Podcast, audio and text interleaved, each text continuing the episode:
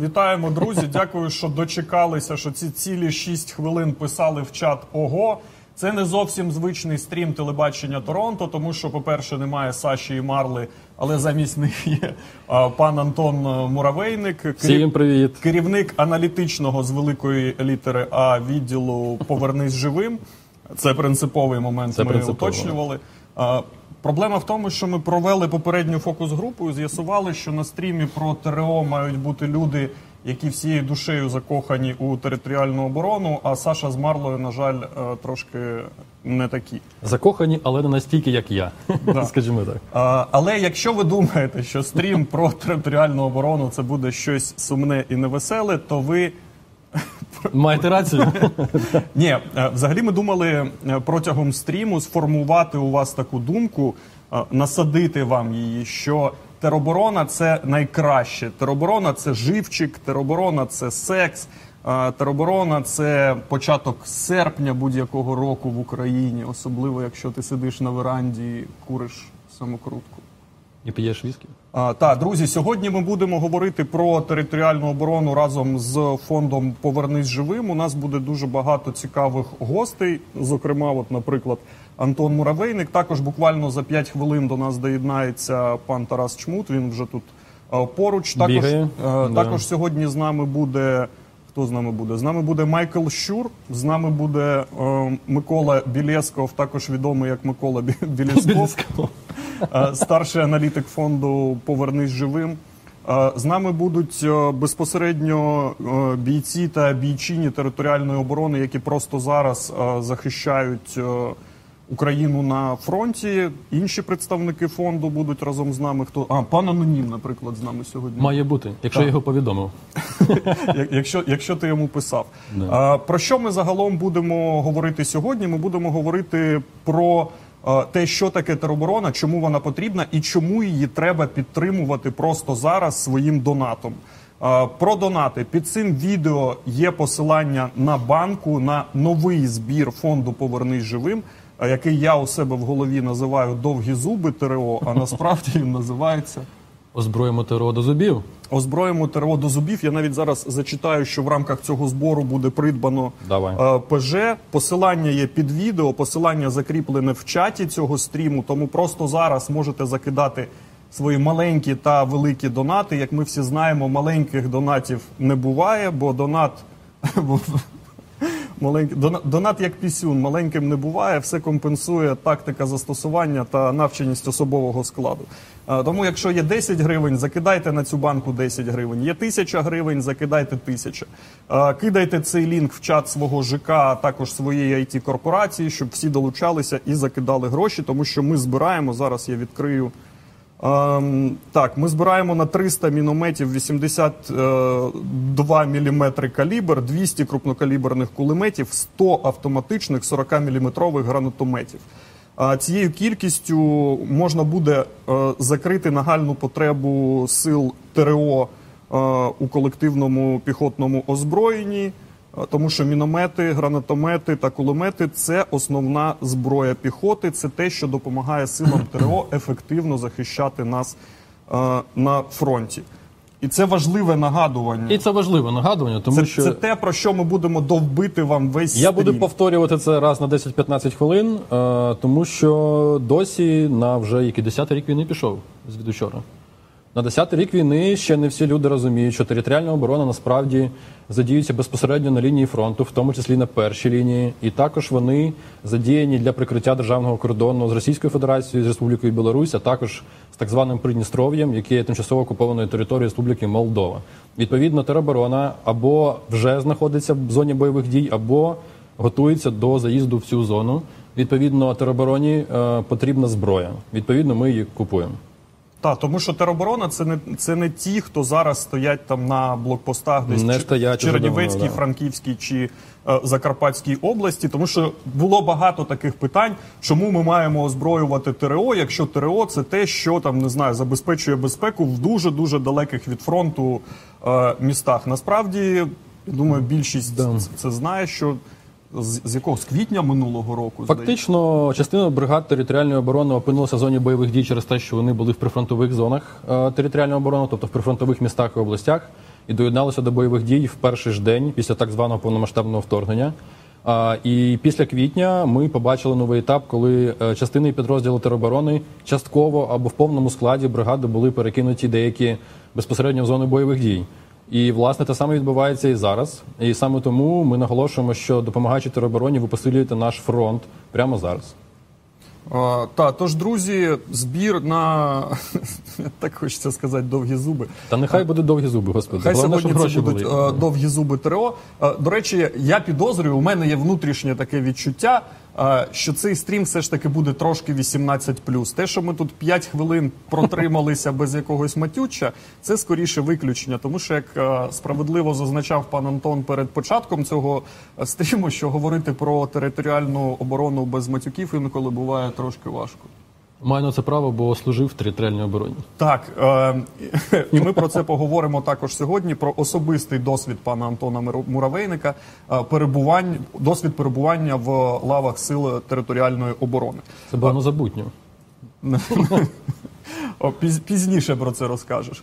Е, е, Тож, друзі, посилання на банку під відео. Закидайте гроші. Давайте зараз подивимось коротеньке відео про е, проєкт Повернись живим, озброїмо, тер- озброїмо ТРО до зубів. І після цього відео до нас приєднається пан Тарас.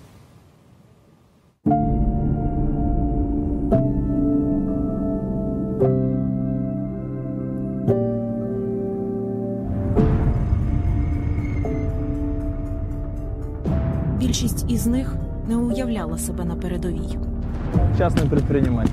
Працював на мебельній фабриці. Я дальнобойщик. Дизайнер поліграфії взагалі. Ой, ким тільки не працював. За понад рік повномасштабного вторгнення Росії сили тероборони прикривають нас вздовж усієї лінії фронту. Постріл!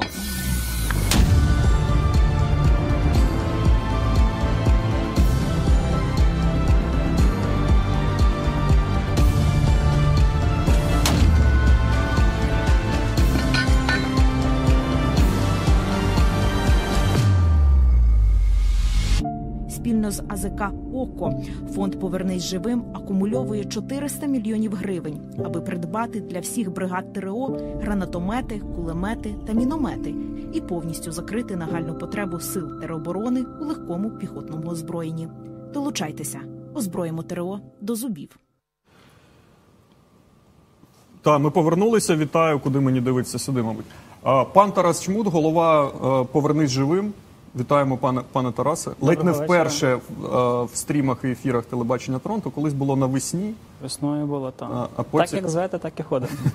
Та Це, це неправда. Це, це моє особисто. У мене є прям скріни перепі- переписки е, з тобою з Фейсбуку, е, де ти просив мене перестати, перестати тебе переслідувати. Коли буде треба, тоді й поговоримо. От цей час настав. Е, перше питання. Ми сьогодні взагалі говоримо про територіальну оборону і все, що е, з нею пов'язане. Перше питання: е, яку наступну частину тіла ТРО збирається збільшити фонд Повернись живим після того, як збільшить зуби? Ну, ми будемо йти от від голови, тобто це командування, мізки. Та ми їх почали розгортати ще до повномасштабного вторгнення, і будемо опускатися вниз до ніг. Е, От зараз зуби, та очі були, зуби, далі руки, тіло. Довгі руки Ну, ТРО ж були вже. Вони були підняті, тому, Е, да, типу, вони Е, Я, мені цікаво, як назвуть е, проект про ракетний спис е, ТРО. Давайте ми залишимо місце для нас, дискусії. Да, да. є гарна команда людей. Вони придумають, як це правильно спозиціонувати, коли ми дійдемо до ракетних систем для ТРО. Загалом в публічній площині в Україні, зокрема в соцмережах, фонд Повернись живим сприймається взагалі, може, як головний амбасадор територіальної оборони. Тобто, мало хто так робить саме для стільки всього робить для ТРО. Як так сталося, що ви фактично взяли під крило і тягнете на собі цей? Бо в нас дуже гарні комунікаційники, які вміють правильно продавати. Е, Це да. А чому, але чому саме територіальна оборона? Е, Насправді, бо так випадково вийшло. Ми дуже довго морозилися від теми ТРО, десь з 20-го року. Да? 20-го ми якраз перестали морозитись, а до цього Значить, морозитись. ще до цього ми морозились. Да. Напевно, тоді з 19-го А, та й в 20-му теж якось півроку ми тоді. Да. В кінці І всі просто вже, займалися ТРО, всі ГОшки, які так чи інакше дотичні до сектору безпеки і оборони, всі щось хотіли робити з ТРО. І відповідно це нам було не цікаво, бо там, де є всі, відповідно немає ніякого ні толку, ні конструктиву. А потім е- секретар РНБО Пан Данілов. Данілов попросив чи запропонував а, трохи щось там подумати про це. І ми оце як почали, так і не перестанемо. Мислительний процес він запустився е, восени 2020 року щодо тероборони і не перестає крутитись. Е, Що важливо, це було цікавим моментом, що ми якраз були на презентації нашого іншого дослідження по Да. кадровій проблемі в збройних силах. І в кінці цього дослідження, після того як ми проговорили актуальні проблеми, він спитав, що ми думаємо про територіальну оборону. І власне ми сказали, що ми нічого не думаємо, тому що ми цим не займалися. Окрім того, що я там служив, не займалися ми цим. Ні, ми ще сказали, що це напевно дуже важливо. Напевно. Да. І виявилося, що в натурі, да, це дійсно дуже важливо. І почалася наша велика подорож в світ, всесвіт, я би сказав, територіальної оборони. Е, І про це детальніше ми поговоримо потім з паном Анонімом. Він же пан Іван. Е, Він буде трохи згодом. І ми розширено цей період часу розберемо, що відбувалося, як реформування відбувалося, наша роль в цьому і так далі.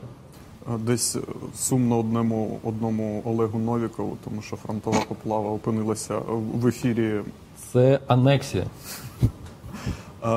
Ми сказали вже про оцю головний міт навколо тероборони, який полягає в тому, що чому ми маємо допомагати е, людям, які фактично не воюють, тому що тероборона асоціюється з чимось більш таким мирним. Е, З якими ви ще стикалися такими упередженнями, які заважають не знаю суспільному розумінню важливості тероборони? Я, в принципі, не стикався з цією думкою, яку ти озвучив. Е, Я в, в моїй бульбашці немає історії про те, що ТРО не воює. В моїй бульбашці є думка, що ТРО неефективно воює або погано воює. Е, І вона теж частково хибна. е, Або частково відповідає дійсності, і причиною цьому є те, що в ТРО немає тих чи інших сил та засобів, щоб робити це ефективно. А, і тому ми їм ці сили і засоби купуємо. А, а якщо говорити про міфи, то ну, в- мене їх немає. Бо в мене дуже специфічне коло оточення, і я е, не сижу в вайбер-чатах ОСББ, Але, не але є, з є, бабусями є і так далі. що хтось з вайбер-чатів е, ОСББ зазирнув на цей стрім. Але є ймовірність, що в когось з вайбер-чату ОСББ хтось в ТРО. Так. Скоріше І за скоріш би за сказав, все, хтось так чи інакше, десь кум, брат, сват, чоловік, дружина, однокласник, родич, е, сусід е, і так далі, і так далі, дотичний до цього. І ТРО це те, що об'єднує всіх. Бо на відміну від інших видів і родів, вони не настільки пропорційно до населення, до територій представлені в Збройних силах. Тобто у нас були якісь старі бригади, були потім так звані нові бригади е, від 15-го року. Зараз є ще купа нових нових бригад.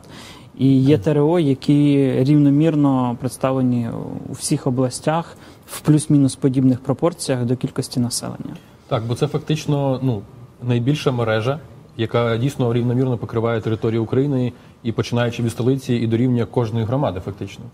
Це дуже важливо. І 120 тисяч плюс-мінус е, десь, да, більше, зараз? Уже це більше? секрет, бо ми далі про це Ну. розкажемо. Коротше, взагалі зараз в територіальній обороні служить безпосередньо в силах територіальної оборони служить десь 130 тисяч людей близько. І станом на кінець минулого року е, в ДФТГ, так званих добровольчих формуваннях територіальних громад, ще було десь близько 70 тисяч людей. Тобто, відповідно, система е, сил територіальної оборони загалом акумулювала в перші півроку близько 200 тисяч людей до спротиву. Це шалена кількість людей, і це те, що Україна спромоглася зробити завдяки там тим, скажімо так, тому ланцюгу реформ, які відбувалися там з 14-15 року і по наш час. Е, Я пам'ятаю цю історію минулого року, коли дуже на, на початку вторгнення дуже багато людей пішли в тероборону захищати там свій якийсь, не знаю, ЖК чи в'їзд у місто. Е, І потім е, з квітня, здається, почалася оця історія, що сили ТРО почали е, відправляти е, безпосередньо на фронт. Е, Чому, чому так сталося? Чи це було спочатку закладено, чи в людей просто не було Це достатньо не інформації? зовсім так. Частина ТРО з першого дня вступила в війну на Херсонщині, на Луганщині, на Донеччині, на Харківщині, на всіх тих областях, де було російське вторгнення. І те, що в Києві, умовно кажучи, біля твого або, напевно, мого будинку хтось щось охороняв, не означає, що плюс-мінус е, такий задум був ТРО. Здебільшого, або в значній мірі ті люди вони не були в ТРО навіть. Ну, юридично або там якось оформлені. Тобто це просто люди, які назвали, що вони ТРО, бо вони охороняють певну територію, наприклад, свій будинок. Це не означає, що вони були приписані до якогось батальйону, якоїсь бригади, у них там був військовий офіцер, командир і, і так далі. Але з самого початку е, ну, задумувалося і закладалося в сутність територіальної оборони те, що вони можуть залучатися до бойових дій будь-де, де то потрібно. Тому що безглуздо вкладати великі державні кошти в умовне ТРО ряду областей, до яких, скоріш за все, сухопутна війна не дійде. А якщо дійде, то тоді вже, скоріш за все, Україна в, тому розумінні, в якому її собі зараз уявляємо, не буде існувати. І це безглуздо. Безглуздо мати там 20 бригад в тилу, якщо вони зараз потрібні десь там на півночі або Да. на півдні, А або так на сході. відбувалося. Да, А так і було. І тому в якийсь момент часу, коли старі бригади так чи інакше виснажилися, почали більш, е, ну, більш активно залучати з західних центральних областей, що визвело певні е, інформаційні медійні маніпуляції. Е, Коли ми говоримо про збройні сили і ТРО, в чому взагалі різниця і чи- і чи є вона? Тому що наскільки я усвідомлюю, зараз її особливо Так її і не було. немає. Справа так в тому, що її і не було. Так а на що це називати? Де Юре? А нащо що називати це- військово-морські сили Або ДШВ, там, або да, ДШВ, або ССО, або да. Або сухопутні війська, або повітряні сили, якщо це все військові? Чому всіх не назвати військові? Ну, тероборона, по суті, завдання піхоти виконує. Не зовсім. Е, Згідно чинного законодавства, у тероборони є було 12, стало 13 задач. Вони ну, дуже широко описують весь спектр виконання і в мирний час, в особливий період. Тобто від безпосередньо бойових дій до охорони периметру, е, допомоги там ліквідації наслідків стихійних лих, е, охорони оборони цивільного населення населення і так далі. Тобто вони насправді створювалися. Цим ми також про концепцію будемо далі говорити, яка зараз у нас працює. Е, Вони створювалися як універсальний засіб антикризового реагування в мирний час, в особливий період. І насправді ну, концепція спрацювала. Як би там не було, вона спрацювала, і ТРО включилося не так ефективно, як могла б, тому що не відбулося того етапу підготовки, який мав відбутися. Банально не встигли, бо у нас були плани по розгортанню на, на 2-3 роки вперед. І фактично нас е, Росія застала врасплох в цьому плані в розрізі тероборони. Під час реалізації першого етапу, ще там от в січні-лютому 22-го року. Але тероборона це окремий рід сил з новим законодавством, так само як ССО, ДШВ, так само як сухопутні війська і так далі, у яких є свої задачі. Види. Роди види ви- військ сил. Да. Там. Говорять на, На, на, своїй, мові, на своїй мові, да, да, да. Да, тобто, ну це окей, це нормально. Тарасе, можеш розказати про якісь головні топові проекти ПЖ, які були спрямовані саме на підсилення сил е, територіальної оборони, і потім, власне, про проект, на який ми закликаємо кидати вас гроші просто зараз, посилання на банку під відео та в чаті закріплене. Ну, якщо говорити, тут же ж треба ще якось розділяти, бо у нас десь 70% нашої роботи, отакої щоденної, вона не є не замкнута в проекти. І вона ну, так звана поточна робота, яка от просто там потоком, як конвейер на заводі, е, розходиться в десятки частин, там з'єднань, родів, видів, служб, відомств і ще чогось там. І з літа ми почали це трошечки систематизовувати в якісь більші історії, які називаємо себе проектами. І з ТРО їх поки що два ж. Да? А, Більш Чого більше? Що в нас було? руки, Руки. вишкіл капітанів, як А, мінімум. три, вибачте, три. Та більше. Чого більше? Ще був так званий тренінговий центр, ще були розгортання безпосередньо командування і так далі. Та то не то Ну, окей. поточна робота була. А три да. основних, коротше, З да, проєктів, да. Якщо зараз так говорити, то три основних. Довгі руки ТРО, 186 120 мінометів, 31 мінометна бат... окрема мінометна батарея в кожній бригаді. Е, Школа капітанів, е, де є як підпроект курси. Курси капітанів по підготовці капітанів, командирів, тільки- не тільки. командирів рот, нинішніх, майбутніх і офіцерів бойового управління в ТРО, а зараз і в ДШВ, тому що зараз буде чи вже одна з груп десантно-штурмових військ буде в цій школі вчитися. Переймають найкращі практики збройних сил. І ось е, новий проект ЗОКО, е, ОКО 2.0, як ми його в себе називаємо. по черговій е, хвилі озброєння ТРО. Е, У мене таке ламірське питання. Чому ви закуповуєте умовно міномети, чи кулемети, чи гранатомети? Чому не купити танк? Е, Можна купити все. Щоб що? Е, да. Питання в ефективності, питання в, в тому, ну, що дає, дає один танк, знищується одним мавіком, ну там з гранатою, умовно. Один танк коштує десь е, 1,2, один, не так, 1,2 плюс мільйони доларів. Один танк це круто, як просто один танк. Як зробити якусь там картинку, фотку, сказати, от ми купили один танк, ми молодці. А КПД на війні від одного танка ну ніякий. Тому ми йдемо в те, що можливо трохи не так е, з точки зору картинки гарно, але з точки зору системності дозволяє реально щось змінювати на полі бою. І ну там чому ми купуємо це озброєння, а не, наприклад, автомати, пістолети чи не знаю, чи, Чи- саушки. чи ножі? Чи ножі, да. Тому що те, що нижче, воно плюс-мінус на якомусь рівні ще є, і воно не є критичним. А те, що вище, його буде дуже мало, і воно не перекриє якоїсь, ну воно не дасть відчутного ефекту. Тобто круто, що в якійсь там бригаді буде своя батарея САУ. Але за ці гроші ми можемо забезпечити всі бригади там і підвищити їх рівень. Е- Рівень як там, вогневого потенціалу, нема такого Вогневу потужність збільшити, потужності, так да. там на 50%, наприклад. Питання, яке мені е, писали, наприклад, в Твіттері після того, як я репостив е, збір на озброємо ТРО до зубів, та й майже під будь-яким збором це пишуть. Давай. Чому цим не займається держава? Чому я, простий Сергій з міста Коростень, маю кидати 40 гривень на цей збір? Що робить держава? Держава робить все, що може, все, що має, е, все, на що в держави є ресурс. А простий Сергій з міста Коростень може не кидати 40 гривень, а може кидати 400 гривень чи 4 гривні. Це його право і його можливість. Наша задача дати, е, ну, дати можливість і її плюс-мінус продати суспільству як е, продукт, е, що ми плюс-мінус гарно робимо. А наша задача як організації забезпечити збройні сили і сили оборони в цілому тими інструментами, які їм дозволять фактично перемогти в війні, якщо грубо говорити.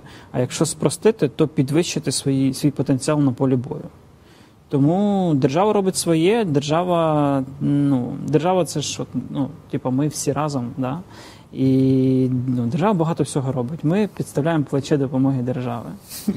Ми є держава долбойоб. Це був секретний спіч, ну ладно.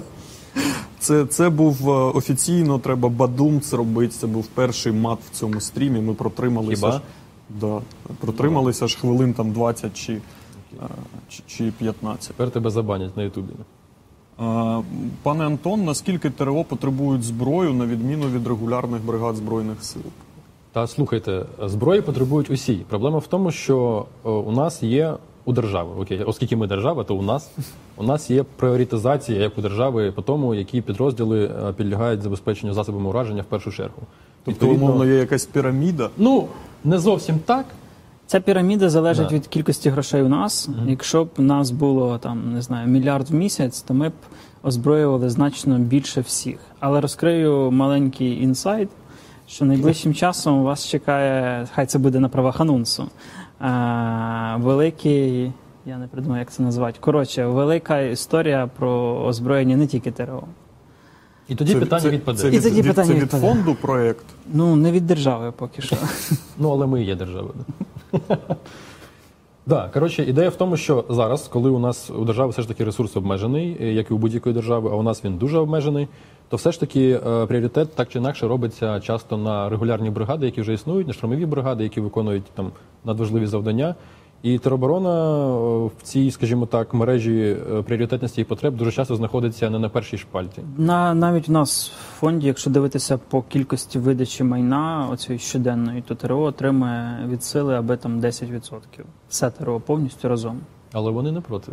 Ну тому що їм це Або, треба. або, або 0, або 10%. Да, Ну, тому, І да. власне, А е, все власне, інше в основному на на сухопутку, ДШВ, МП, там повітряні сили і так далі. так далі. І так чи інакше, скоріш за все, на ну там скоріш за все, скільки на зараз частин?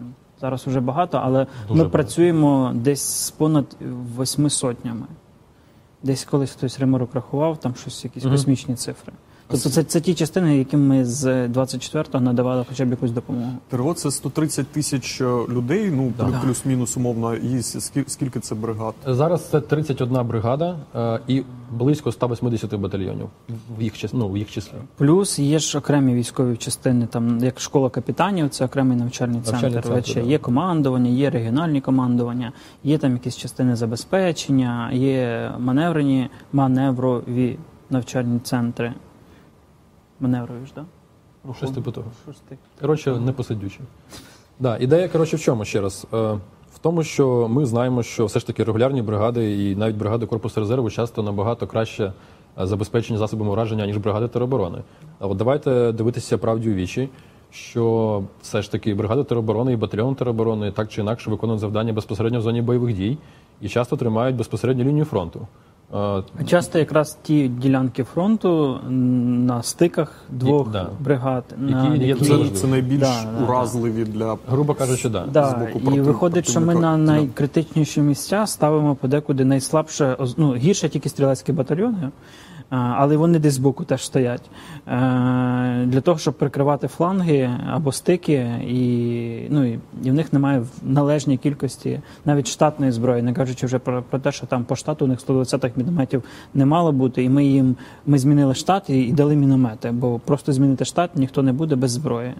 І тобто ми їм типу, як підвищили level до там 700 кілометрів по Скажімо так, калібр збільшили основний. Да? Вдвічі, да, да, да. Ну, Ну, і типу, виходить так, що ми створили е, 100, скільки? 31 мінометну 31 батарею. батарею, Забезпечено 186 мінометів. автомобілями, коптерами, всім необхідним приладом нічного бачення і так далі, і так далі, засобами зв'язку.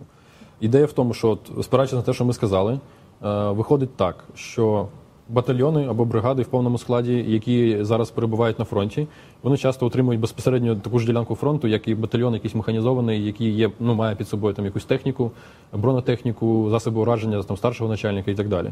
Е, Тероборона цього немає, але часто на неї покладають виконання таких завдань, які споріднені ну, з регулярними частинами. Відповідно, питання, ну, звісно ж, їм треба зброя. Це не питання, це факт. Відповідно, чим більше у них буде зброї, чим краще вони будуть вміти цією зброєю користуватися, е, тим більше вони зможуть уражати противника, і тим більше е, ми збережемо життів з нашого боку. Тобто для нас це все все одно опирається збереження життів людей. Е, Це дуже важливо. І знову ж ми будемо проговорювати про цю концепцію, яка зараз у нас діє, як це працює, як батальйони відправляються на лінію фронту, як вони там задіються, хто їм керує, хто їх забезпечує і так далі. Це далі ми будемо про це говорити. Ви на початку сказали про те, що підрозділи тероборони 24-го, 25-го в купі на, на купі напрямків прийняли перші фактично бої. Можна вже зараз, там через з перспективи року повномасштабної війни, якось виміряти цей вклад? Типу, наскільки важливо те, що була тероборона, що вона існувала, хоча б а, як там починає запускаюча така концепція? Я би сказав, що виміряти це дуже складно, але у нас є е, конкретні кейси, е, коли населені пункти обороняла в основному або в більшій частині територіальна оборона, наприклад, на Сумщині або поблизу Чернігівщини. Е, Також от Охтирка знову ж таки перші дні тримала тільки територіальна оборона. Майже в Сумах основою гарнізону також була територіальна оборона. І Суми і Ахтирка е, в ітогі не була окупована тимчасово Російською Федерацією. Потім на підмогу прийшли регулярні частини і дали, будемо казати друге слово, Да, матюкливе, да, да, і дали пізди росіянам. Е, нам- І стало краще. От. Але тим не менш, першочергову задачу тероборона так чи інакше виконала. Навіть при тому, що для цього не було жодних засобів ураження нормальних, окрім зброї стрілецької, якої також часто не було. І знову ж ми про цю проблему проговоримо. Е, Зброя часто бралася, як в 2014 році, з відділків поліцейських, ну, поліція Мисливська, десь там поділась, мисливська, трофейна. трофейна, да, і так далі.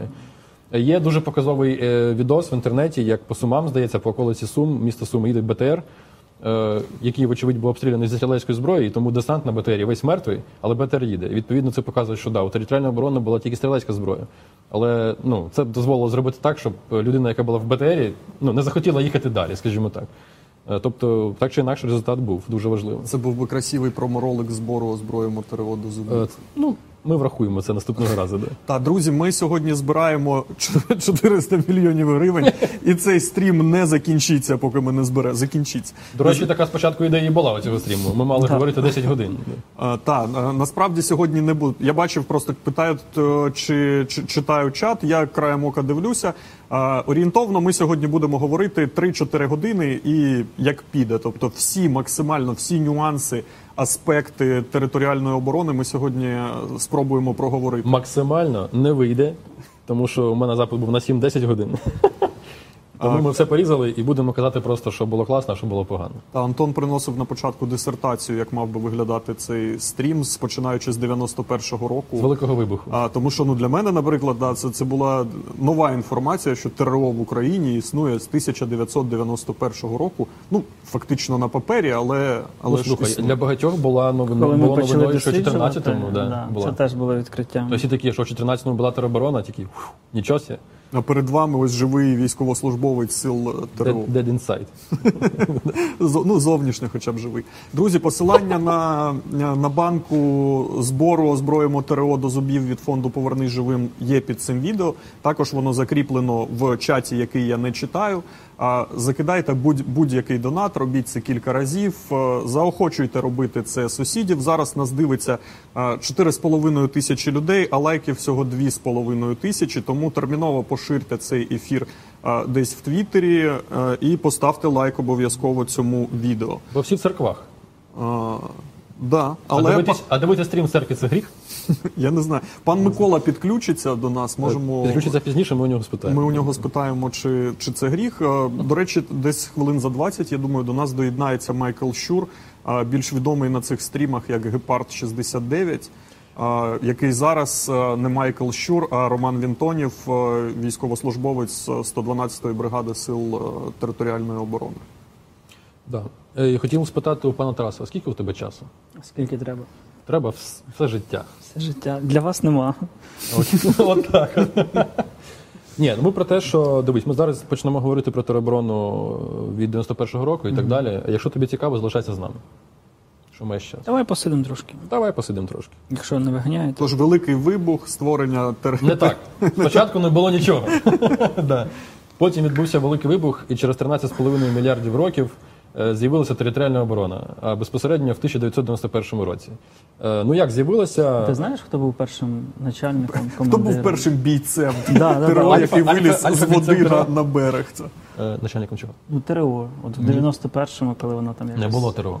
Так був же ж, на- ну, хто Е, ж якесь прізвище В одній статті закону України про оборону України було сказано, що є територіальна оборона. Стаття 17 чи 18, не пам'ятаю. Антон точно. Муравейник, ТРО Гік. Ну, так сталося історично. Е, і виходить, що було вказано в одній тільки строчці, в одній статті, що територіальна оборона типу, є, вона діє і в мирний час, і не тільки. Е, і задача там прикриття державного кордону, узбереж, островних зон. Ну, коротше, Там десь є ця цитата. Коротше, оберігай. Да, звичайно, у мене тут з собою є шпаргалка, яку я писав в 21 році, напевно. Да, тут, е, до речі, вона є, Вона у нас є на на сайті, вона є на сайті, ніхто її не читає. Але ті, хто треба, прочитав. Ти що воно ще там є? Звісно. В смислі? Я, я думав, Що вона е, відкривається, це інше питання. Я Думав, може розіграти це на стрімі, цей е, Талмуд, але, я, не- я, але я не певен, чи є достойні. Це- отримався в 21-му році. В РНБО і в Генштабі, і всюди. А, так от, е, 91 рік, тероборона типу існує, є закон України про оборону України, і там сказано, що існує територіальна оборона типу, і більше нічого. Не було ніякої подзаконки, нормативних актів. Просто було поняття, що десь воно типу є. Е, Перша редакція закону від 6 грудня 91 року, якщо не помиляюсь. Е, Потім цей закон пережив купу редакцій, там 20 плюс редакцій, і потім дописували, що тероборона може діяти і в мирний час, а потім може не діяти. А потім, що вона може діяти разом з Нацгвардією. У нас була колись стара Нацгвардія старої формації. Окей, давай одразу І питання.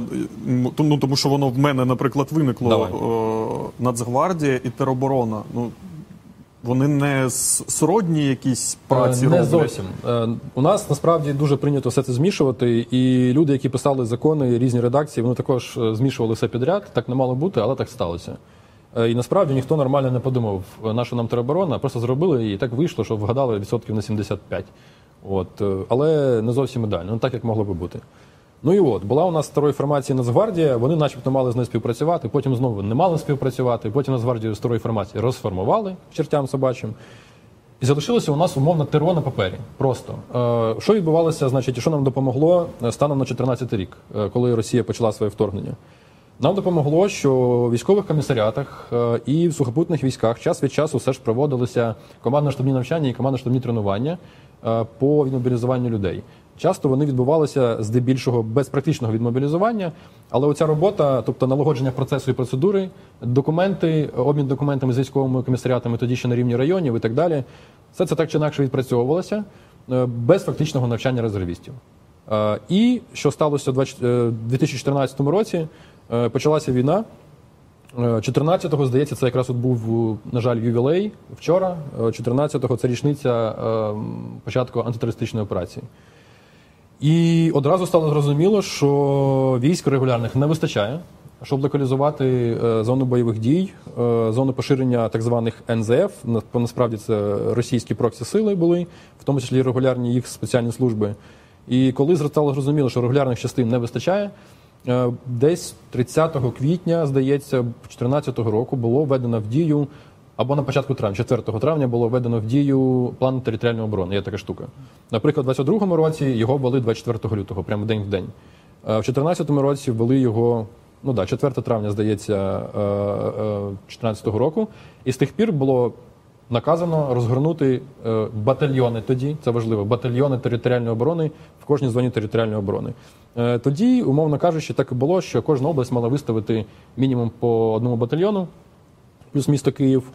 Е, Але по факту деякі області виставили по два. Наприклад, моя Чернігівська Чернігівщина виставила два батальйони тероборони.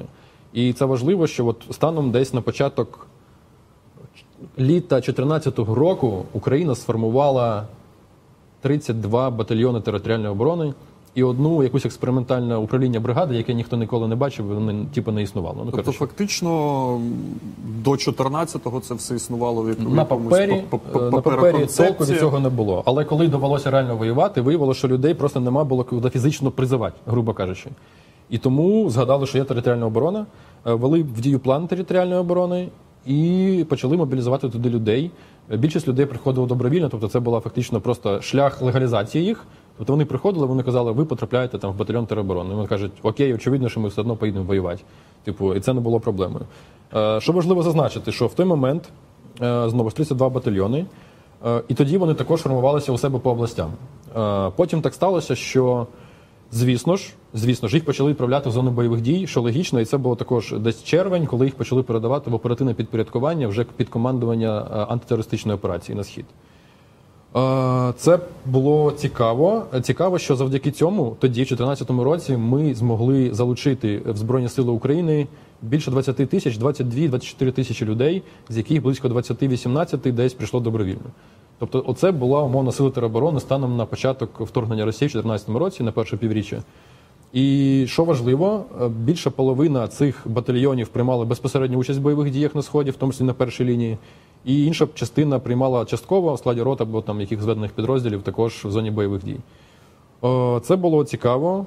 Е, Цікаво, тому що я був військовослужбовцем територіальної оборони в 2014 році.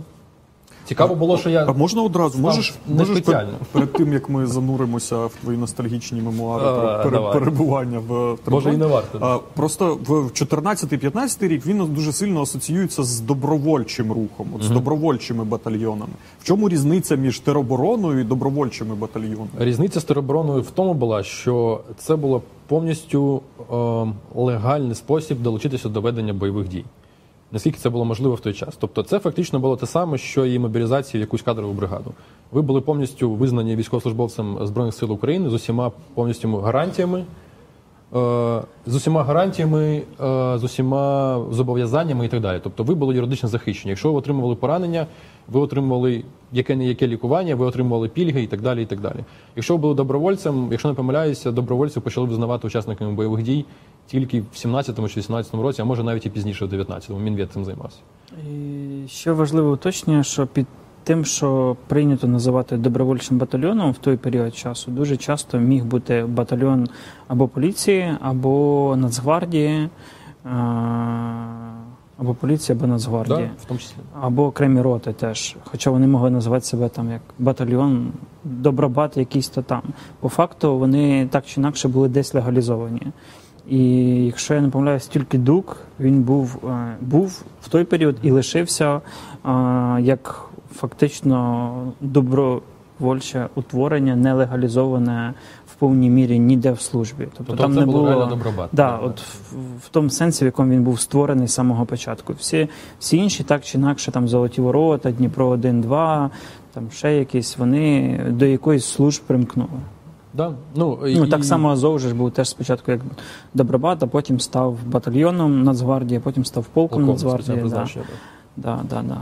Е, Знову ж таки, е, не применшуючи заслугу е, добровольців жодним разом, все одно дуже важливу роль зіграла саме регулярна компонента Збройних сил України. Тобто це було умовно там 90-85% всіх сил, це були регулярні сили або такі так звані батальйони тероборони, які також складали цю регулярну офіційну частину Збройних сил України. Тому добровольці да були, просто про це більше казали, це було більше на слуху. В той час, як батальйон тероборони воювали в найгарячіших точках і під Іловайськом, і в Дебальцево, і на Луганщині. Ну, тобто мій батальйон тероборони стояв біля Луганська, практично вже на околиці Луганська на момент е, вторгнення російських регулярних сил. От. І, власне, досвід. Е, Ні, так, а, слухай, а твій те, те, що ти опинився саме в теробороні, а не в регулярних, ну не, не в ЗСУ, це був якийсь поклик серця. Поклик серця був записатись в березні 2014 року, ще будучи студентом, записатись військкоматі добровольцем десь 9 чи 10 березня. Але мені сказали, що тіп, ти типу вчишся, тому ти або береш академвідпустку за три місяці до кінця, ну, до, до дипломної роботи, і йдеш на контракт. Мобілізувати ми тебе не можемо. А щось я там ходив, коротше, міняв тітьку, е, ходив, ходив. Коротше, мені брат каже, типу, перестань займатися хуйньою, е, здавай диплом, війни тобі вистачить. Через два місяці я здав диплом і вже потрапив по механізму мобілізації з третьою хвилею безпосередньо в військо. Проблема була в тому, що я йшов в 26-ту артилерійську бригаду взагалі-то. Але мені сказали, оскільки у тебе є воєнна кафедра, ти офіцер, це круто, але ти з арти не стріляв, типу, ну не стріляв. Тому ми тебе відправляємо на курси підвищення кваліфікації в академію Сагайдачного, на Яворів і так далі. Е, А потім мене просто вкрав львівський військомат. Е, В тому плані, що Це якийсь трилер вже. це не трилер, це життя, братан. Типа, ідея в тому була, що ми мали приїхати на місячні курси підготовки артилеристів. Ми приїхали, а нам кажуть, до їх кінця залишилось три дні. Каже, типу, готуємо. Ми які готуємо. У нас було там десь 6-7 офіцерів з Чернігівщини. І ми постріляли за три дні, коротше, там по 50 снарядів з Д-30. Е, І потім нам сказали, ну давайте так, ми ж відчуваємо, що ви, типу, ну, м'яко кажучи, не готові. Тому ми або залишаємо вас на місяць ще, або ми відправляємо вас, типу, воювати. Ми такі, типу, якраз там 20 числа серпня. Ну, відповідно, як- яке типу, вчитись, треба йти воювати. І нам кажуть, ну як воювати, то львівський батальйон ТРО. Типу, а то, що я з Чернігова, то типу, ну кого? І ми, власне, отак от е, Чернігівською компанією офіцерів потрапили в Львівський батальйон ТРО, де артилерії, звісно, нема. От, і поставили нас всіх тоді на посади коригувачів артилерії в ротах охорони. От, е, що цікаво, о, ну, то як ми їхали, і у нас відпадали колеса по дорозі на, на цих на лазах, е, я не буду розповідати. Це охуєнна реклама. це типова штука. Да ні, це 14 рік, зараз краще. Чекай. Звісно ж, має бути. Е, Ідея в чому як була? має бути. Має бути. Що насправді відбувається відбувалося тоді з теробороною? Чим займався наш батальйон? На момент, коли я мобілізувався в батальйон, він уже виконував задачу в зоні бойових дій біля двох місяців. Е, І задачі, які на нього покладалися, були безпосередньо бойові, тобто утримання якихось бойових позицій, ну, лінію фронту безпосередньо, плюс конвоювання колон, наприклад, Луганський аеропорт, е, плюс ем, охорона ділянки державного кордону. Е, Біля тодішньої лінії розмежування, трохи вище північніше, було на Луганщині городище, здається, чи щось таке. І вони там разом з погранцями також тримали якийсь там погранпост, і там по ним ще там іноді щось прилітало. Коротше, ну таке, типу, така служба. Коротше. От. Але тим не менш, то задачі виконували широкого спектру. Як конвоювання, охорона. До речі, охорона у нас була одна рота, яка охороняла е, повзводно охороняла гради, урагани, смерчі. Тобто артилеристи виїжджають працювати, вони організовують периметр, зачистку території і так далі. І так далі. Тобто задачі були умовно бойовими або бойовими. Отак, типу. Тому що безпосередньо лінію фронту вони також тримали. Е, Знову ж таки, повторюся, станом на липень 14-го і серпень е, батальйон е, тримав позиції разом з першою танковою бригадою прямо на околиці Луганська. Якщо не помиляюсь, це Вергунка, Вергунський разіст це північно, північно-східна частина Луганська, фактично.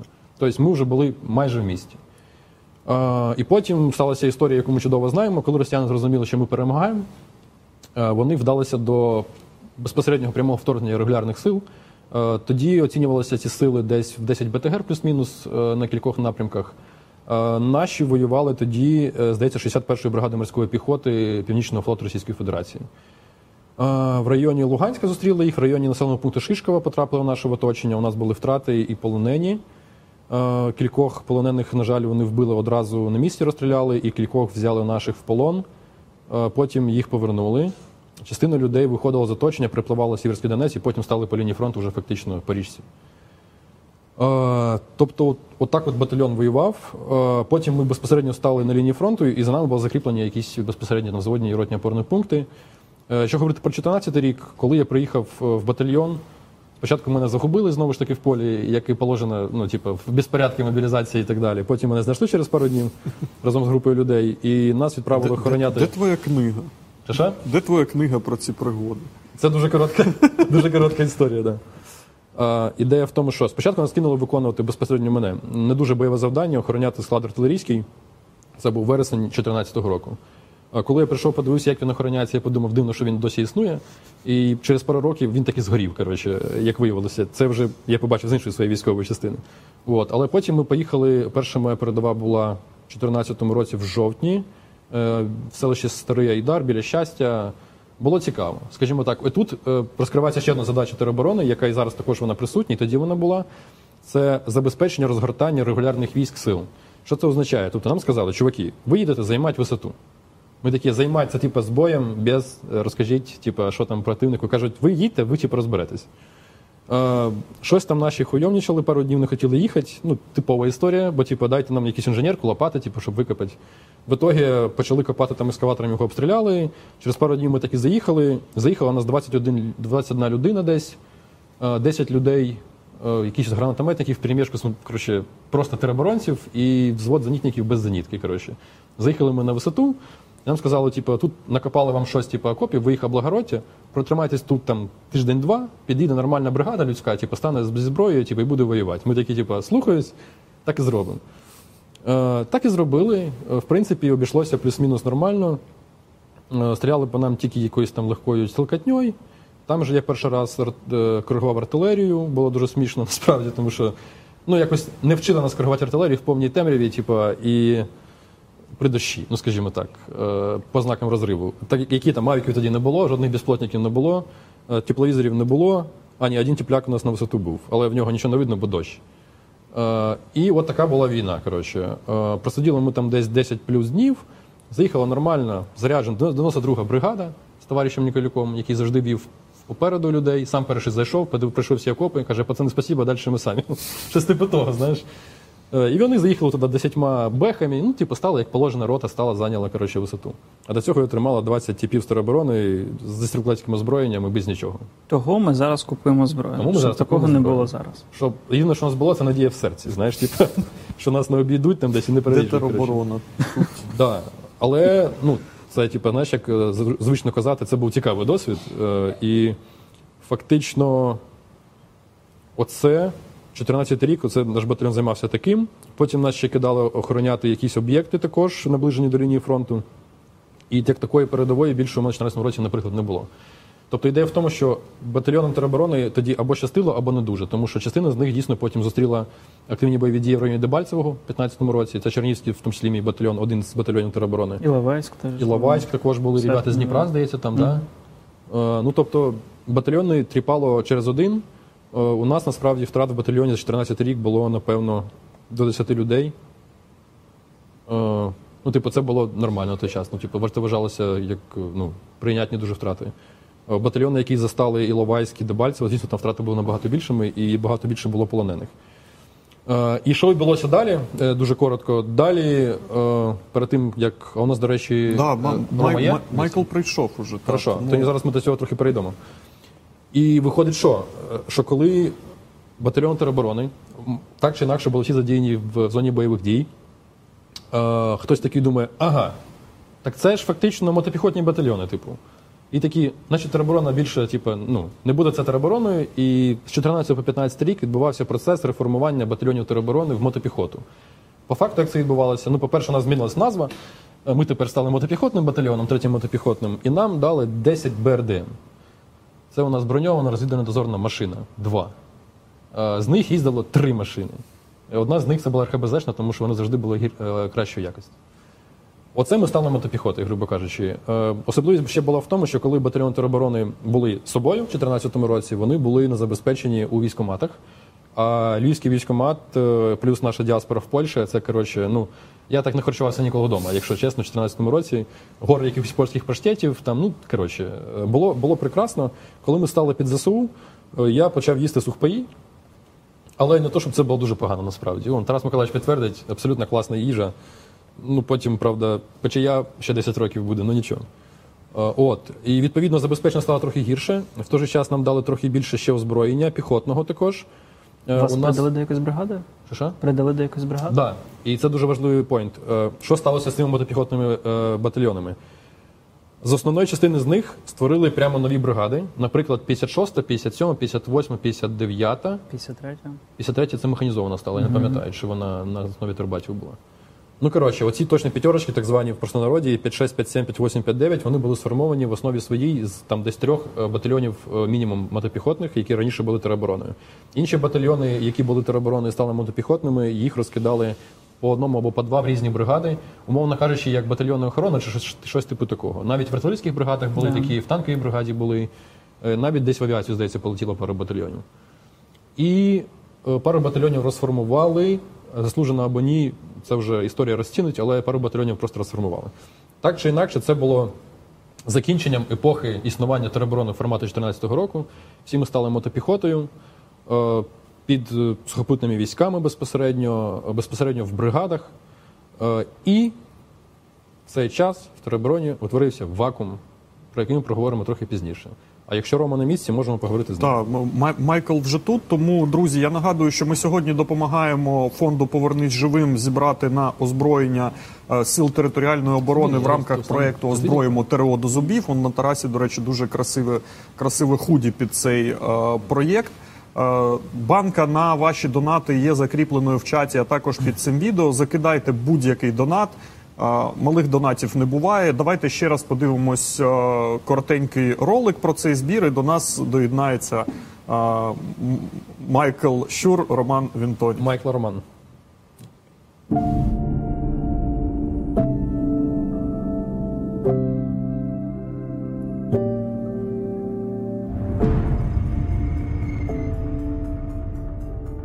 Більшість із них не уявляла себе на передовій.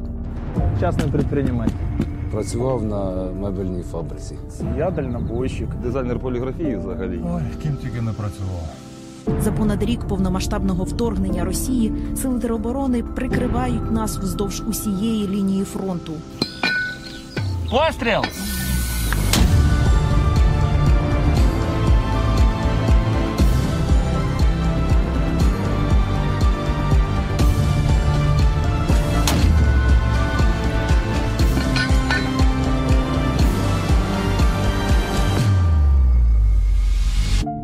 Спільно з АЗК ОКО фонд Повернись живим акумульовує 400 мільйонів гривень, аби придбати для всіх бригад ТРО гранатомети, кулемети та міномети і повністю закрити нагальну потребу сил тероборони у легкому піхотному озброєнні. Долучайтеся, озброїмо ТРО до зубів. Е, Віта, віта, вітаємо знову в ефірі. До нас доєднався Роман Вінтонів, е, військовослужбовець 112-ї е, бригади сил територіальної оборони. Зараз ми будемо об'єднувати його мемуари з мемуарами пана начальника розвідки. А тому, що ми з тобою да, тому, що ми з тобою фактично, ти, якщо з'являвся в кадрі, то по якихось справах. А як ти весь цей рік жив у лавах ТРО? Що робив, чим займався? Ніхто власне Тільки не, не чув. єдине, колеги, я би хотів, щоб ці історії перепались максимально щільно. Я розповім історію, яка поєднує, скажімо так, уси пана Романа і мій батальйон територіальної оборони. Е, Третій батальйон територіальної оборони був у 2014 році. Е, Коли я звільнився, вже не звільнився, перевівся з батальйону по мобілізації на контракт в розвід... коротше, в центр, вже не секрет. Е, Ми були у нашого друга, він був колишнім замкомбатом в моєму батальйоні. І так виявилося, що він був начальником служби безпеки на ОТ-1 чи десь там. І якось заходимо до нього в кабінет в гості в році так в 16-му чи 15-му. І він каже: А хочете, я вам кое-що покажу? І відкриває шухляду, каже, а це вуси Майкла Щура. Десь у моєї дружини там вона сидить, десь є фотографія цих вус. І це, це правда, що у тебе якийсь час були накладні вуси, не свої. Та у нас навіть є відео, де я їх відклею. Ну все, значить, це були вони. Ну. Коротше, і отак два батальйони тероборони пересіклися Ну, Прям реально вуса в кор... в коробці, прозо- прозорій коробочці. Та я думаю, та, зараз та я в цій коробочці їх і носив, і це дуже ймовірно, що це саме Скинь вони. фотку. Е, Пане Романе, Чим я займався цей рік? що, що, ти- що ти Що сталося? Чому на роботу не ходиш? Коротше, насправді ну, нема, нема чим похвалитися, нема якихось здобутків. Е, фактично, е, 24 лютого зранку, власне, коли трапилася ця вся історія з котом. На що ти це згадав? Щоб тебе знову всі зненавиділи? Ем, е, е, значить, десь 8-9 ранку я поїхав. е, Ну, у нас був чат е, нашої роти, напевно, так називати. Е, поїхав. Е, ну, там написали, там, де, куди їхати, я туди поїхав. Е, Це е, там ми, значить, зустрілися з хлопцями, тільки туди поїхав, бо частина в інший вік кудись поїхала. Коротше. Е, Там нам вже видали десь за годину, за дві видали зброю. Ем, сказали, що робіть оце. Чекай, що тоді. Зараз, зараз, зараз. Ні, тоді було, була проблема взагалі зрозуміти, де ти маєш сидіти. Ну, типу, чи стояти, та, чи, чи, чи лежати, де будеш ночувати. І почали розподіляти по там, це якась оця кімната, добре, ми там, потім інша кімната, і ми це зброю туди-сюди ходили. І спочатку е, наша задача фактично була ти дивитися за, за порядком ну, в цей перший день. Довкола ну, місця розташування, там, де штаб був. Там зібралось дуже багато людей. От прямо ну, все було за, заповнено людьми. І в якийсь момент ми зрозуміли, що це теж небезпечно. Ми їх відвели, ну, від, попросили відійти, скажімо, трошки далі. Потім вони якось почали самоорганізовуватися. Вони на групи ділилися, і вони вже там якось. Хто коли заходить, там вже по іншому. Ну, не ми вже цим займалися. Ми спочатку займалися тим, що ми якось типу, брали участь в охороні периметру всього. А чому ти опинився саме в ТРО, а не в, в регулярних з- Е. Так, спочатку я був, оскільки в мене була ця шоста хвиля мобілізації, то я був в оперативному резерві першої черги, чи ОР-1. Повередині. Так. І... Але мені якось весь час мене тягнуло все одно в армію, хоча. Ну, не то, що в армію, прям, а якось оцю всю там, військова тематика, все. І як тільки в мене якось з'явився час, то я вирішив там почати зброю займати, ну, купити собі гвинтівку, почав це дозвіл робити. І десь, напевно, за рік, якщо я не помиляюся, з'явилася можливість, чи я добрався нарешті до того, щоб укласти угоду з теробороною. Контракт резервіста, да? Так. Е, і тоді я пішов це зробив, але оскільки я був в оперативному резерві один, то мене треба було перевести з оперативного резерву в. Ну, бо- не можна було бути і там, і там. І відповідно, е, вони це військомат це, цим зайнявся, вони мене якось перевели. Бо я був в оперативному резерві, я мав би перебувати в Десну, де я і був весь, ну, де я в, в 16-му році е, проходив службу. Е, то вони мене перевели в, ніби звідти, і потім я уклав угоду з теробороною е, з Київською. Ну і все. І от, власне, я оцей за рік десь до початку повномасштабного вторгнення я вже був, типу, мав контракт з теробороною. Тут, до речі, важливий пункт, якщо можна я додам. Е, Чому власне виникла оця проблема е, з переведенням з одного резерву в інший? Да? Тому що відповідно до постанови Кабміну у нас затверджена структура людського резерву, структура воєнного резерву людських ресурсів, де розписано види резерву, е, черги. Да, так, ну, так, а так воно і є, Макс. І типу, е, справа в тому, що у тероборони умовно є свій резерв, який називається територіальний резерв. Але територіальний резерв є складовою ОР-2. А пан Роман був в ОР-1, тому що він служив, і він потрапив як людина досвідчена в Нічого не ОР-1. Ну, і виходить, що йому прийшлось із ОР ОР стрибати і, і так далі. Це, до речі, не всім вдається. Е, я особливо не просив, вони просто сказали, добре, будеш там. Все зроблено, Все. І я такий, ну окей, я навіть не розумів, що відбувається. Ну і оці перші кілька днів ми були оце при штабі, фактично, там охороняв штаб. Оце що коли жартують, що штаб охороняв, це я. Ось це про мене. Ось це перші пару днів, а потім що? Ем, так тривало десь. Десь до. Зараз скажу. Десь до березня, мабуть. До середини, напевно, чи ні. Е, Бо потім ми переїхали, змінили місце розташування, і потім нас відправили там де перехрестя е, доріг на, на Пущу і на Ірпінь за, за Києвом. Там у нас е, були позиції, нас туди відправили нашу роту. І ми там стояли десь тиждень, напевно, просто купали окопи, там ховалися від обстрілів. Там я отримав перший досвід свій мінометного і єдиний обстрілу, е, артилерійського обстрілу. Двічі, здається, нас обстрілювали е, артилерія. Два дні. Ну, тобто не два дні, а десь годину в один день і годину в інший, тобто не 24 години. Ось. І там ми копали окопи, копали свій бліндаж, будували це, це все. І потім тиждень закінчився назад.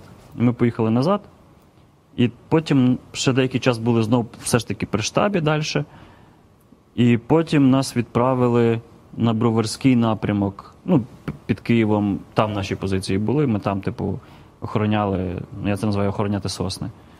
Ось. І в якийсь момент десь влітку, напевно, вже я погодився перейти в прес-службу. Ну, бо ну, просто ти сидиш, типу, в Києві. А в прес-службі кажуть, ну, Андрій Ковальов, керівник прес-служби, командир, каже, будемо їздити відрядження. Клас.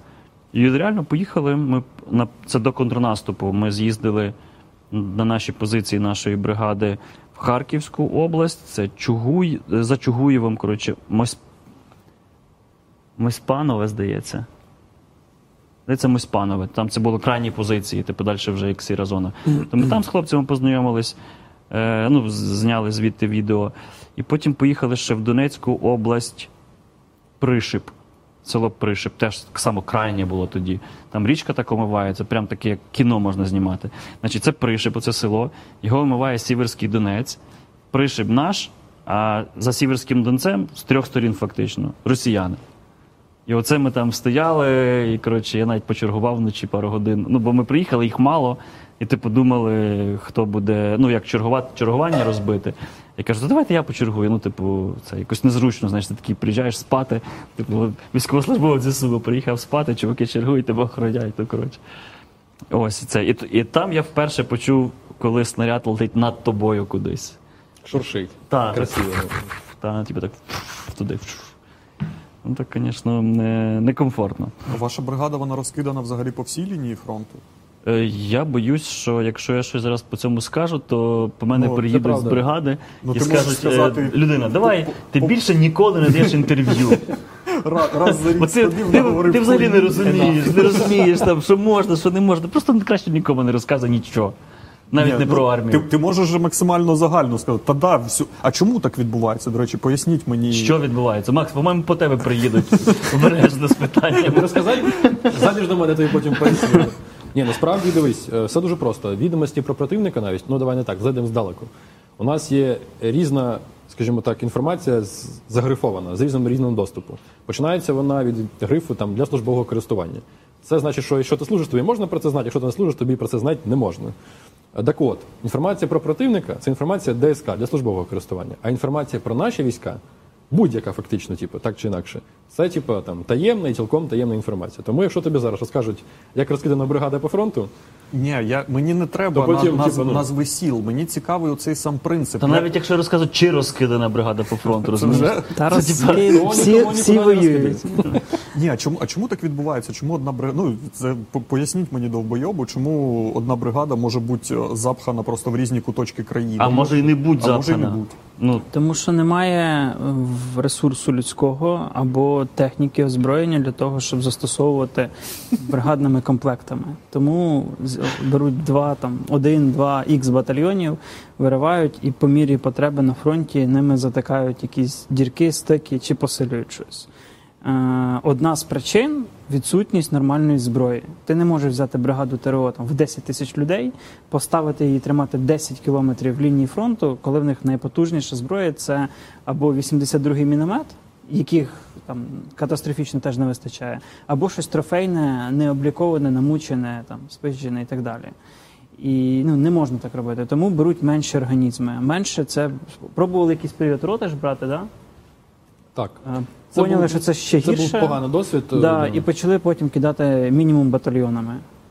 Насправді по-різному, да, теж хотіли про це поговорити трохи пізніше, можемо зараз, якщо торкнулися. Е, коли, е, знову ж таки, я думаю, що ти підтвердиш, спочатку бригада тероборони і батальйони застосовувалися плюс-мінус в своїх місцях, там, де вони воювали, або там, де вони дислокувалися, в своїх зонах територіальної оборони.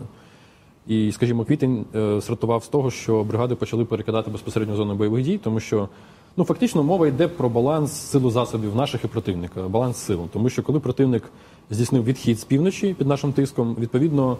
е, Він ці сили перекинув на харківський на східний напрямок. Відповідно, там знадобилося більше наших сил, бо мова йде знову ж таки про баланс. Бо армія це математика за великим рахунком.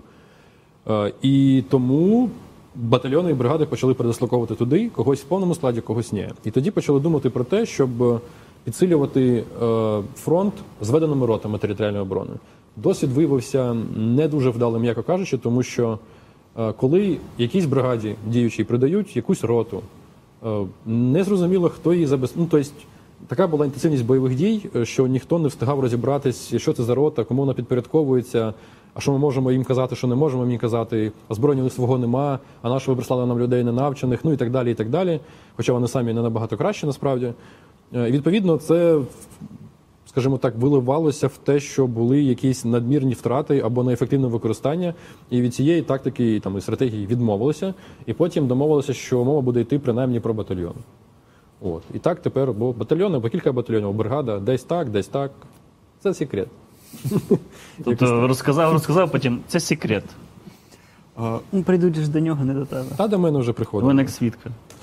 Да. Е, Власне, а скажи, будь ласка, Романе, чи багато було дійсно людей от в перші дні, е, коли е, ти прийшов до своїх? Оскільки у тебе був контракт резерву, ти вже до цього проходив певне якесь навчання, підготовку, так чи інакше, якісь стрілецькі дні чи щось типу того? Е, ну, скажімо так, я очікував кращого чи більшого. Ось. І ну, е, в нашої цієї групи е, це, власне, була ця група, яка готувалася і існувала незалежно від військкомату.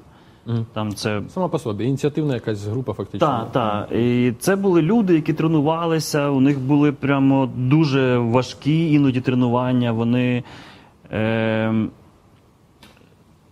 значить, вистрибували з парашутами, е, приземлялися, і потім е, їм треба було за три дні подолати 150 кілометрів пішки. Е, Це нормальна підготовка. Ось, і вони реально Второго. це робили. Здорово. Так, ну, е, і тому кажу, це була група, яка окремо Ну, не типова, скажімо так. да. Тобто жарт Окей. про авіацію ТРО перестає бути жартом. да. Так, це давно не жарт, ти що не знаєш? Ось, Не а- пілотована але, але я треба. власне я тільки стежив е, за цими, бо це вони робили раз кожен рік. Ну раз в рік вони це робили, наскільки мені розказували. І до цього, е, ну до цього тесту, який був того року, коли я вже з ними готувався, то я не був готовий. Я просто ну не встиг до нього підготуватися. Ось і але я дуже хотів, власне, оце прямо 150 кілометрів за три дні. парашутом 150 кілометрів. 150 з парашутом. Я дуже хотів. Я, власне, тому почав якось ну, більше цьому приділяти часу. І я навіть зробив свій перший вихід з рюкзаком е, е, десь в жовтні чи в листопаді. Я дуже хотів вночі подивитися, скільки я взагалі пройду в цьому віці, в 40 років. Ну, це непогана ідея, з якою Побачити свої сили і зрозуміти, що ти з якою швидкістю, чи я зможу довго йти, взуття, зручне, незручне, рюкзак, я собі купив новий рюкзак, переночувати в лісі, чи. Ну, коротше, оце, ну, я хотів це все перевірити. В принципі, я за 4 години зробив 20 кілометрів.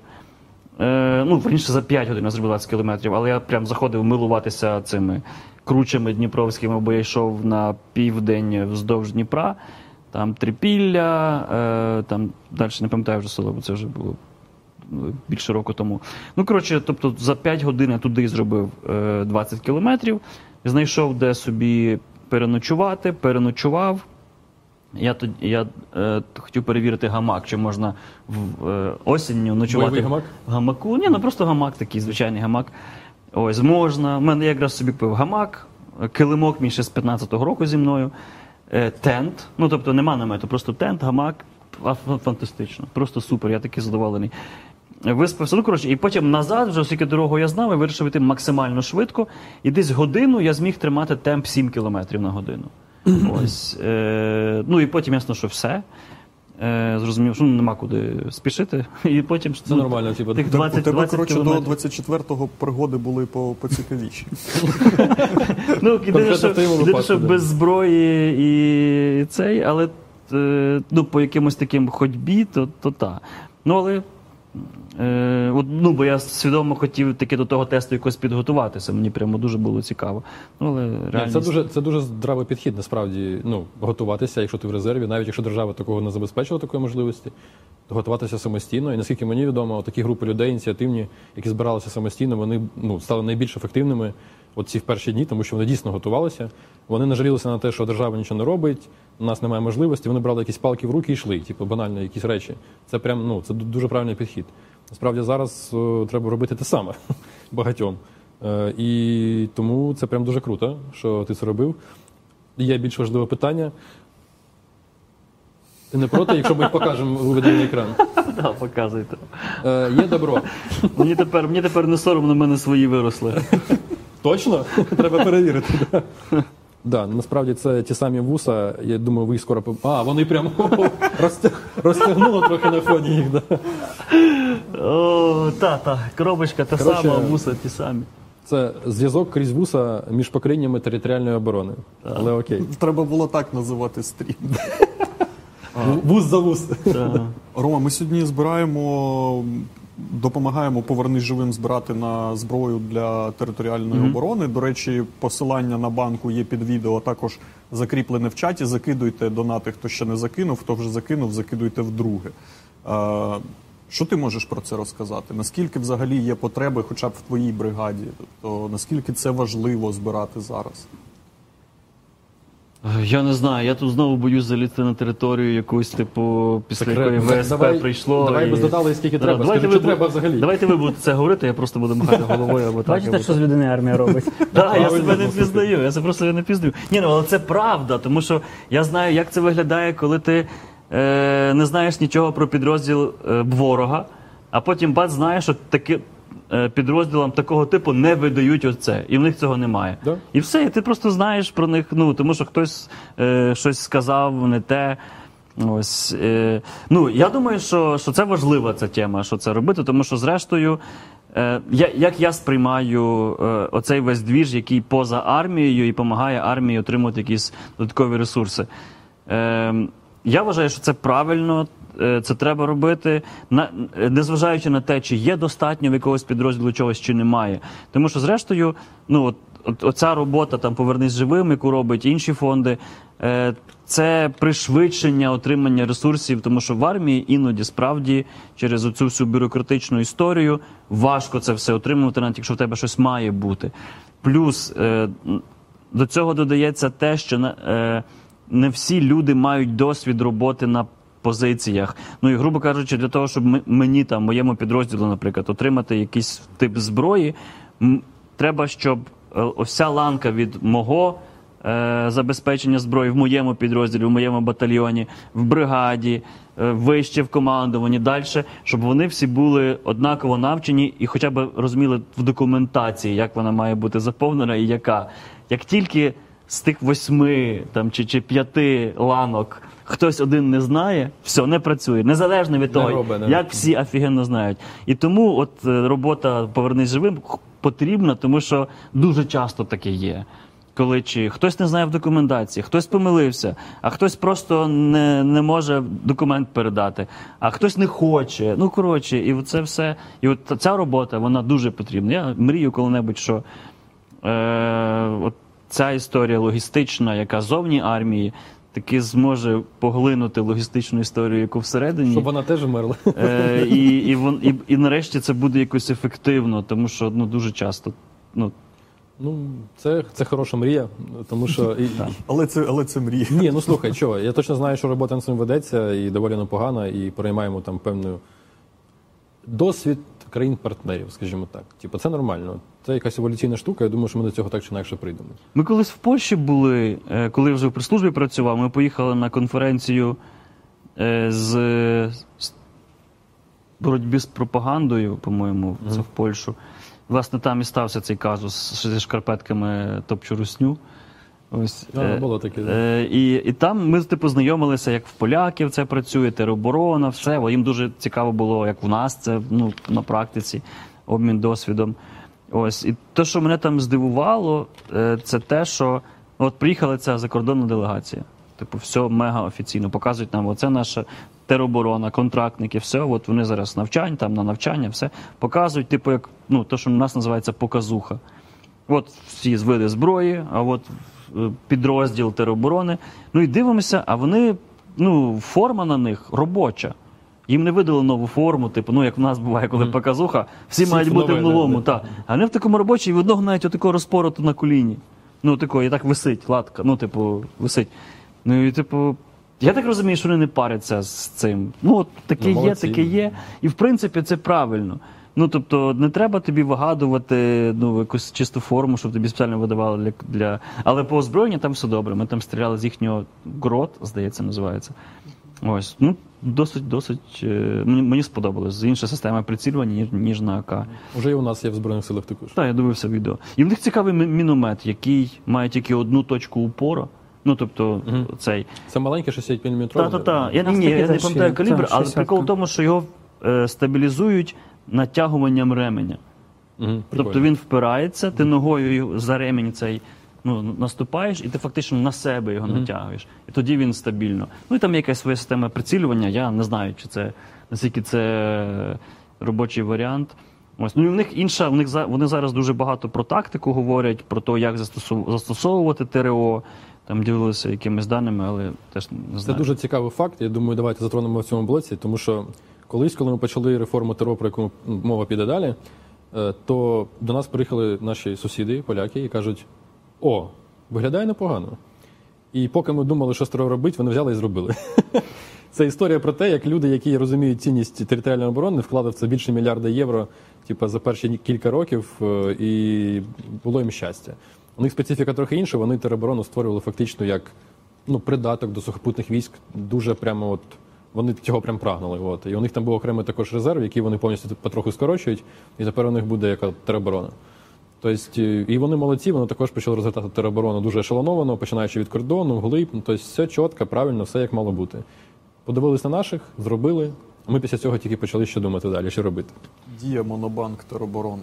Ну, у них там тероборонівець, він там, той, хто служить в теробороні, має контракт, він отримує досить багато пільг, типу, якісь там, ну і по, по навчанню, ще по чомусь. Тобто в них досить е, так серйозно підійшли до того, щоб тебе справді мотивувати, зайти в тероборону, і щоб ти реально виконував там завдання і хотів це робити. Ось мені здається, що в нас нам треба покращити цей момент мотивації, тому що ясно, що коли в тебе ворог прийшов під е, поріг, тут так якби.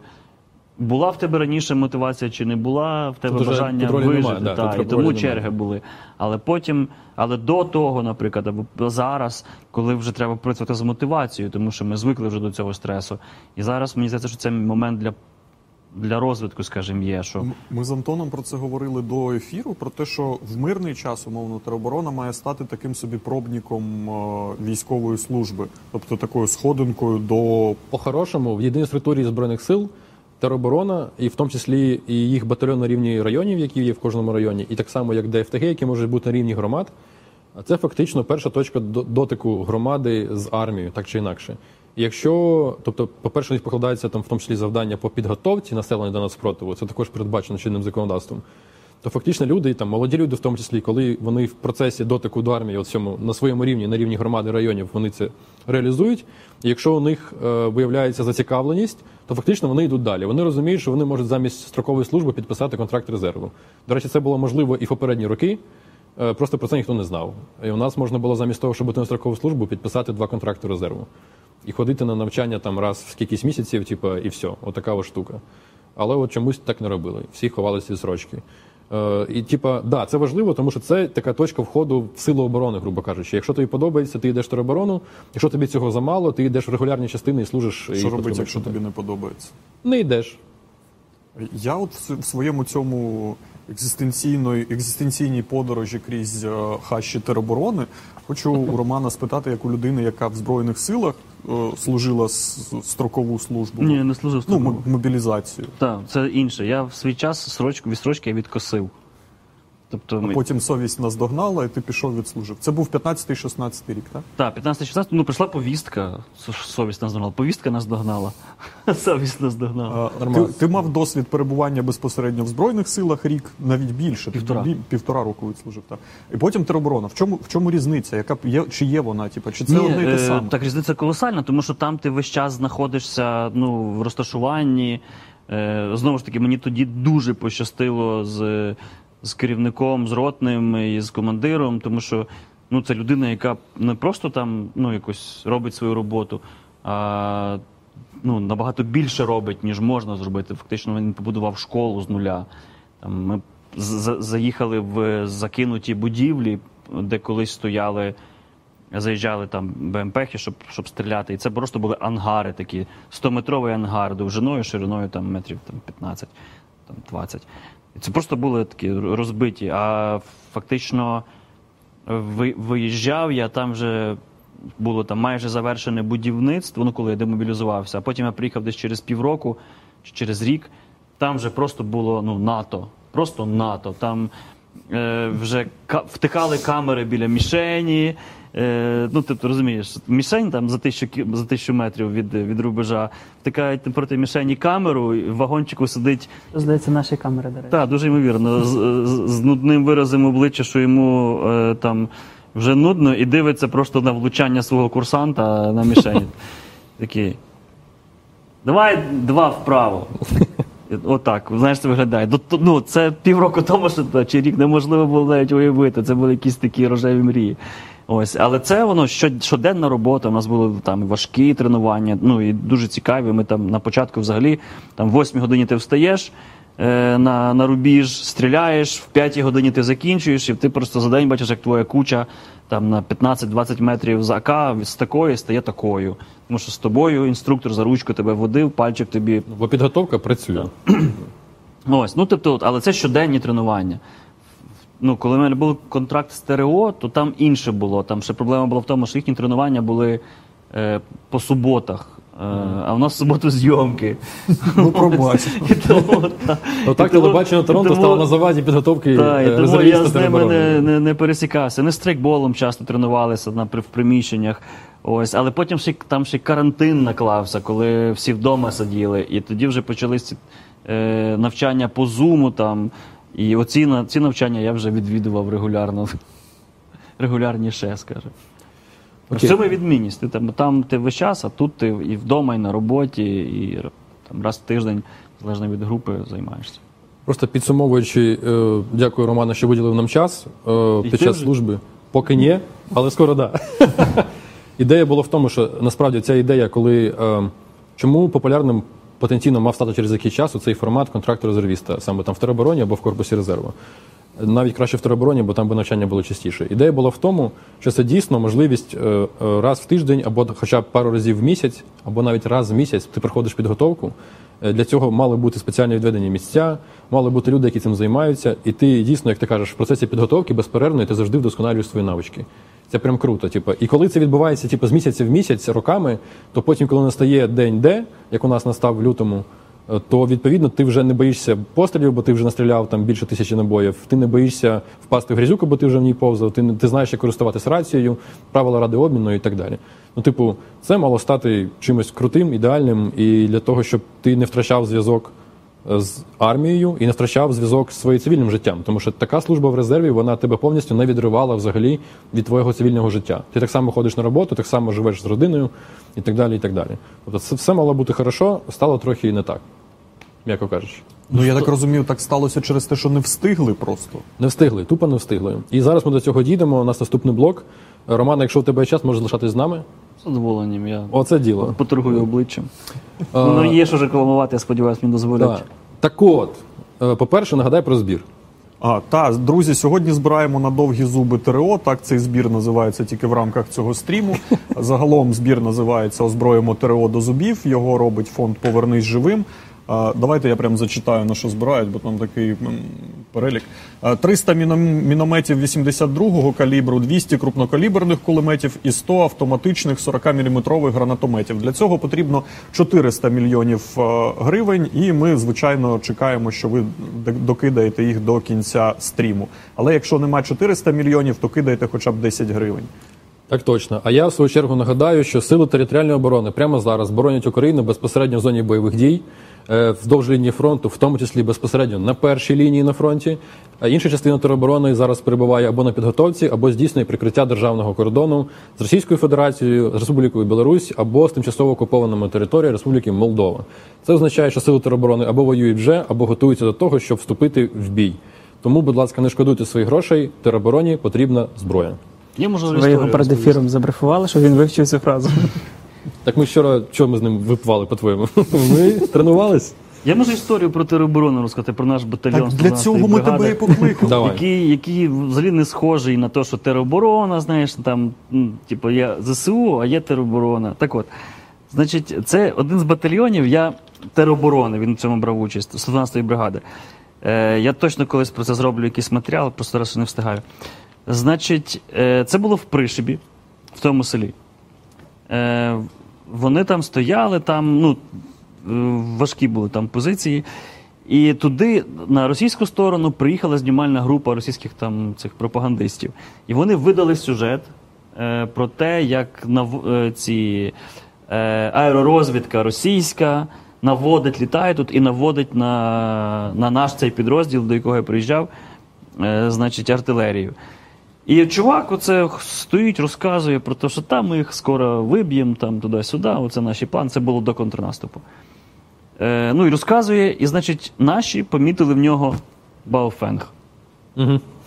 Е, з цього почалася ця історія. Баофенг це рація, я не знаю, кого. У коха не шифроване. Так, не шифрована. І відповідно, крім того, що ці пропагандисти ці російські, вони заблурили йому всі шеврони, але не забули, не заблурили екранчик Баофенгу. І відповідно вони там їм легше було просто підібрати там цю частоту і підібрали. Там за якісь за кілька днів вони підібрали частоту, знайшли їх, і все, і наші це просто повісили рацію е, на цій частоті і слухали дуже довго. Там, якщо спочатку вона мовчала, потім почала говорити, вони зраділи, давай.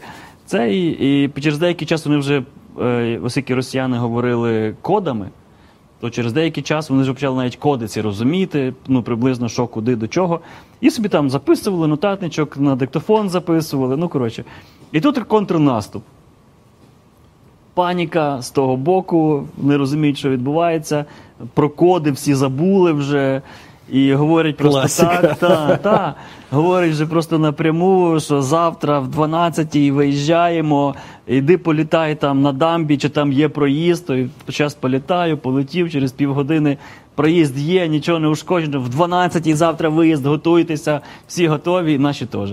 Ну і коротше, ці наші е, з 112-ї бригади цього з батальйону вони передали на арту, передали ну, по, по всій, куди треба.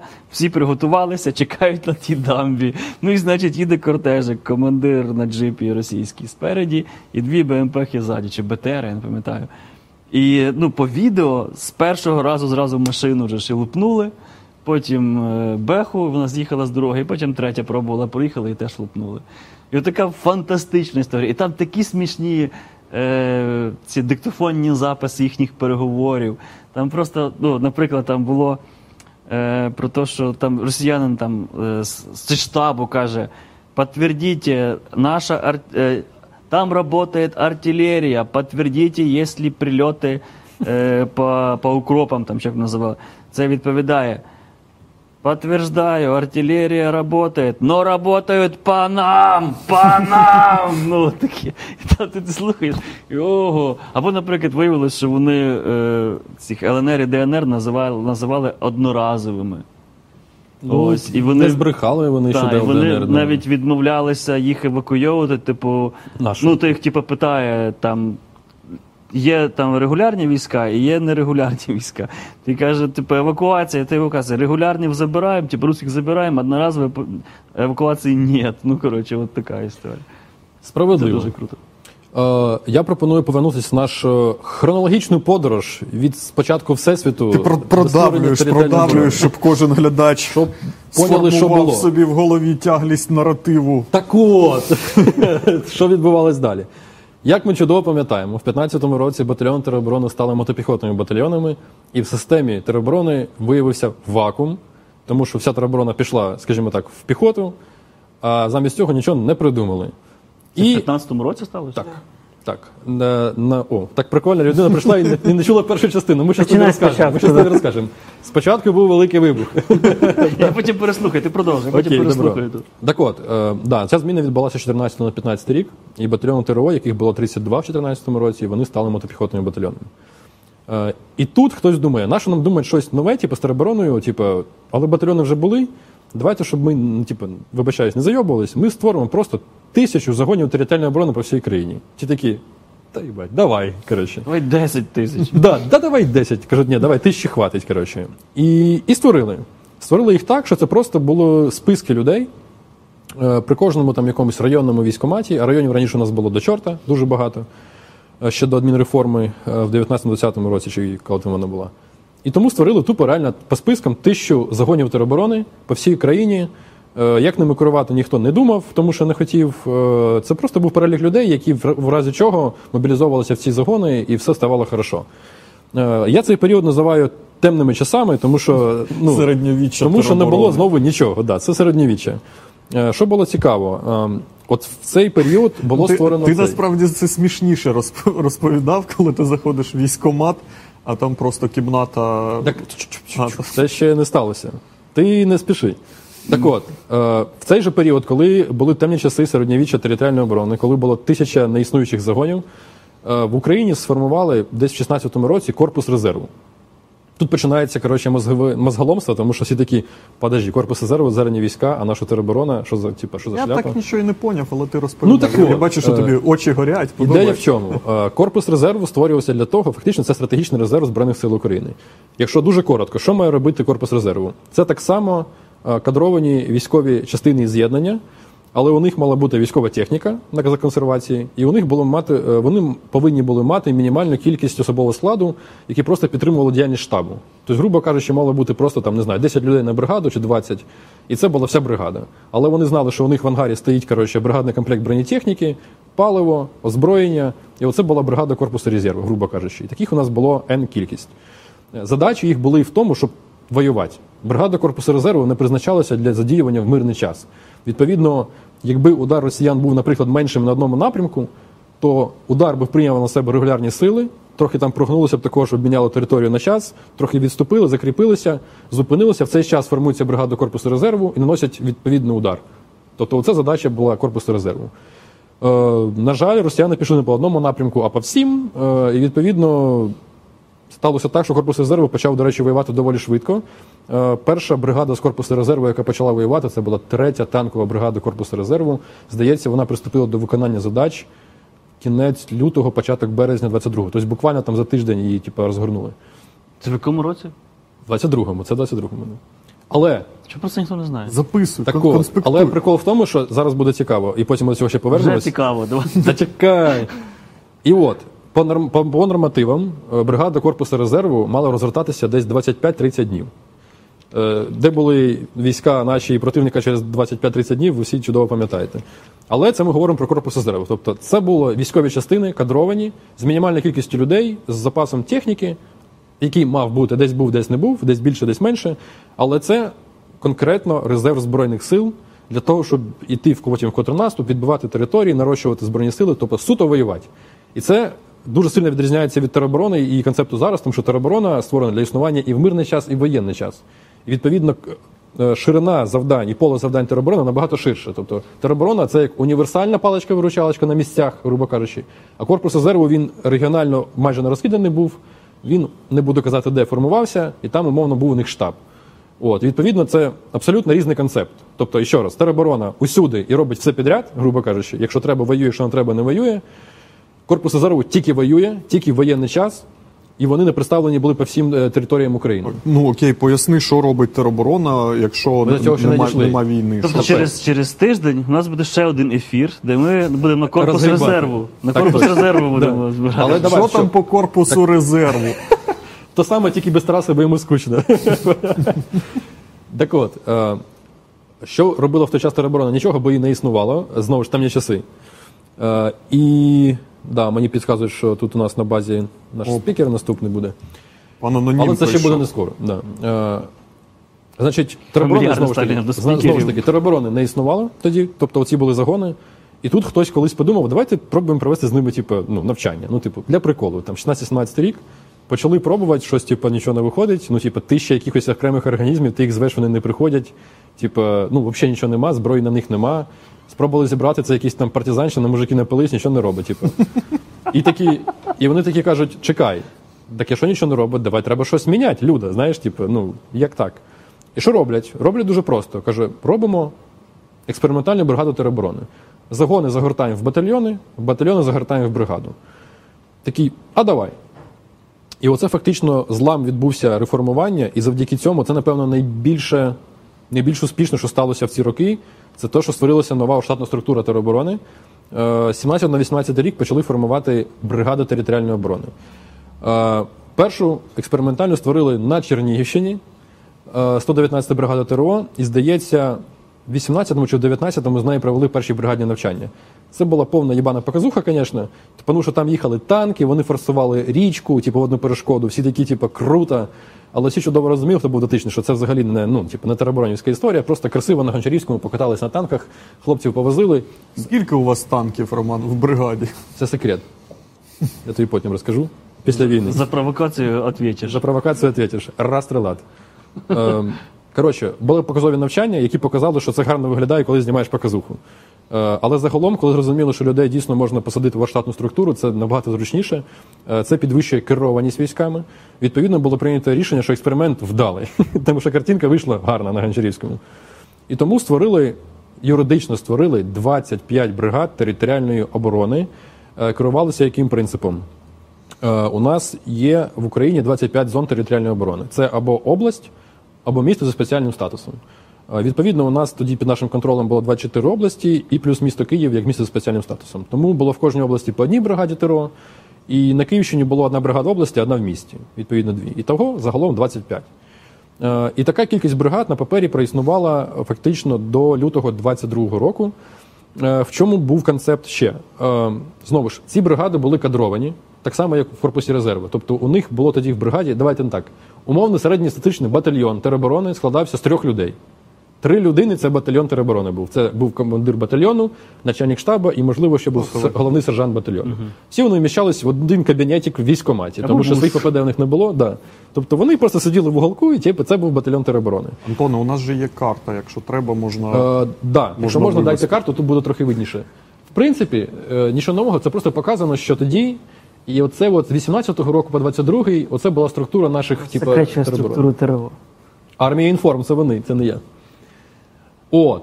І фактично було створено чотири регіональних управління на базі оперативних командувань. Це умовно поділили Україну на чотири зони, в яких у нас є оперативні командування сухопутних військ, і в них створили штаби тероборони, грубо кажучи, регіональне управління. Е, Відповідно, раз, два, три, чотири і 25 бригад, той, як я і казав. Е, Тоді штат був е, уніфікований. В кожній бригаді було суто по 6 батальйонів. Скільки районів в області нікого, типу, не хвилювало. Все, ти бригада, значить, буде в тебе 6 батальйонів і все. Деталізувати не буду, але в принципі передбачалося, що у них буде ну, звичайне піхотне озброєння, нічого такого. З надважкого у них тільки передбачалося з важкого озброєння, передбачалося у них тільки міномети 60 мм батарея на бригаду. 12 штук. 12 штук. На бригаду, опять же, на умовно 10 тисяч людей. Ну таке.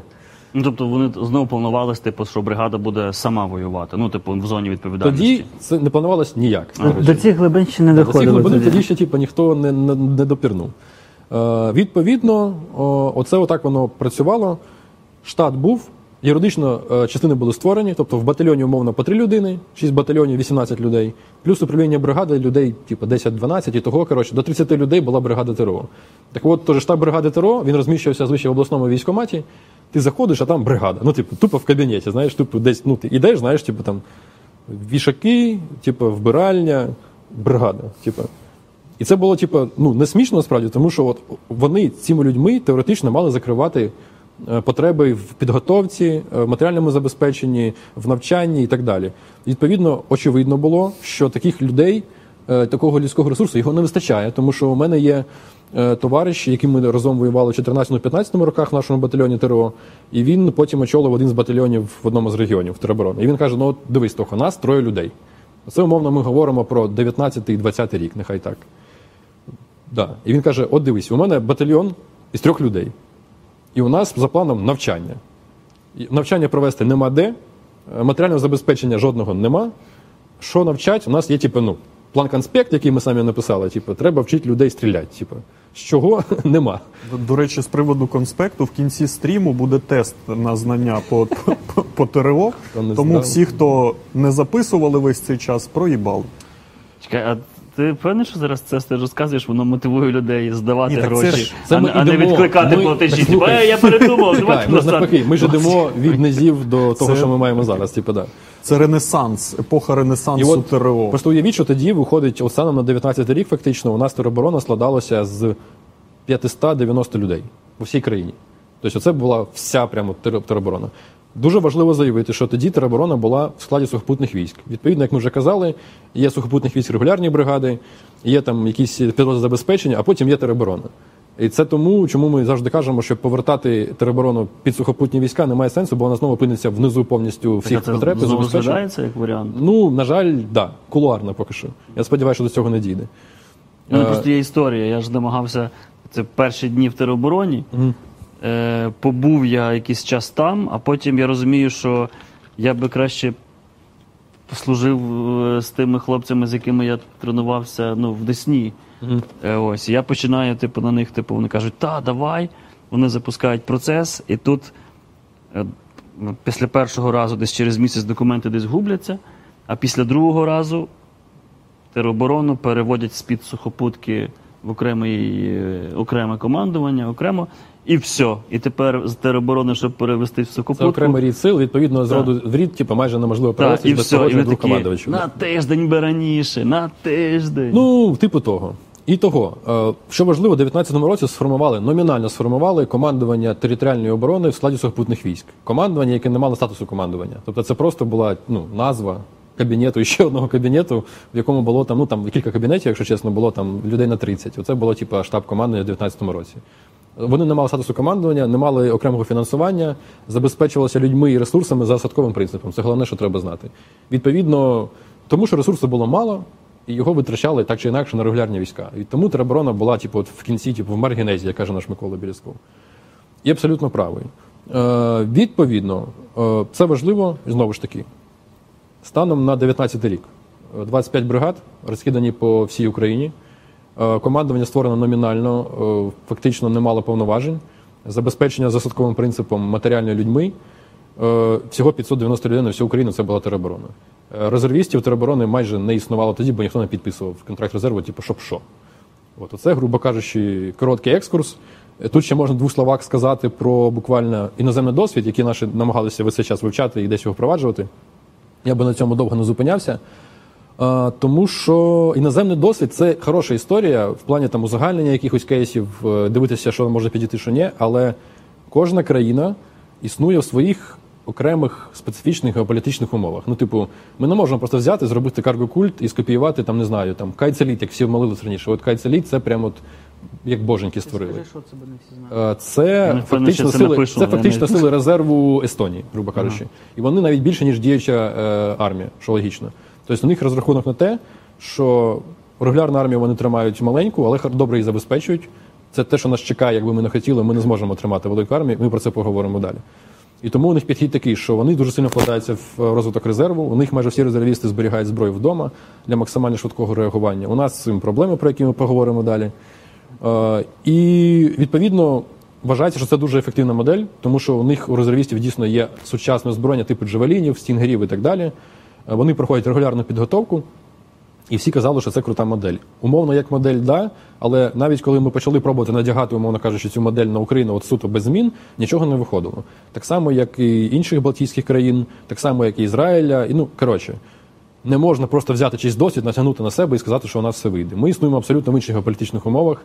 Ми не є членами великих е, воєнно-політичних альянсів.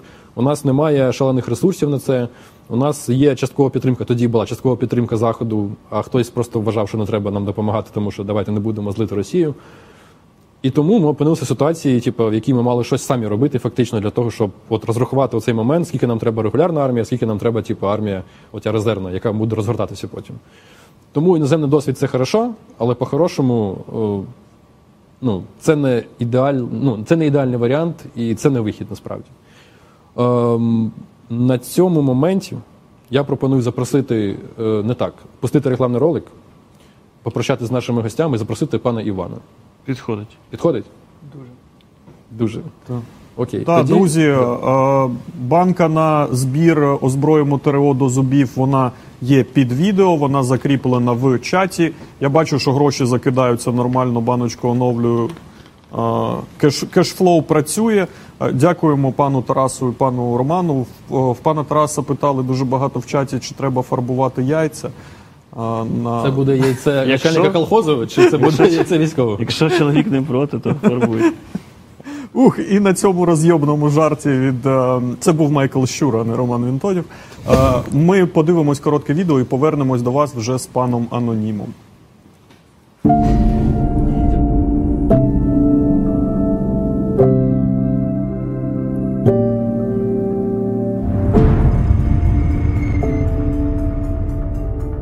Більшість із них не уявляла себе на передовій.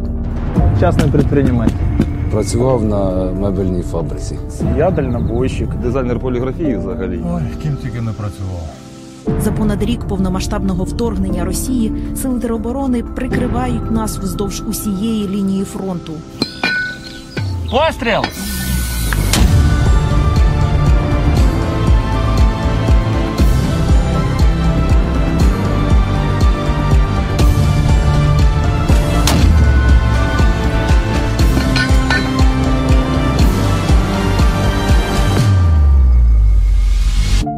Спільно з АЗК ОКО фонд Повернись живим акумульовує 400 мільйонів гривень, аби придбати для всіх бригад ТРО гранатомети, кулемети та міномети і повністю закрити нагальну потребу сил тероборони у легкому піхотному озброєнні.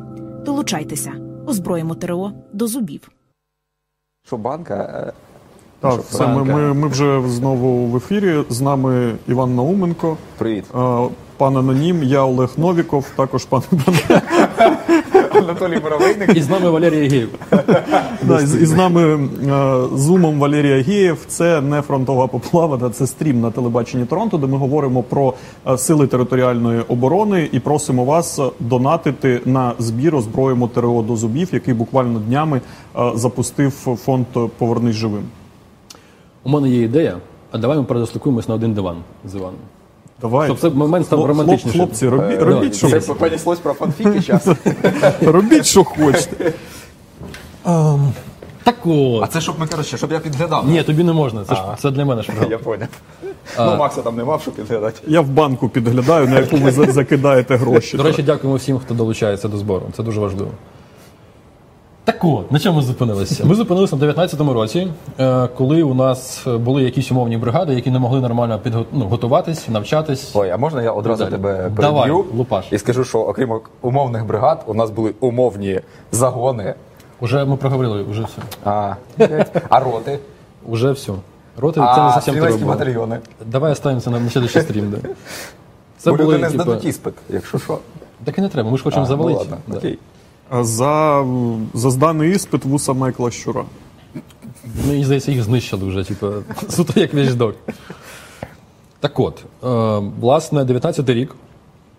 Тут держава розуміє, що регулярна армія це хорошо, але корпус резерву так чи інакше ми створили, а що з теробороною? Типу, бригади у нас вже є, ефективність їх низька, тобто вони не можуть нормально проводити навіть підготовку і навчання.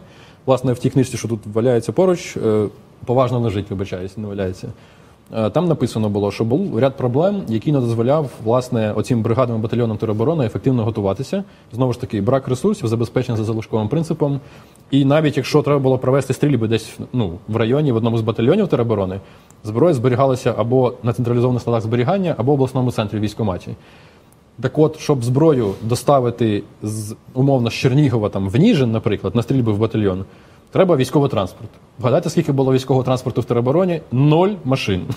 Відповідно, стан на 19 рік. Возили маршрутками. Е, І тут почалося саме цікаво, що умовний комбат каже, чуваки, ну типу, це ж діч, треба вчити, ну, вчити людей стріляти, треба зброя.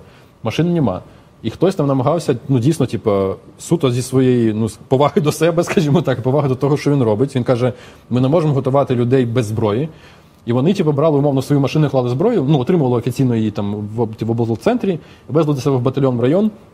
За що потім приходила прокуратура, казала, типу, ви, типу, що собі дозволяєте? Бо це незаконно. Бо це незаконно. Він каже, а готувати людей ви збираєтесь до війни чи ні? Типу, вони такі, ну якби да, ну по вам розслідування, коротше, в такому плані. І це якби зовсім не спонукало е, цих командирів робити це ще раз, розумієш?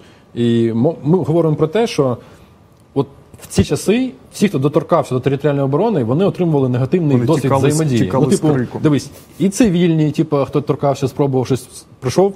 Каже, привезем, привезем, каже, типу, автомати, привезли прокурора. Знаєш, типу, воєнну прокуратуру.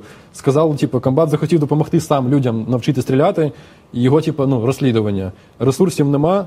Це дуже круто, тому що на підготовку зазвичай є такий чемодан, прям ну не чемодан, ящик з підснаряду какого-то. Відкриваєш його, а там було, не знаю, типу, десь 50 різних документів, до 100 документів, якісь книжок, журналів однакових.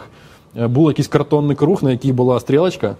І ця стрілочка, щоб показати напрямок, куди летить самоліт. Поняв, типу, для пункту І коротше, це вже дві години цю всю дікуху розказуєш, і я не можу зрозуміти, як взагалі у нас сталася Так вот, тероборона. Так от, ми ж до цього йдемо. І ідея, типу, в тому, що ми ну, типу, всі, хто хоч якось адекватно займався цим проблем, ну, цими проблемою, розуміли, що це типу, діч, треба щось міняти. Я б сказав би тут е, набагато глибше. А як так сталося, що ми е, скільки там вже, блядь, 12-13 місяців е, отакого активного піздареза, да, і ми все ще вивозимо, тому що у Русні все ще гірше. В тому числі, так. Да.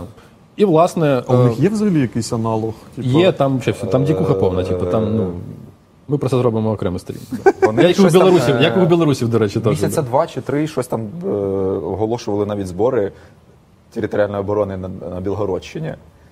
Ну, я бачив оцю історію. Це типа аналог, коли вони формували добровольчі батальйони від кожного. Ой, як це, це, в них це, називається? дікуха, да, да, типу кожного е, цього Да, суб'єкта суб'єкта, федерації. да. Так от, е, і тут добре, що з'явилися окремі, окремо взяті хороші люди, і почали думати, давайте щось міняти. Це Е, ти? Ні. Да я тоді, я якраз в 19 році тільки фонд прийшов. Е, і от, і вони почали думати, що давайте треба щось, і це на рівні влади було. Е, і вони сказали, давайте придумаємо якийсь е, законопроект. Тому що у нас от на 19 рік все ще не було жодного закону про тероборону. Тобто вона все ще Вона не нормувалася, да, вона все ще нормовувалася, е, все ще тільки однією статтею, Да, типу законів про про оборону оборону, і було типу якісь два положення ДСК, там де щось хоч якось розписувалося. Але нормальної законодавчої бази не існувало, не було. І тому там на рівні РНБО було прийнято рішення, потім воно там десь було погоджено з офісами і так далі. Почали розробку е, законопроекту про територіальну оборону. Ну не так, просто на, на них було покладено, Да, е, покладена покладена задача. задача, типу, сформувати, і від офіса мав цей закон, ну, типу, від президента мав піти. Але сталося не зовсім так. е, да, і я би тут, зовсім не так, Я би тут сказав, скажімо я так. би тут зробив застереження, що ми не будемо залазити в, в глибину. В, в недра, надра, глибину української політики, скажімо так. Там, там сталася добряча політична інтрига. коротше. Добренне, добренне. Е, Якщо- Там не інтрига, там стався срач. Якщо дуже коротко і без прізвищ, умовно кажучи, одна ініціативна група робила його дуже довго і не зовсім зробила, а потім все ж таки подали е, один з, з проєктів в Верховну Раду. До речі, він був ну, умовно непоганий. Але владі це не сподобалося, тому що там була норма про те, що людям резервістам можна буде зберігати зброю вдома, в тому числі. І концептуально вони хотіли тероборону вивести взагалі зі збройних сил під Міністерство оборони, створити окремий орган.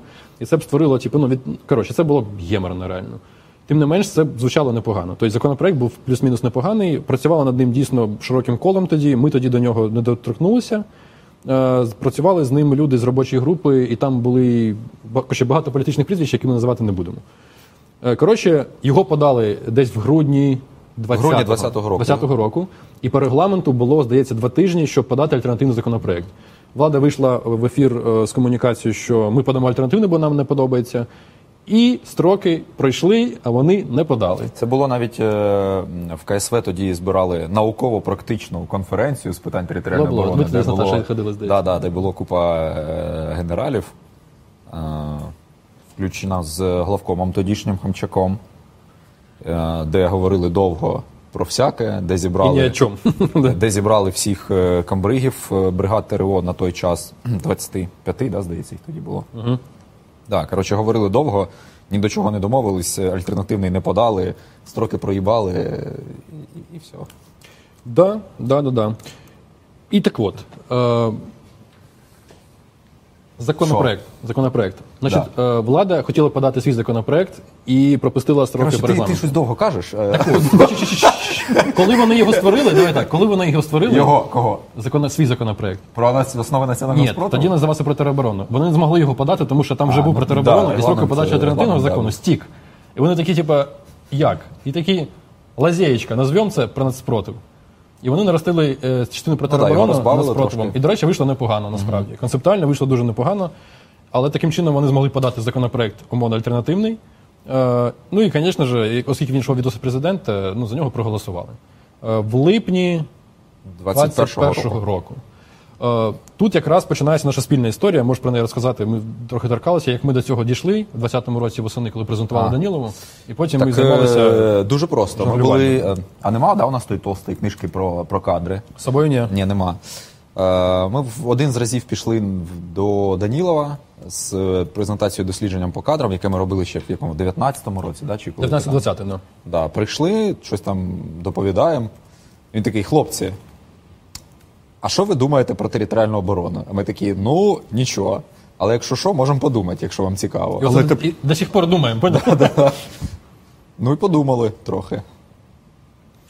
Да, коротше, і тоді нас почали запрошувати, е, скажімо так, включати нас в роботу над такими законопроектами, яких тоді, от на 20-й рік було. було 4-5, був якийсь умовно від військових, Був був, від від МОУ, учених. був е, від Міністерства оборони був, був якийсь збірний взагалі урядовий, де там, типу, умовно, Мінреінтеграції, там Мін. е, Як це? е, Коротше, той, що Мінрегіонбуд, е, Багато мін, що то там. да, да, да, МВС, а МВС був, здається, окремий. По МВС Там, де взагалі хотіли, що а давайте ми територіальну оборону передамо в Нацгвардію.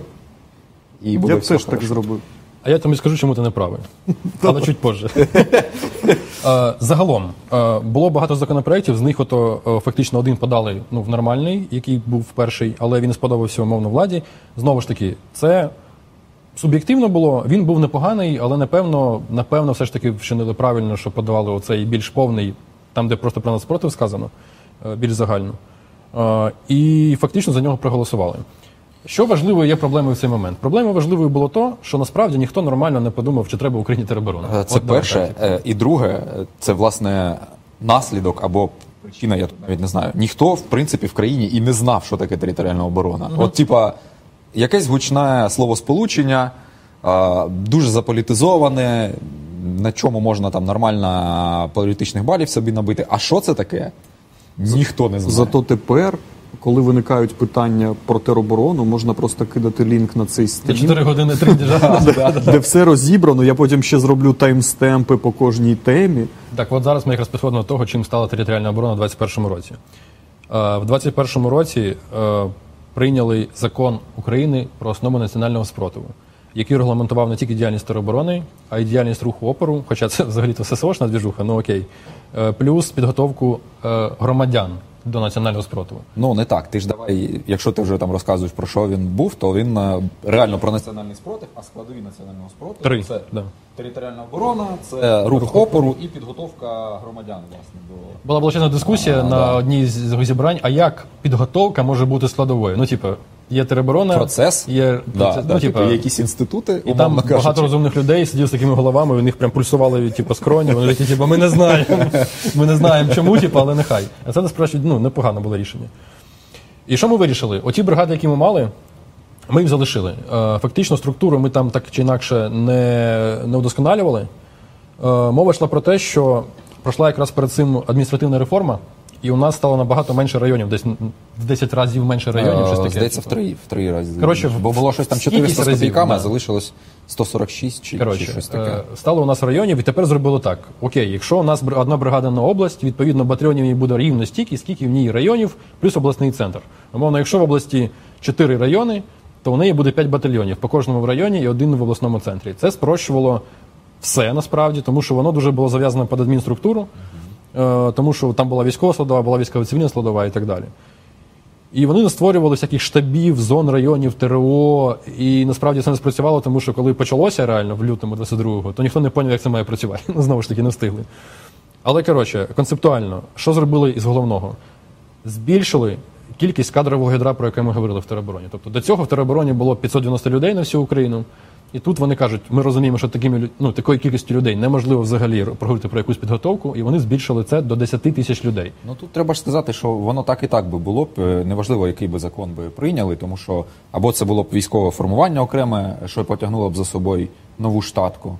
Або як в нашому випадку це окремий рід сил, і, і воно теж потягнуло за собою нову штатку, і да, збільшили що там е, Ну от кадрове ядро управління да. до Тобто, 10 тисяч. на- Відповідно, якщо ми говорили, що раніше в бригаді ТРО зразка 21-го, там 19-го року, типа, було всього лише 30 людей, то тепер в бригаді ТРО було б умовно 450-500 людей.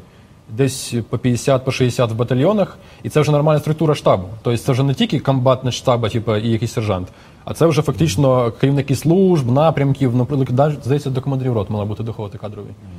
Тобто, це я не оцим ядром вже можна було говорити про якісне планування, е, про підготовку, знову ж таки, і так далі. Е, Цим наказом, е, цим законом, тероборона признавалася окремим рідом сил, родом сил. Це А взагалі, означало, оце, оце інтенсифікація процесу створення тероборони, вона була пов- пов'язана з тим, що хтось щось очікував, що от почнеться, чи це просто так хронологічно Е, співпало? і да, І да, і ні, там по- по-різному насправді знову ж таки говорили да, про те, що десь в 17-му році воно плюс-мінус почало. ми все це вже проговорили. да, да, да, інтенсифікуватись.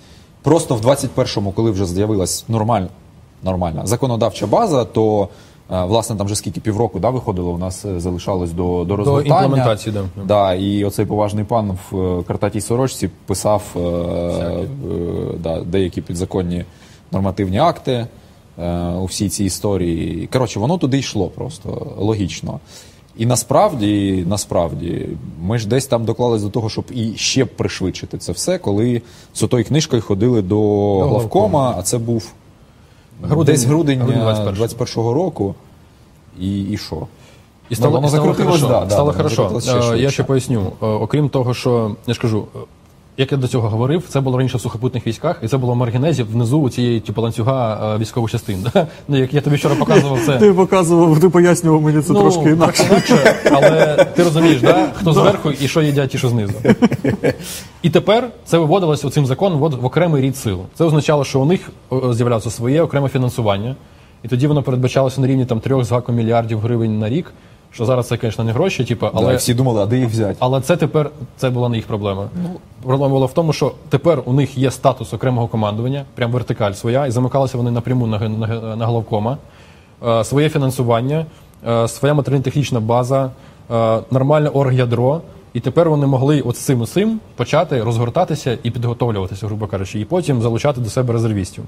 Тобто воно пішло. Проблема тільки в тому, що ми правильно говорили, що Інтенсифікація роботи над теробороною пішла якраз в тому, що в 2021 році е, відбувся перший етап перекидання е, початок 21-го року, зима, січень-лютий, здається, 21-го року, перекидання російських військових частин під наш кордон. Тоді, наприклад, в Смоленській області Ага, з'явились е, польові, навесні, польові да. лагері. Коли вони приїхали, відпрацювали, лишили техніку і поїхали. І всі такі, типа, типа, попахує хуйньою, знаєш, коротше. І так воно і сталося, і тому це, це, це відіграло свою роль. Ми почали пришвидшувати, нехтувати якістю законопроекту, але пришвидшувати процес. І його тупо прийняли в останній день бюджетного циклу, тому що якби ще на день просрочили е, його прийняття, то фінансування б тільки через не просто через півроку, а ще через півтора року тільки з'явилося. Тобто тільки в 23-му році. Бля, я й забув за це. Прикинь? І, і Майкл Щур служив би в якійсь іншій бригаді. Служив би ну, в стрілецькому батальйоні з Е, палкою в руках, коротше. Да. Або в загоні територіальної оборони. В одному з тисячі, да, типу. Вот. е, Також е, цим законом дозволили розгортати додаткові бригади тероборони, що і сталося 22 лютого, е, 24 лютого 22 року, ну в лютому, власне. Е, Тобто вони стали окремим родом військ, сил, е, і це мало стати прям таким гух, прям класним заходом. Що відбулося по факту? Е, Закон написали, закон передбачав купу нормативної документації. Е, На жаль, е, час, щоб її писати, ну, було там Кілька місяців. Тому що закон вступав в силу з 1 е, січня 22 року. року. Ну, півроку там залишалось Е, по суті, Командування тероборони е, було юридично створено 15 грудня 2021 року, фактично за два місяці до повномасштабного так званого вторгнення. Вони отримали приміщення штабу, яке було там були стіни. Кажемо, де, бо це секрет. Коротше, там були стіни і не було меблів. І вони такі. Клас, коротше. І ми кажемо, а вам уже зайшли типу, гроші на рахунок? Ну, вже бюджет. Вони кажуть, у нас нема рахунку. Щоб відкрити рахунок, треба печатку, у нас її нема. Типа. е, відповідно, завертілось, е, і це вже був Це, блядь, трагічна історія. Так от. Але вона не трагічна, вона йшла до успіху. Типу, вона просто чуть-чуть не дійшла, поняв? Не вистачило часу. Я думаю, нам би, якщо б ще рік-півтора був, було б класно. Ну, на жаль, його нема. Тому що ми довго тілились в 15-му, 17-му, потім довго тілились в 19-му, 21-му, поки там срались між одним е, різні сили і учасники процесу. В результаті ми отримали хоч якийсь бодай закон, який унормував типу, структуру, права, статус і так далі. Це було важливо насправді. Е, Також там придумали оці в цьому законі ДФТГ. Дуже коротко, ми про це говорили на багатьох ефірах. ДФТГ це добровольче формування територіальних громад. Це штука е, створена для того, щоб реалізувати норму стратегії воєнної безпеки України про всеохоплюючу оборону. Ідея була в тому, що люди цивільні могли долучатися до оборони в рамках ДФТГ, створювати їх в тих громадах, де було де не вистачало е, регулярних сил оборони. Умовно кажучи, є в області якісь громади, де немає жодних військ. І якщо е, перелік, якщо ця громада в рамках військового планування визнавалась такою, що там доречно створити ДФТГ, тоді люди з міс- числа місцевих могли ініціювати створення загальними зборами, і це створювалося. Тобто мала бути ініціатива е, з армії, мала бути ініціатива знизу, і тоді там можна було створити ДФТГ. Е, Недолік закону полягає в тому, що ДФТГ це воєнізований підрозділ згідно закону. А що таке воєнізований підрозділ, немає в жодному законі України. І всі такі прикольно. типу, а що це таке? Ну і після цього повиникала купа якихось дивних ДФТГ у кожної ну, села. це Це, був наслідок 22 року. приколи, Ми про це далі проговоримо да. на цьому етапі. Але по факту, да, по факту це призвело то це на чіткість призвело до того, що е, вони створювалися доволі хаотично е, і не завжди з дотриманням процедури. Хоча ми особисто прописували оці типу, запобіжники в нормативки. Е, Ну, на них просто було начхати, тому що відбувалося власне повномасштабне Ну, але вторгнення. по суті, воно ж е, дало якийсь законний механізм. е, Це дуже важливо. Е, Да.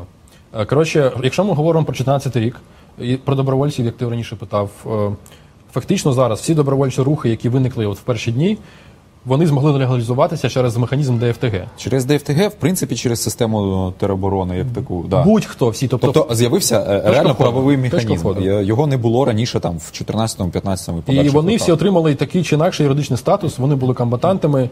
Е, Як члени ДФТГ під час воєнного стану, коли вони діють по бойовому розпорядженню, вони мають ті самі е, гарантії соціальні, як і військовослужбовці, але не отримують грошове забезпечення. На те воно і ДФТГ.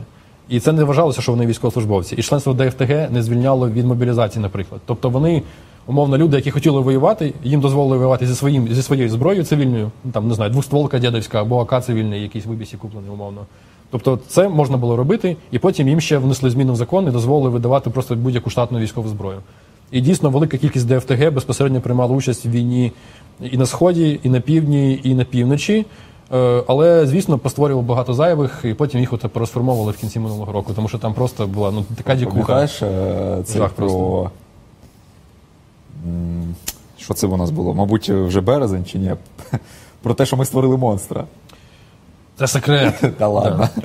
Коротше, було таке. Ем, ідея в чому, що ми на цьому етапі дуже активно залучалися, по-перше, до розробки нормативно-правових актів для того, щоб цей закон почав діяти. Тобто це механізм того, як це діяти. Ми долучалися до створення доктрини територіальної оборони, яку підписав президент е, де-факто в грудні, де Юре в січні уже 22-го року. Е, Ми туди заклали візію, е, візію розвитку тероборони у вступ.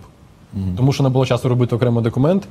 Що передбачалося фактично, і це дуже важливий поінт. Тероборона, особливо в прикордонних областях, по-перше, пріоритет на розгортання мав бути дійсно в прикордонних областях. Ми чудово розуміли, що це війська, які за умов відсутності сил оборони регулярних на цих місцях, це війська, які перші зустрінуть фактично е, противника. Так воно і Ми тоді так говорили про що? Про Волинську, Рівненську, Житомирську, Київську, Чернігівська, Сумська, Харківська. Сумська, Харківська, да. І області і південь і, чуть-чуть і південь. теж, да. І південь ми І південь теж ще, да. Да. І тобто е, до нас дослухалися е, в генеральному штабі і сказали, що це типу має сенс. Тому що ми кажемо, дивіться, у вас є обмежений ресурс. Ну тоді ми ще, от, коли ми були у главкома в грудні 21-го, ми кажемо, ну умовно, у нас є ресурс, там от 3 мільярди, які виділили на тероборону. Вони ще не отримали, але виділили. Якщо ми ті 3 мільярди розмажемо по 25 бригадам, по 25 там, зонам тероборони, ну це буде нічого. Ну, типа, нам краще ці е, ресурси зосередити на тих там 8-9 областях, і це принесе типу, більший ефект е, в першу фазу. І в принципі почали розгортати якраз е, ППД і кімнати зберігання зброї, оформлювати на півночі, в тому числі на Київщині, Чернігівщині, Сумщині. Теж не встигли, але почали. І мова йде про те, що ідея ця була прийнята, і ідея була в тому, що в ідеальному світі тероборона мала наносити максимальне враження противнику, скільки це можливо. Тобто вони мали використовувати як перевагу знання місцевості, е, мережу людей, ну тобто родичів ну, всіх місцевих, тобто знання місцевості, зв'язки, е, передача інформації, плюс е, засоби ураження, мобільні, тобто, умовно кажучи, пікапи, ну тобто групи протитанкові, типу групи з ПЗРК на якихось пікапах і так далі. Це те, до чого ми умовно приходимо поступово, але якби це було на день вторгнення, розгорнути натреновані люди, і резерв був знав, що йому робити, і зброя була б в нормальних доступних місцях, то противника вдалося б стримати набагато ближче. На це банально не вистачило часу з різних причин, тому що різні роки з 14-го і потім в 19-му і так далі. е, Влада мало уваги приділяла е, от цьому питанню, тому що були проблеми з регулярним військом, потім проблеми з корпусом резерву. Тобто це просто факт. Ну так факт, так сталося. Е, і тому оця модель тероборони, яку прийняли згідно закону, е, вона була ну, дійсно непогана. Тобто зміни можна було б внести, допрацювати нормативку, все це можна було б робити, якби був час. Часу не було. І тут саме цікаве, що 22 лютого ми з паном Іваном О, це хороша історія, я обожнюю її. розказуємо. Значить, е, сидимо ми. А де це було? В Кашиє, да, здається? Да, це теж був секретний. Сидимо ми, коротше. Я просто сьогодні здаю всі державні таємниці. Ну, до тебе, значить, і прийдуть. Е, Окей. Е, Як там, е, ми є СБУ довбойоб. Ця фраза вже була всі, Да. в цьому Ну, стрімі. Була фраза Ми є держава довбили. Значить, сидимо ми е, з поважними різними людьми, зокрема з е, новоствореного командування, е, з там колишніми міністрами деякими, з викладачами бізнес-школ українських. Сидимо ми, значить, і думаємо, а як нам так зробити, щоб наповнити штатку резервістами в бригадах ТРО, бо по закону. По новому, по цьому про національний спротив 10 тисяч це у нас оргядро, де кадрові військовослужбовці, і 130, 130, 130 да, здається, вони закладали резервістів. Плюс-мінус, да. Да. І ну, треба, щоб люди пішли туди служити, типу, в е, підрозділи, щоб там приходили на службу, там скільки раз чи два на. на- Це про що казав факт, фактично Роман да, Вінтоні, да, що да, типу, да. він казав, що у поляків є якась там соц, соцприкол, типу, да, ти знаєш, що якщо ти йдеш типу, в резерв, то у тебе є там Ну, можливість да, ти отримати другу. безкоштовно в метро катаєшся. Ну, типу, або типу, ти отримуєш типу, другу там, військову спеціальність або цивільну спеціальність паралельно, тобто можливість навчатися там і там. Ну, то є щось таке. Коротше, розгортання військ це ж не тільки розгортання штабу, або там, типу, зброї їм нати вам. А це ще й якісь люди мають бути, щоб з цим щось робити. І оце ми сидимо, і це реально було 22, да? 22 чи 22, 21. коротше, Лютого, лютого 22 року. 22. І думаємо, як, І думаємо, що робити. як резервістів ну, типу, привлечь в ТРО. Да, да. Щось ми домовились, коротше, ж про щось говорили, говорили, типу такі, а давайте через тиждень зберемось, ще по- подумаємо про це. Ну, а потім е, число 25, 26, 25, десь умовно 25 лютого. Дзвоню я начальнику штабу Сил територіальної оборони бригадному генералу е, Сергію Сапко. І він мені каже: знаєш, який середній відсоток укомплектованості батальйонів ТРО в Києві? І я такий, а ну, здивуй мене. Він каже, 400. 400%. 400, блядь, відсотків.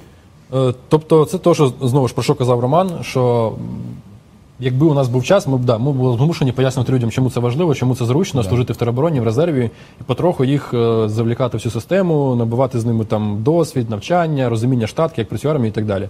І звісно, як Рома і сказав, відбулося просто повномасштабне вторгнення, так зване.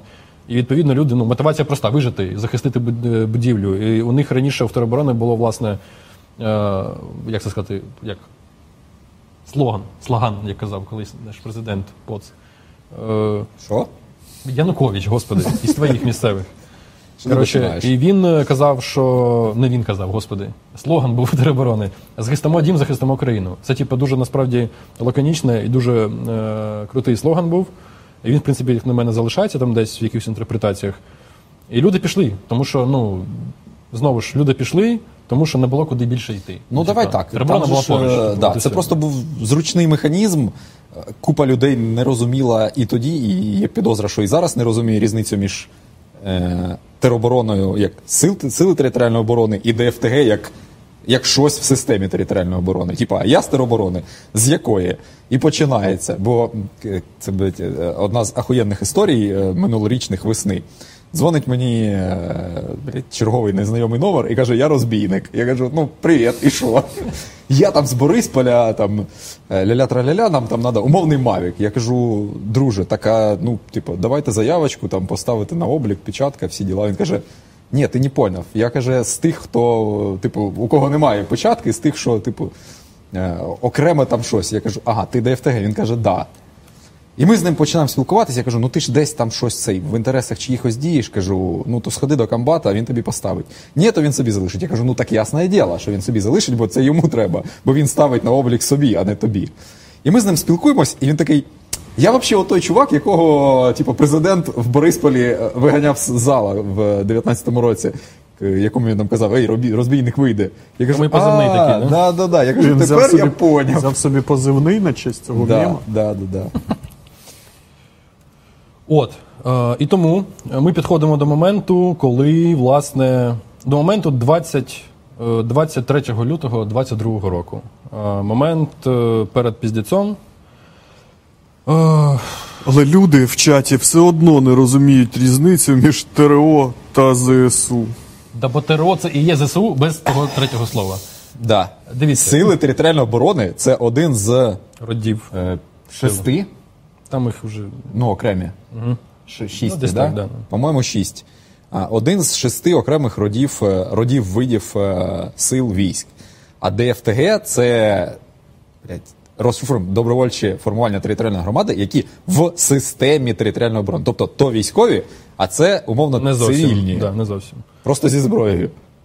Да. І з правами і обов'язками, Ну, тобто, як у військових. Але знову ж таки, командує сил ТРО. понаписували в Дивись, тому А це, ж ми ще не говорили про військово-цивільну вертикаль. Я не хочу. Управління. І часу немає. Да. Коли Антон казав, типа, ну я можу на 7-11 годин видати е, stream. Він не це- Ні, так він не вірив просто. Типу, Це взагалі easy. Тепер, тепер вірю. Так от, знову ж, команда сил ТРО це окремо так само, як команда сухопутних військ, так само, як ДШВ. Це окремий рід сил. Тупо окремий рід сил зі своїми повноваженнями, е, зі своїм фінансуванням і так далі. і так далі. От. Так от. І підходимо ми до 23 лютого. Знову, в четверте за сьогодні. Четверте за сьогодні. 23 лютого. Що ми мали? Значить, ТРО на цей момент е, уже так чи інакше формувався штаб командування сил ТРО. Вже навіть з принтерами вони на той момент. Ну тому що ми їм купили, Да, да, купили принтери і ноутбуки, бо не було І ноутбуків. інформаційну лінію ми їм розгорнули. Е, здається. Матеріально ми, Ну, щось але там вони таке, самі да, розгортали. Да. Тобто ми доклалися фактично на цьому етапі е, аналітичними спроможностями, допомагали їм, е, допомагали їм матеріально розгортати штаб командування, допомагали розгортати регіональне управління. Оці е, чотири тут була колись карта. Чотири ем, Військово-сухопутні зони. Да, дякую. Це, все. Да, от чотири регіональні управління розгортали. І плюс вони в цей момент фактично завершили перший етап розгортання. Вони хотіли в прикордонних зонах ТРО зробити укомплектованість кадрового ядра, отого, про якого ми казали. Тобто в бригаді мало бути там десь 500 людей. Вони хотіли, щоб е, оце кадрове ядро було сформовано відсотків на 70. Резніков навіть говорив Що? в якийсь з В кінці що, січня да, да, що вони сказали, що вони досягли цього результату. Е, Це спірно, але нехай. Типа. І потім наступний етап мав в тому бути, щоб е, за початок весни і до кінця весни привлечь якомога більше резервістів у бригади тероборони. Тобто, фактично, е, повномасштабне вторгнення застало розгортання бригад тероборони на тому, як вони тільки формували своє кадрове ядро. Тобто люди тільки приходили, їх попереводили з інших там частин через силу там і так далі. Сформували ці кадрові ядро, і вони були фактично не БГ. Ну, по факту. І тут починається повномасштабне вторгнення. На цьому моменті я би хотів подякувати пану Івану. Виганяєте? Виганяю. Ну ладно. Е, і я би хотів, щоб ми запустили рекламу і покликати потім до нас наступного нашого гостя, пана Миколу. Після реклами, так. Дякую.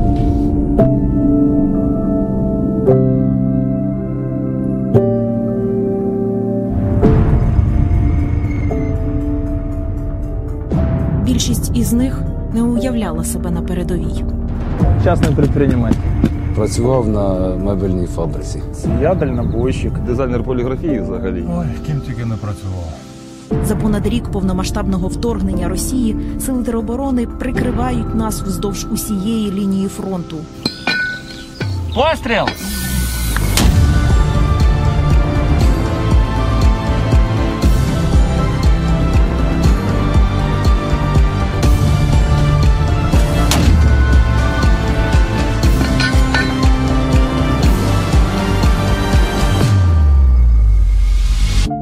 Спільно з АЗК ОКО фонд Повернись живим акумульовує 400 мільйонів гривень, аби придбати для всіх бригад ТРО гранатомети, кулемети та міномети і повністю закрити нагальну потребу сил тероборони у легкому піхотному озброєнні. Долучайтеся, озброїмо ТРО до зубів. Все пішло не по плану, я залишився. Да, поки що це пішло не по плану. Е, пан Максим також десь втік, тому я з вашого дозволу запрошу нашого наступного гостя. Е, пан Микола, заходьте до нас. Е, пан Микола солдат, старший стрілець однієї з бригад тероборони. Привіт. Так, привіт. Сідай. Е, власне, чому тебе покликали? По-перше, казали, що ти дуже крутий. Е, не тільки фахівець по цивільній спеціальності, а й військовий з бойовим досвідом. Е, Розкажи про себе, чим ти займався на в цивільному житті, як ти потрапив в тероборону, коли це сталося, чому це сталося? А, в цивільному житті я татуй майстер, тому в мене і позивний кольчик, я недовго думав. а, Коля Кольчик. Окей. Так, все просто. От, про територіальну оборону я знаю ще вже досить давно насправді, і збирався вже навіть записуватися. У грудні 21-го року я відвідав Мгм. військомат, е, там все поробив. Грудні 21-го, да, виходить? Так, Мгм. так. От, і все я тягнув, тягнув, і а, трошки мене випередили. Це така іронічна історія, що я 24 лютого збирався йти в рекрутинговий центр Мгм. ТРО Мгм. і от, там, підписувати контракт. Але мене трошки випередили, там годин на 5 буквально. От, е, ну і з тих пір я служу в 112-й бригаді. Прикольно. І виходить, я так розумію, ти пройшов той самий шлях, що і вся бригада, тобто ти воював під Києвом, а, і ти потім поїхав безпосередньо в зону бойових дій е, в східну операційну зону. Так, а, на початку ми були в Києві. а, Якось наш шлях йшов е, з Майклом Щуром, тому що а, в лютому ми були на одній базі, і всі шушукались, ходили, казали, що дивись, хто нам нас охороняє. Ого, круто. А потім а, ми також були в Пришибі. ну, Влітку поїхали на схід і Ото ви, провели- коротше, по стопам, да, один одного. так, от, і ми там ну, півроку провели на сході. От. Якось так. Прикольно. Тут у нас мав бути жарт е, про те, що. Е, слухай, а може ти з собою взяв і обладнання для тату? Як воно називається? О, ні! Зараз будемо забиватися в прямому ефірі, да? Е, Да. да, да, напевно, Яка да. несподіванка. Яка несподіванка. Насправді е, так вийшло. Ні, я, я не жартую. У нас прямо в сценарії написано сміх, крінж в цьому моменті. Йдемо чітко по сценарію. Дивись, я пропоную наступну фішку. Е, Макс, походу, хоче собі тату, да? Да, да. А що там буде? Е, Чому стріляючи очима лазерами? Да, Чи чмут з очима лазерами, який фарбує очима лазерами пікап. Розфарбовує. Тобто він пофарбований пікап робить знову білим. Або, або не так, або він на нефарбованому пікапі очима лазерами малює цифру 72. Е, 72 поплава. Та. Це секрет. ле- Легендарна. Її не існує, да. Я, Е, я чув її в онлайні вживу. Та, Вона- це- вона існує. Це ти був То п'яний, тобі да. здалося. То може, знаєш, е, цей е, нотки сіна там говорили, знаєш. Кізіла, лича, оце оце, все. оце, оце все. Димок там якийсь. А ви казали людям, що у нас збір, що треба кидати гроші на банк? Ні, це твоя. Ні, це, це мені треба зробити. Друзі, ми сьогодні збираємо фонду Повернись живим на величезний збір в 400 мільйонів гривень на озброєння 30 бригад сил територіальної... 31. 31 Попався. Оце да. Попався. Поки... Не здав екзамен. Ми просто ще не розповіли про це, тому А, типу, да? да, він не Да? знає. Да. А чого ти не Я думав, що просто народилась ще одна бригада, поки, поки ми сиділи, сиділи пизділи, да? Буквально на ваших очах. А, та, 31 бригада, 130 тисяч людей, 400 мільйонів гривень. А, банка з- є під відео, вона також закріплена в чаті. 300 мінометів калібру 82 мм, 200 крупнокаліберних кулеметів і 100 автоматичних 40-мм гранатометів. Е, Тільки осягніть е, неймовірність цього моменту. Ви просто зараз десь фарбуєте яєчко, хоча чмут би сказав, що це гріх, або випікаєте пасочку, і просто в цей момент закидаєте гроші на зброю, яка вб'є русака. Ну це ж неймовірне відчуття. Оп, Десь- і знову повертаєтесь Скажімо до так, пасочки. пе- перед Великодні. Да. І що, щоб ви розуміли, передвеликодній настрій максимально круто. Я вам нагадую, що територіальна оборона прямо зараз оборонить е, нас на фронті, безпосередньо в першій лінії, в тому числі у складі батальйонів або у складі повністю бригад. Інша частина територіальної оборони знаходиться зараз біля кордонів з Російською Федерацією, Білорусією, а також тимчасово окупованими територіями Республіки Молдова, де здійснює прикриття державного кордону, щоб вони не рипались зайвий раз. Також проходить підготовку для подальшого відправлення зони бойових дій. Тобто тероборона воює прямо зараз, і тероборона потребує Зброї. Ну, у нас є власне пан Микола, який може трошки розповісти про те, як воює власне тероборона. О, давай не так. Е, скоріше, чи оце можна- зброя, яку ми зараз про яку ми зараз говоримо. 82-гі міномети, 120-ті міномети ми вже купили. Тепер купуємо 82-гі міномети, автоматичні гранатомети 40 мм. Не буду марку називати, бо це типу секрет, але їх не так багато. От. Ну і умовно кажучи, ДШК. От. Наскільки тобі доводилося зустрічати такі зразки озброєння в теробороні вже, і наскільки в них є потреба, наприклад, ну, умовно, я не кажу про конкретний підрозділ, як ти вважаєш, на твою думку, чи наскільки це дійсно пот- потрібна штука? А зброя на війні потрібна абсолютно усім і завжди. Тому вона ну, конче потрібна просто. Зброя, вона виходить з ладу, губиться, горить, е, що ще, ще трапляється, тому зброя повинна йти постійним потоком, просто в усі сили оборони. В тому числі і ТРО. ТРО дійсно потребує багато зброї, тому що це таке лег, ну, легкий е, рід військ, і все, що ви назвали, це прямо буде дуже круто і необхідно нам. Так що донатьте. Оце діло. Дивись, що я пропоную. Я пропоную е, почати вам свій е, чудовий акт мистецтва, назвемо це так. Е, Великодній це великодній, великодній територіальний акт мистецтва. Ми Це- народимо щось неймовірне. Зробіть з щербини писанку. Ще Ісус сказав, забивайтесь перед Паскою. Я думаю, що він був було. Це було багахульня з твого боку, звісно. Зараз відвалиться дуже багато аудиторії. Поперхнеться яйцем. Це глядачі телебачення Торонто, вони, таке чули від нас. Дивись, тоді я пропоную вам е, почати свій акт. От ми продовжимо говорити про те е, роль тероборони в перші дні, потім в перші місяці. Потім у нас буде включення нашого е, старшого аналітика воєнного напряму Миколи Біліскова, якого ви всі дуже сильно любите, аж занадто напевно. А чого ти у нас буде дивишся? і потім у нас буде е, ще також включення е, військовослужбовців територіальної оборони з лінії фронту, о, на яке ми дуже очікуємо. Тому починаємо. Ви собі налаштовуєте свою атмосферу, як вам краще.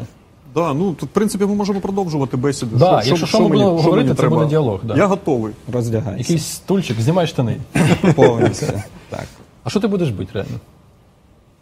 Зараз Побачиш. побачиш. Це, це народиться. Чмут за чима лазера. військова таємниця. Окей, добро.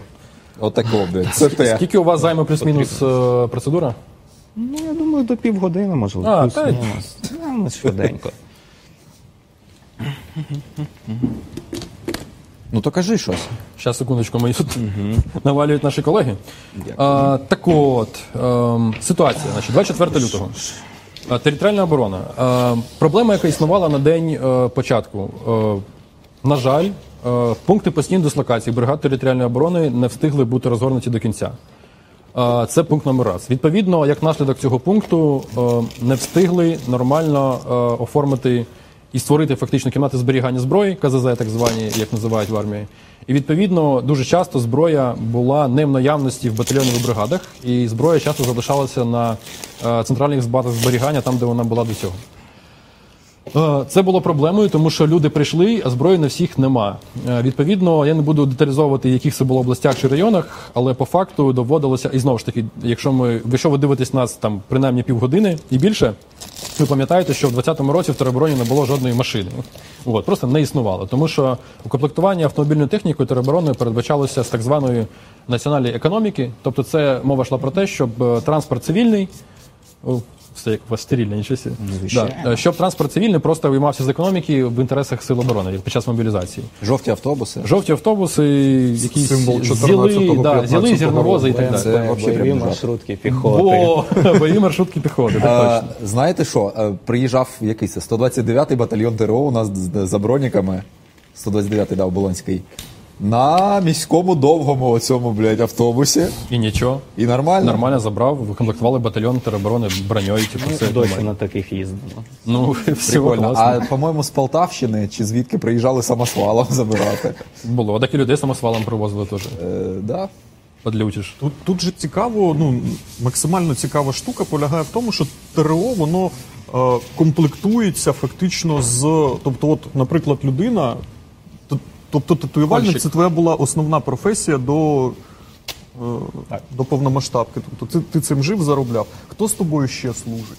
Абсолютно різні люди. Це, якщо брати моє відділення, наприклад, е, організатори активного відпочинку, бармен, е, повар, продавець-консультант. Тобто ТРО, ТРО це дійсно просто от абсолютно цивільні люди, і багато з них навіть там і, ну, срочки не мають, не кажучи вже про якийсь бойовий досвід. І ці люди опиняються в, під, фактично. Так. Так точно.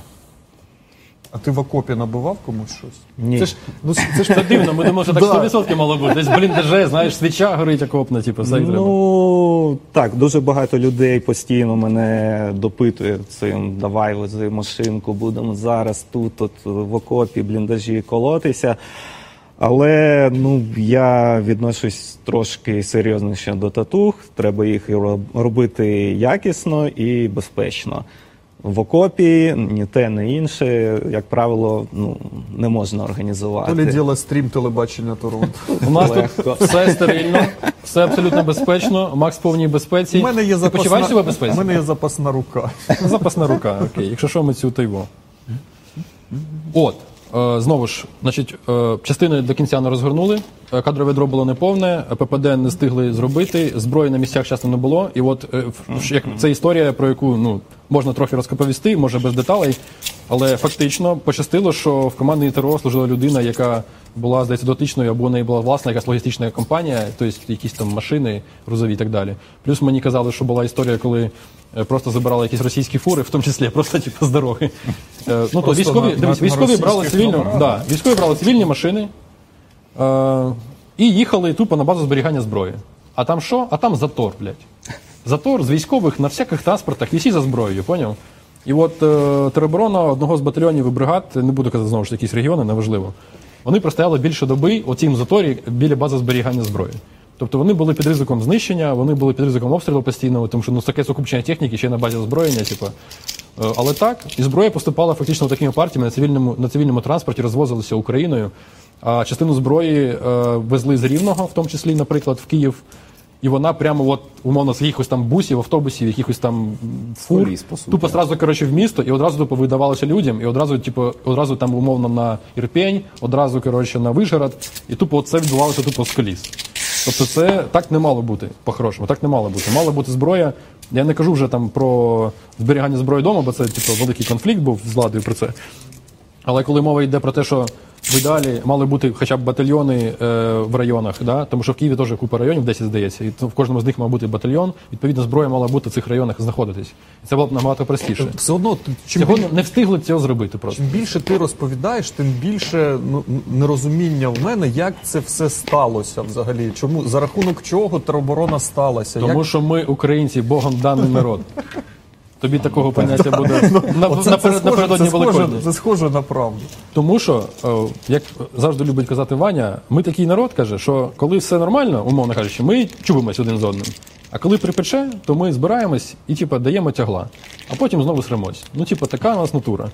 Насправді, це типа, ну, то, що сталося, як ми встояли, це типа неймовірна історія.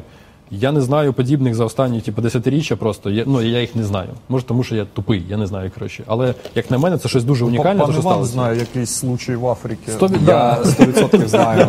Дуже і, схожий. і не один, да.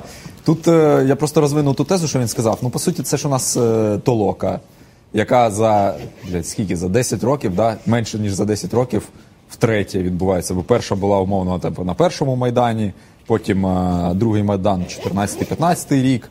І зараз, от там 22-й, 23-й, ну побачимо, що І що саме далі. цікаве, це те, що росіяни не змогли передбачити ні в 2014 році, ні в 22-му. Як були дебілами, так і лишились коротше. До речі, там, там просили в, в чаті жарт про пляшку постійно. Ну, є така традиція на Що за прикол? А?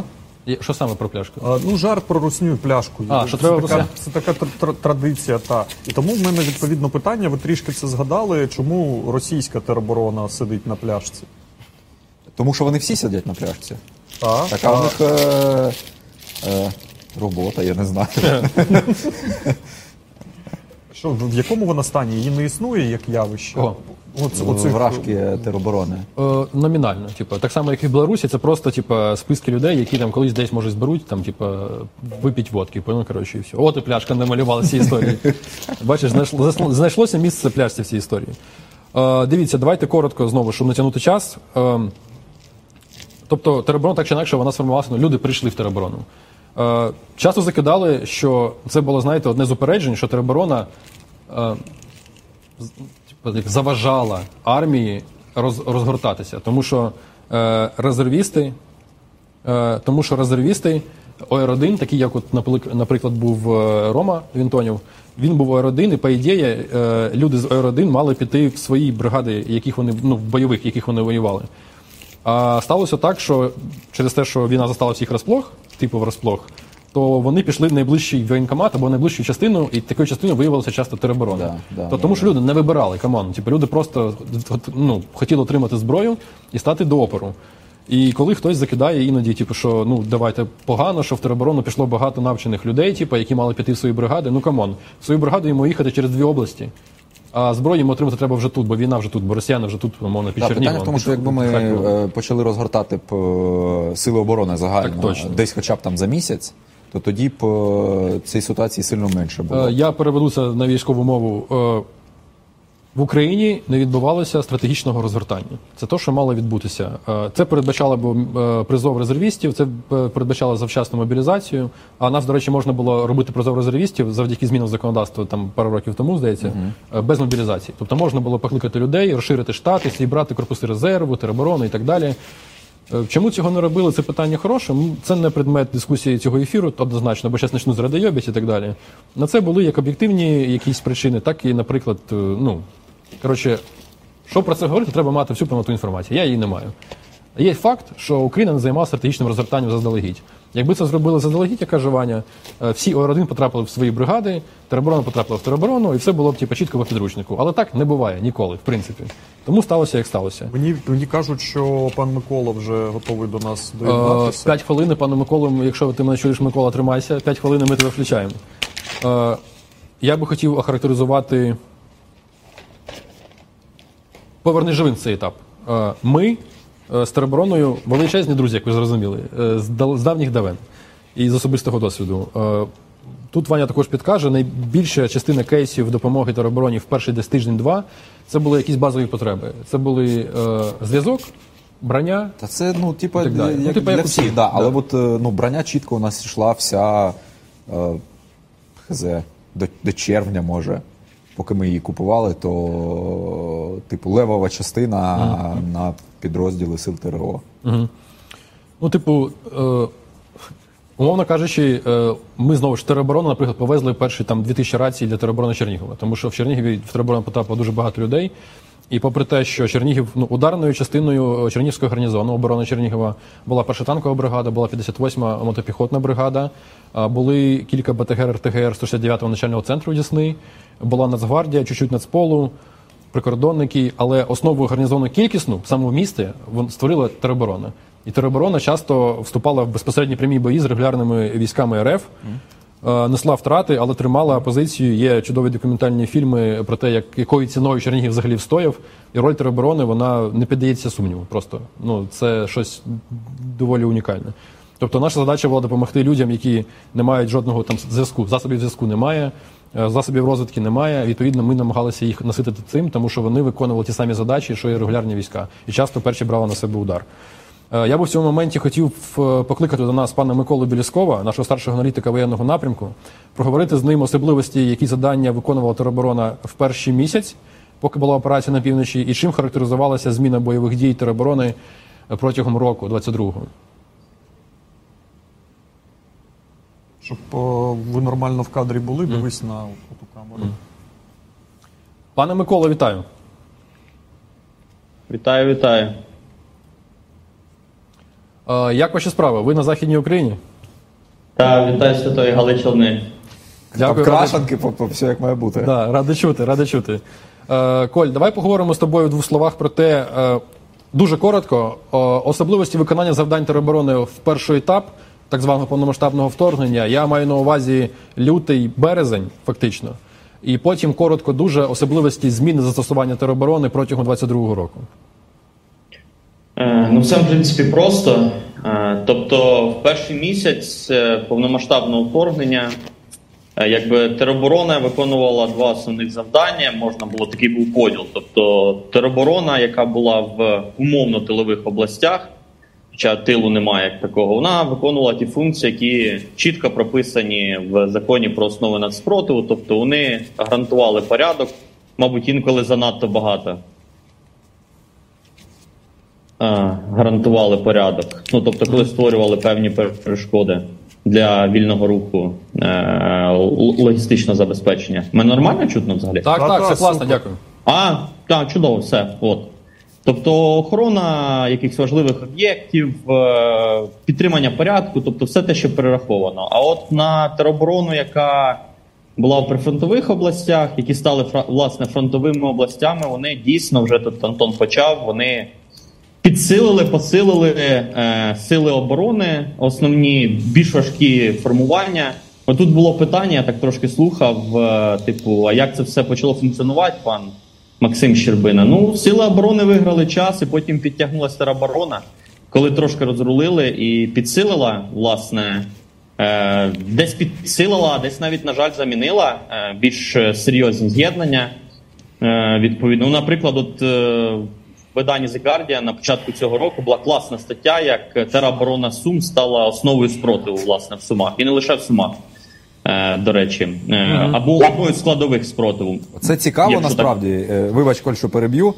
Бо задумувалось так, що навпаки, при розгортанні то сили, підрозділи сил територіальної оборони зустрічають умовно ворога і чекають, поки підтягаються основні е, підрозділи там, Збройних сил і так далі, тобто інших е, сил сектору оборони. А тут вийшло навпаки, насправді. Бо там та ж 58 бригада, Ну, да, де як, насправді, а, да. ну по-різному, да, але під, підрозділи е, сухопутних військ, наприклад, були розгорнуті, і вони зустрічали е, інколи навіть прямо на кордоні. Е, Майже е, колони русні, а тероборона, типу, з, з- вже підхоплювала цю всю історію. Ну тому що заздалегідь вона не була розгорнута, от да, що да, логічно. да. І так чи інакше, це, до речі, важливо е, в цьому контексті заявити. По-перше, поверніть мені, будь ласка, Миколу. Я щось його не бачу. Да. Е, важливо заявити, що попри те, що я, ми про це говорили, що стратегічного розгортання не відбулося, як такого повноцінного, тим не менше, сили оборони, Збройні сили України е, з регулярним складом вони готувалися до вторгнення і вони знаходилися в районах. Безпосередніх районах е, напрямків завдання ударів і відповідно взяло на себе перші удари по багатьом з напрямків. Це важливо. Це не означає, якщо стратегічного розгортання не було, це не означає, що країна не готувалась до війни, що армія не готувалась до війни. Чи можна було б краще? Ну напевно, що можна було б, але історія вона невблаганна, скажімо так. Уже те, що сталося, то сталося. Нам головне не повторювати свої помилки. І також, пане Микола, мені цікаво, е, як далі, чим характеризувалися особливості застосування тероборони, е, починаючи з квітня-травня 22-го року і, власне, плюс-мінус і от до теперішнього часу.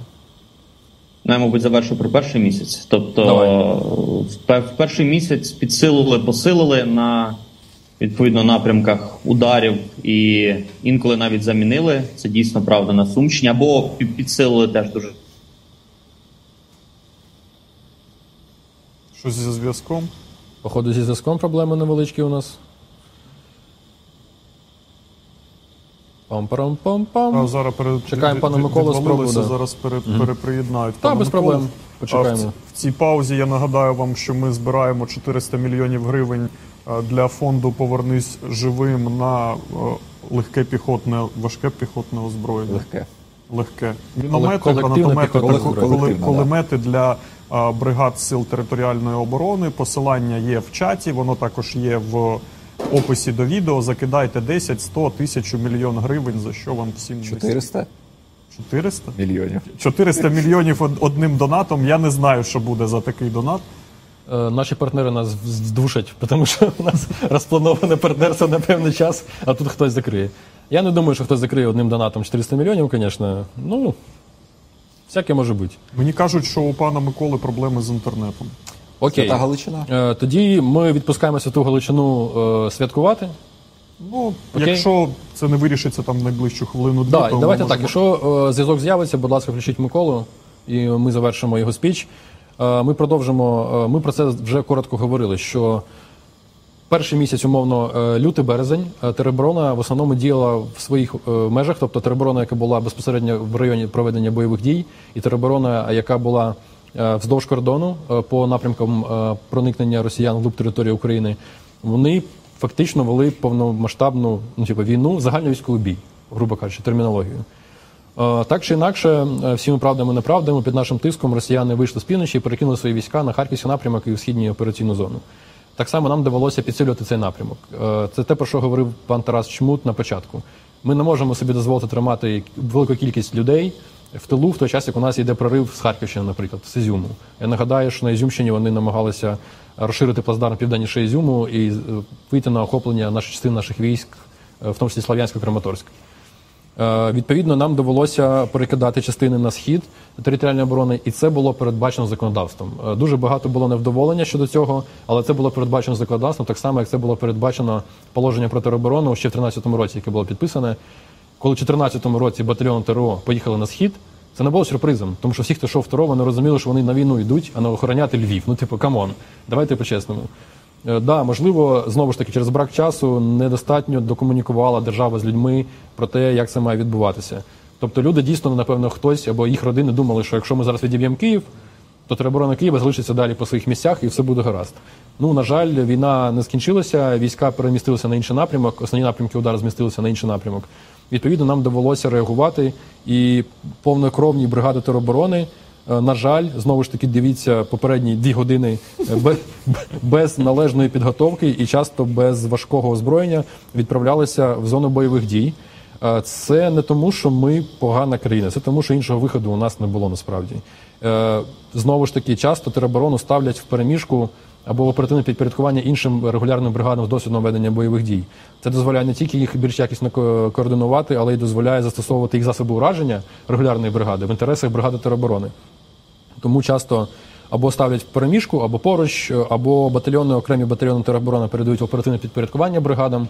І тут уже знову ж таки питання в тому, як ці бригади, е, ці батальйони використовують, якісно або неякісно. Чи вистачає оперативного мистецтва у цих регулярних бригад нормально керувати цими батальйонами? Тому що абсолютно різні є, скажімо так, кейси, і іноді батальйони використовують якісно, а іноді бригада сама не здатна, регулярна бригада, до якої придали ці батальйони тероборони на сході, іноді вона сама часто не здатна якісно ними керувати, і відповідно через це можуть бути втрати і так далі. І так далі.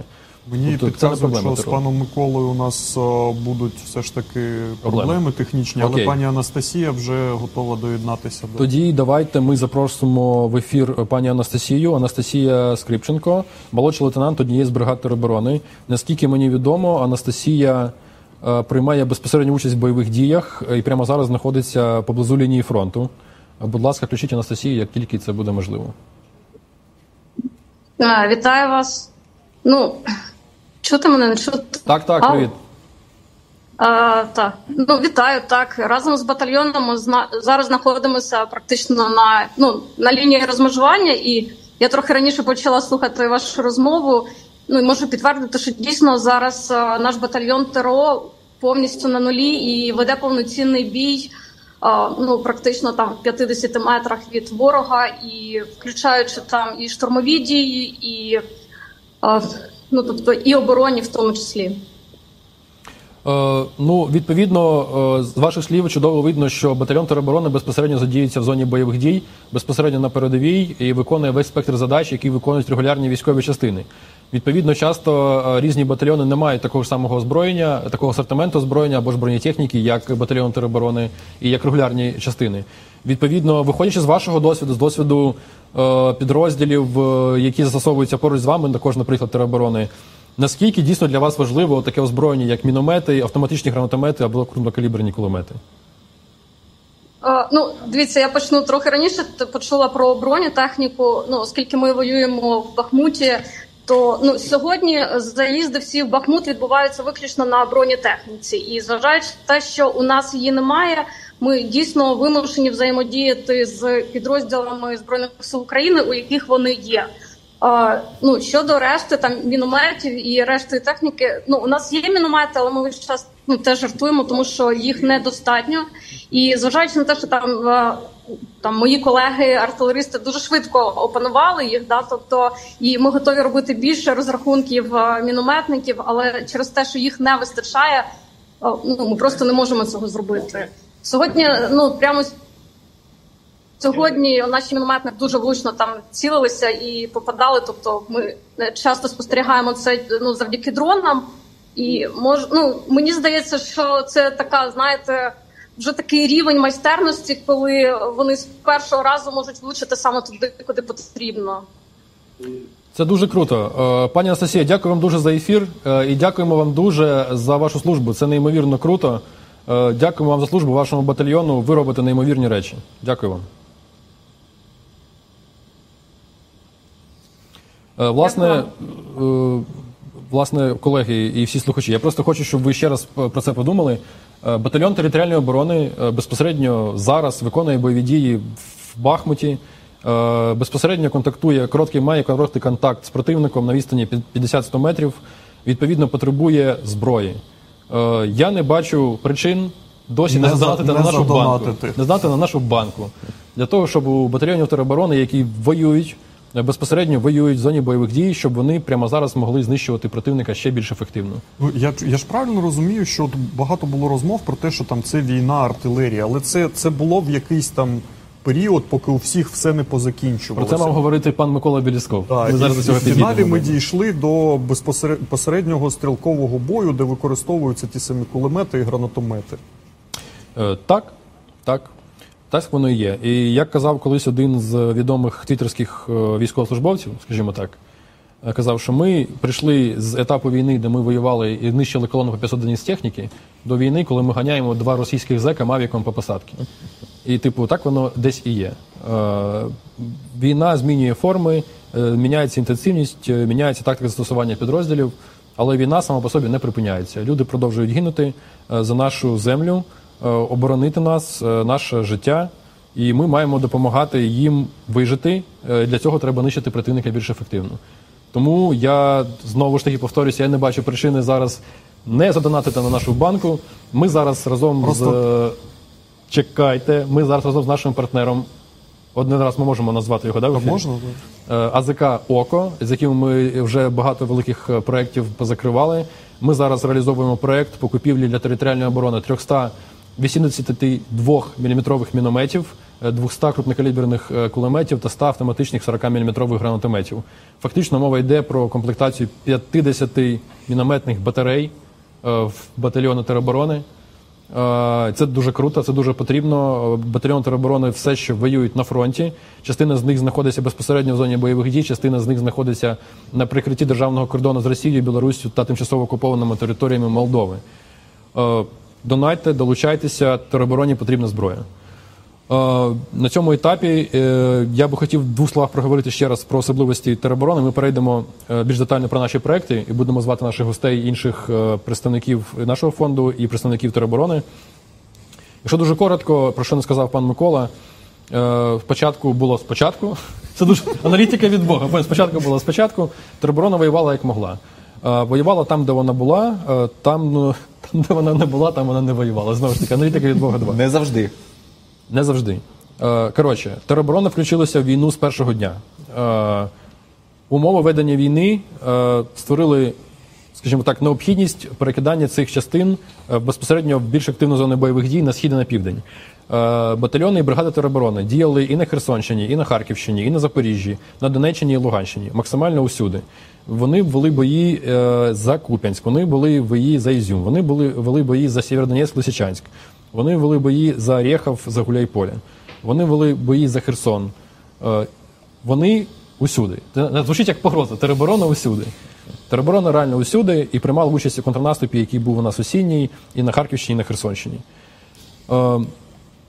Проблеми, про які ми проговорювали до цього, Е, коли пробували застосовувати тероборону зведеними ротами, це часто не давало ефективного результату і були ну, неспівмірні втрати. Від цієї тактики відмовилися.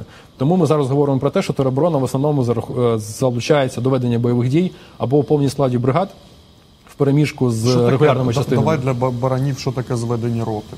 Е, Зведена рота це коли є батальйон, і такий, хто хоче поїхати на Бахмут. Підняли роту 100 чоловік, ну там е, 100 чоловік 100 чоловік згодні, їх звели в окрему роту зведену, е, провели навчання ротні, індивідуальне навчання в складі відділень з водів роти десь місяць і відправили на фронт. Е, Але через брак координації, проблеми з забезпеченням, такий формат дійсно був не найкращим. От, тобто роти не спрацювали. Е, почали робити це або батальйонами, або бригадами, або кількома батальйонами. Тобто зараз це виглядає так, що ми або кидаємо цілу бригаду безпосередньо на лінію фронту в переміжку з регулярними.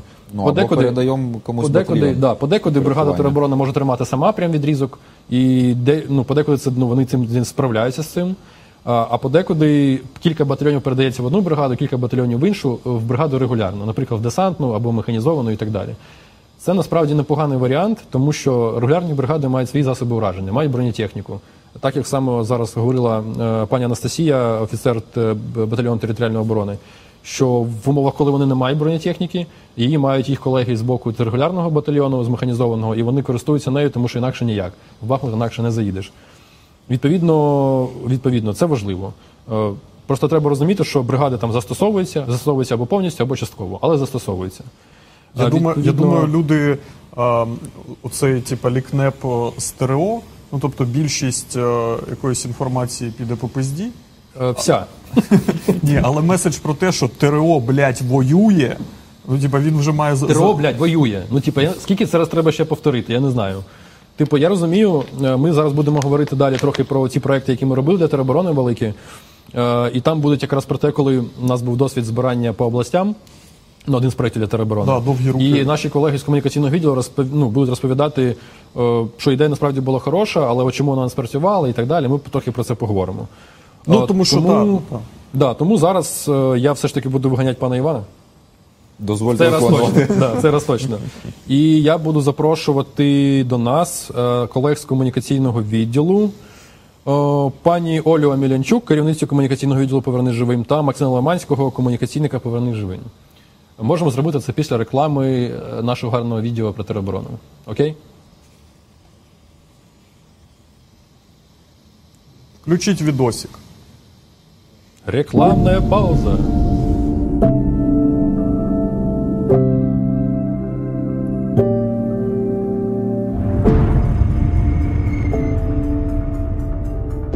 Більшість із них не уявляла себе на передовій. Частний предприниматель. Працював на мебельній фабриці. Я дальнобойщик. Дизайнер поліграфії взагалі. Ой, ким тільки не працював. За понад рік повномасштабного вторгнення Росії сили тероборони прикривають нас вздовж усієї лінії фронту. Постріл!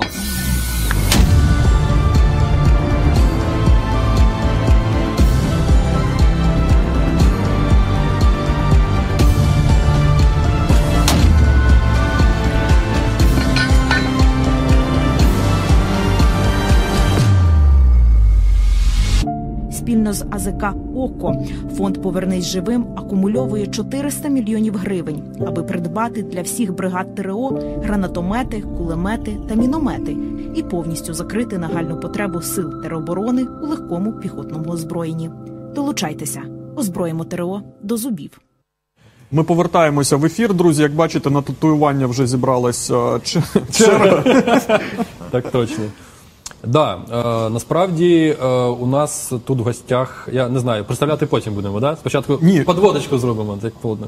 Ну можеш подводочку. Давайте да. так. е, Далі ми проговоримо про те, е, які масштабні проекти е, ми реалізовували е, в інтересах сил територіальної оборони. Ми повернись живим.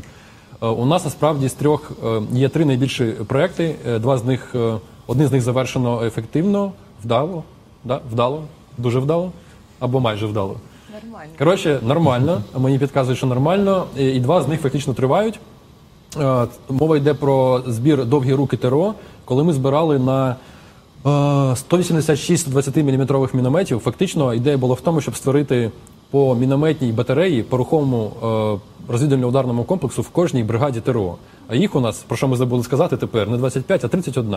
Тому що в 22-му році, з початком так званого повномасштабного вторгнення, Е, Ми, користуючись законодавством, яке було створено перед цим 21 році, ми розгорнули е, в містах та областях з великою кількістю населення додаткові 6 бригад територіальної оборони. Саме тому у нас зараз 31 бригада тероборони. І коли ми зараз говоримо про бригади тероборони, просто запам'ятайте, що ми говоримо про 31 бригаду територіальної оборони, які воюють. І в яких знаходиться частково. 130 тисяч людей просто зараз. Да, плюс-мінус. Е, І це десь плюс-мінус 180 батальйонів. Так от, як я люблю казати, е, в рамках проекту Довгі руки ТРО ми збирали на 31 розвідувальний ударний комплекс зі 120 мм мінометами, автомобілями і прочим, прочим всім, що треба, щоб вибивати русню. Е, І тому Ну, це я фактично хотів- була автономна одиниця, яка Да. сам, самодостатня. І саме головне, що 120 мм міномет це фактично найбільш потужне озброєння Наскільки він. Піздець. Давай так, мені стріляв міномет, типу 120 мм, мені не сподобалось. Коротше. І всі, хто стріляв і по кому стріляли, вони це чудово розуміють. Е, Тому я би хотів почати вести діалог з нашими гостями. Е, Пані Оля Мілянчук, керівниця е, комунікаційного відділу Повернись живим. Е, Фактично, Оля курувала цей проект. Скажи нам, будь ласка, ну як воно? Проект, ну, типа, нетривіальний. скільки там було мільйонів 333 мільйони гривень. Типа, купа мінометів, купа транспорту. Ці історія з областями. Як воно, що воно? Е, ну, перемогли ж? Ну, е, Перемогли. Перемогли. Та насправді ти сказав на початку нашої розмови, що типу.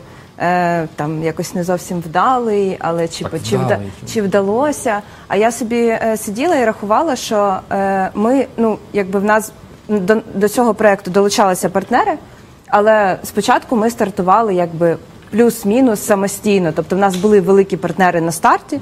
Але загалом це був якби проект от фонду. І я не знаю, мені здається, що 333 мільйони гривень за три місяці, три з половиною. Це на- кажучи, ніхуйове. це ну це класний результат. Е, не знаю, чи була ідея вдалою з областями. Да- Давай от про цю от е, гейміфіковану ну, штуку Блін, там просто знаєте, я недавно зареєструвалася в Твіттері і почала читати глибше ці коментарі. І е, ну найбільша претензія, одна з найбільших претензій до цього збору е, була з областями. Ну я людина, просто яка придумала це і вирішила, що це хто- буде. Що це буде класно, якщо будуть збирати на області, тому що ми знали е, скільки бригад в кожній області, і відповідно знали суму, конкретну суму на кожну з бригад.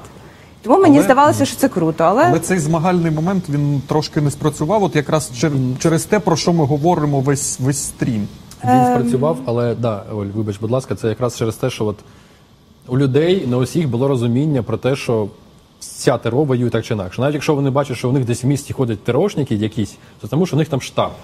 Типа, не всі 100% завжди воюють. Хтось завжди залишається в штабі, є паперова робота, але вони воюють. І люди цього не бачили, не розуміли і так далі. Тому в цьому, напевно, була от одна з проблем. Ну та одна з проблем була в недостатній поінформованості про те, що е, ТРОшка воює і вона воює Прям- багато, прям воює. зараз. Та. А друге, е, мабуть, те, що є області ну просто величезні, як, наприклад, Київ. І та в е, Київ е, закрився достатньо ну, відносно швидко, але ем, там вже три бригади ТРО. Відповідно, чим більша область, тим більша кількість бригад ТРО.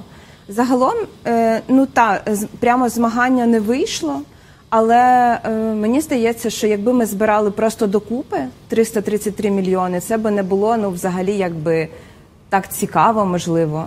Тут, хоч, е, хоч якась атракція. Просто мені ця ідея сподобалась насправді зі збором. Е, тому що, по-перше, ну так чи інакше, ми досягли е, зазначеної мети. 333 мільйони це типу, величезна купа грошей. Е, і, до речі, мало того, що ми купували безпосередньо міномети е, і все додаткове, що треба для розвідувального ударного комплексу, разом з безпілотниками, разом з планшетами, ми ще і навчаємо людей цим користуватися. Що мені ну, не зраджує пам'ять, то прямо зараз, умовно кажучи, в ці дні вже ну, відбувається навчання е, офіцерів е, і військовослужбовців мінометних батарей тероборони якраз на оці 120-мм міномети. Так, ми е, дійсно сформували е, мінометні батареї зі 120-ми мінометами, і прямо зараз відбувається навчання, і воно буде продовжуватися там якийсь період. Е, і ми про це будемо звітувати. Естественно, знімати відео, фоточки, відосики, це відосики. Відосики це дуже важливо. Людям подобаються відосики, і коли вони бачать, як 120-мм міномет ну, типу, лупашить, то це прям це прям круто. Ну але насправді я е, вперше мені було цікаво, чи знають бійці ТРО про те, що про довгі руки ТРО і взагалі Не всі, я думаю. Е, е, ну не всі, та але е, я була в Черкаській області. І е, там зустріла ТРОшників, і точніше почула, як вони розмовляють. Про довгі Е, руки про, ТРО. вони говорили про те, ні, вони говорили про те, що скоро в них з'являться 120-ті міномети і не е, трофейні, а прям по-взрослому, прям дадуть, і Прям це свої, буде да. та прям свої. І мені так приємно стало. Я спочатку подумала, блін, там бренд, треба, щоб вони знали. Але з іншого боку, ну круто, що до них це доходить. Ця інформація, це прикольно. Я сподіваюся, що буде доходити разом з тим, хто це робить. Це, до речі, дуже цікаво. Дякую, Оль. Е, хотів ще спитати перед тим, як перейти до Максима, нашого комунікаційника, хотів би спитати у пана Миколи.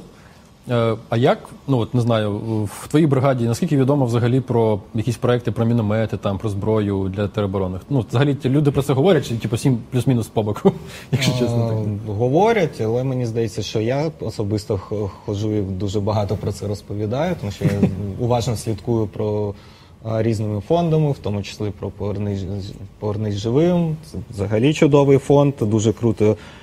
Те, що не просто міномети, а це комплекс, Комплекс, повністю закривається повністю вся якби батарея, і це супер круто. Не просто там кинули міномети, розбирайтесь самі і докуповуйте, що треба. Це прям супер респект. От. А люди, звичайно, цікавляться, ходять, е, потрошку теж якусь інформацію приносять, е, тому що ну, всі зацікавлені в цьому.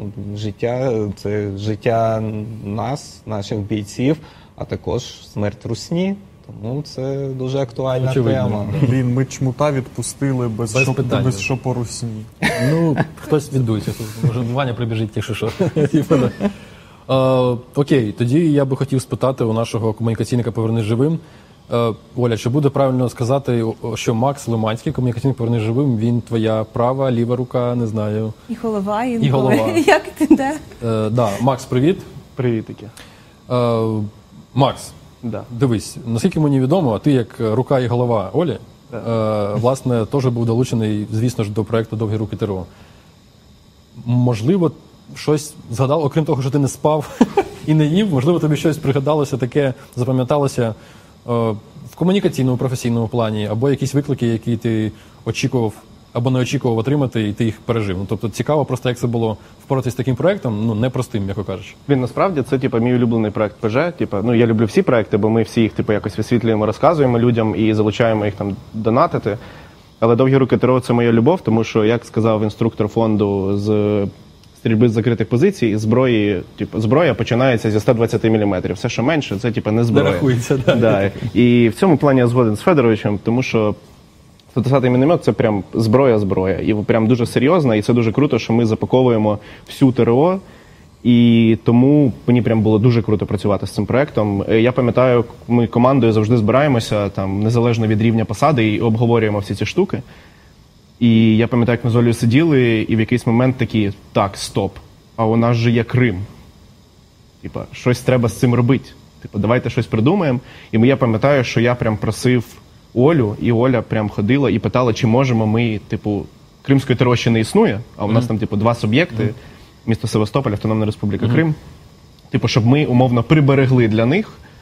е, Таких два комплектика, щоб от коли ми Крим звільнимо, типу, Одразу от, їх от зразу, от на, нате.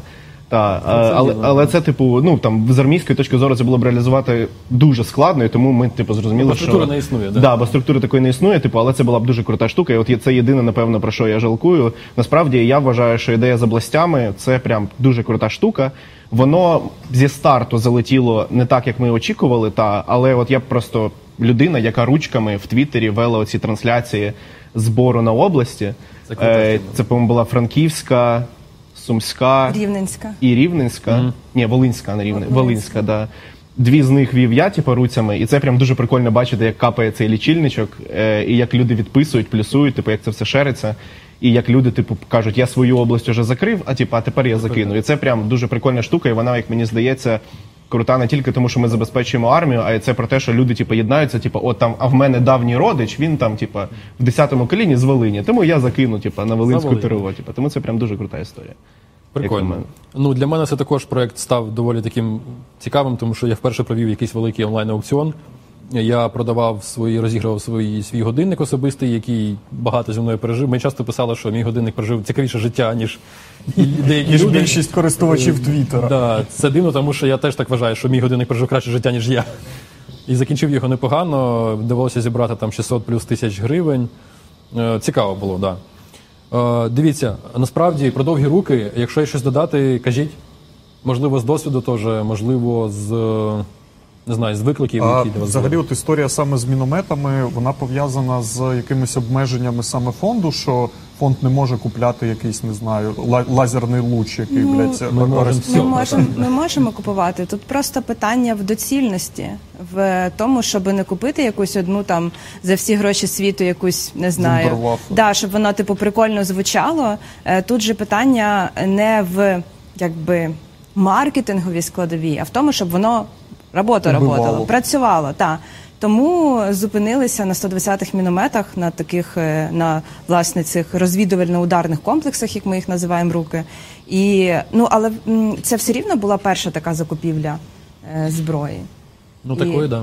Такої та і це Повний зріз, так. Да. і це було прям дуже круто. Що е, хочу сказати, що комунікаційний відділ це не дві людини. Нас насправді багато.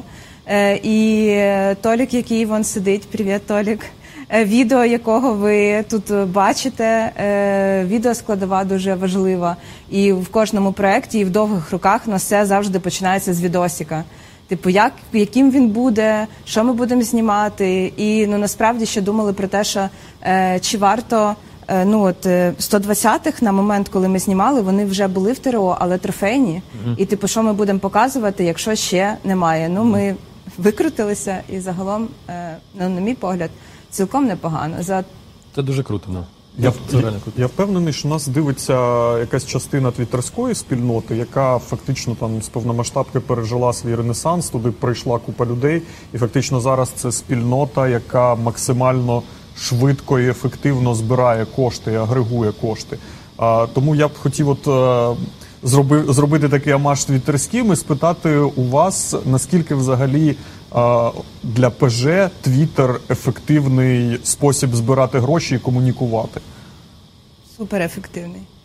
Думаю, що це одна з найефективніших з точки зору типу зворотнього зв'язку аудиторії, типу наша соцмережа. Ну тому що там всі двіжові е, І всі свої. Так, ну типу, умовно, всі свої, і така це бульбашка Укр- Укртві. Вона прям ну дуже лояльно ставиться і до фонду, типу і до інших там благодійних організацій, які допомагають армії. Взагалі, типу, такий своєрідний культ ЗСУшки і допомоги армії там присутній. Тому, типу, прикольно, що. Люди там самі видумували, били собі татухи, розігрували місце. Типу, ну були якісь абсолютно божевільні речі, які я так тихенько з аккаунта фонду лайкав, типу, бо розумів, що типу, ну ми про це не можемо там умовно Ну, так, ретвітнути, ретвітнути написати, але типу, типу, подякувати людині, да, це типу завжди. А я бачив історію про набивання татуювання злого ПЖ. Ти хайпанув, виходить теж на цьому всьому. Ні, це не лого ПЖ. Е, і що дуже, е, до речі, мені е, подобається, що люди самі це вигадують. Це не ми їх просимо, типу, да. народ, дивіться, давайте. Ми можемо щось акумулювати, там якісь ідеї всередині команди, звісно.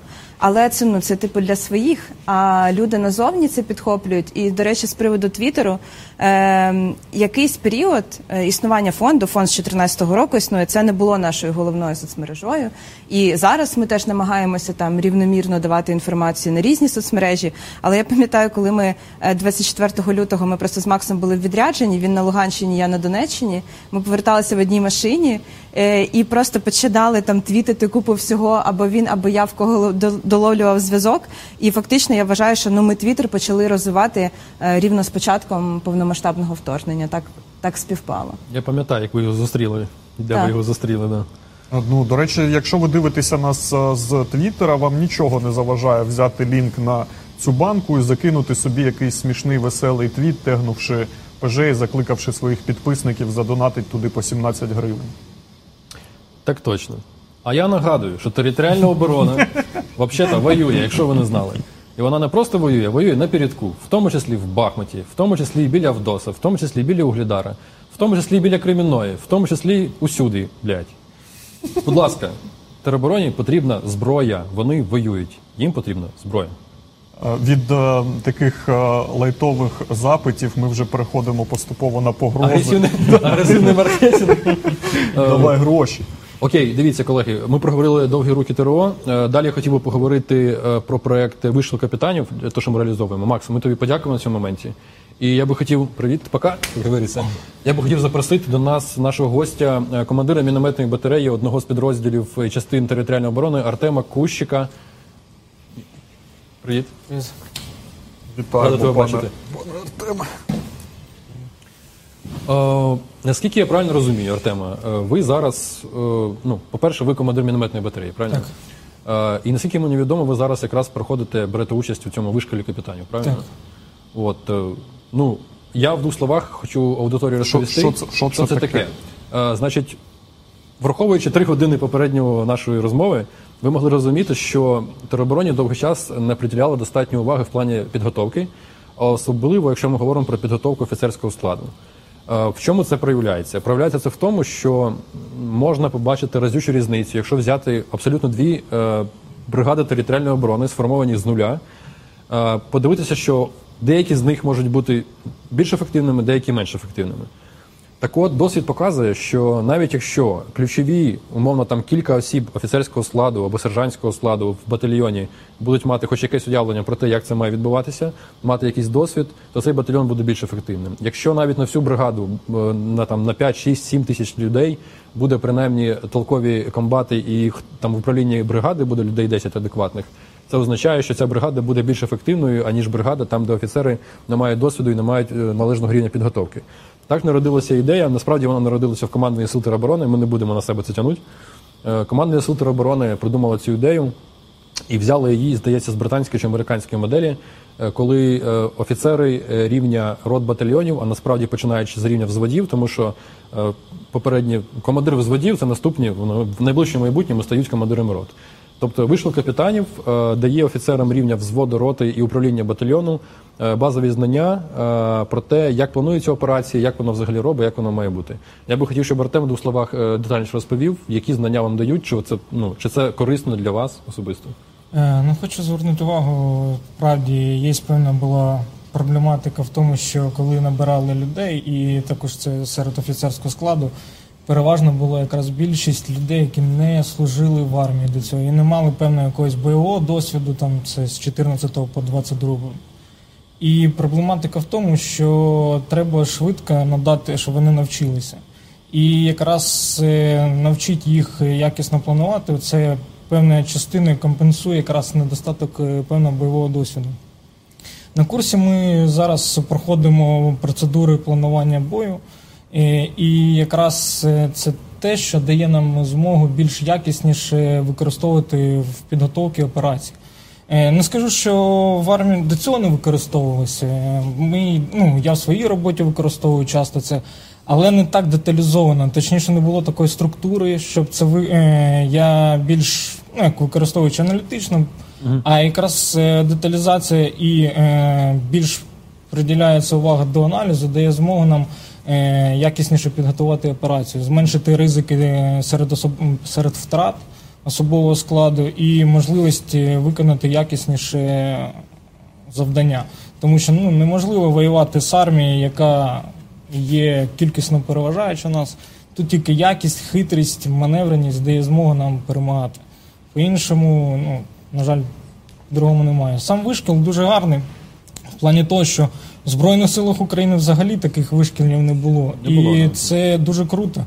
Сам підход мені подобається в плані, що не відбувається якось нав'язування, там заучення, статутичини, дає можливість е, плавання і е, якраз більш себе проявити, якраз відпрацювати ті чи інші моменти, сценарії, які дозволять е, більшість офіцерам, які не мали певного досвіду, якраз реалізовувати їх в подальшому, тому що війна триває, і не знаємо, скільки ще буде тривати.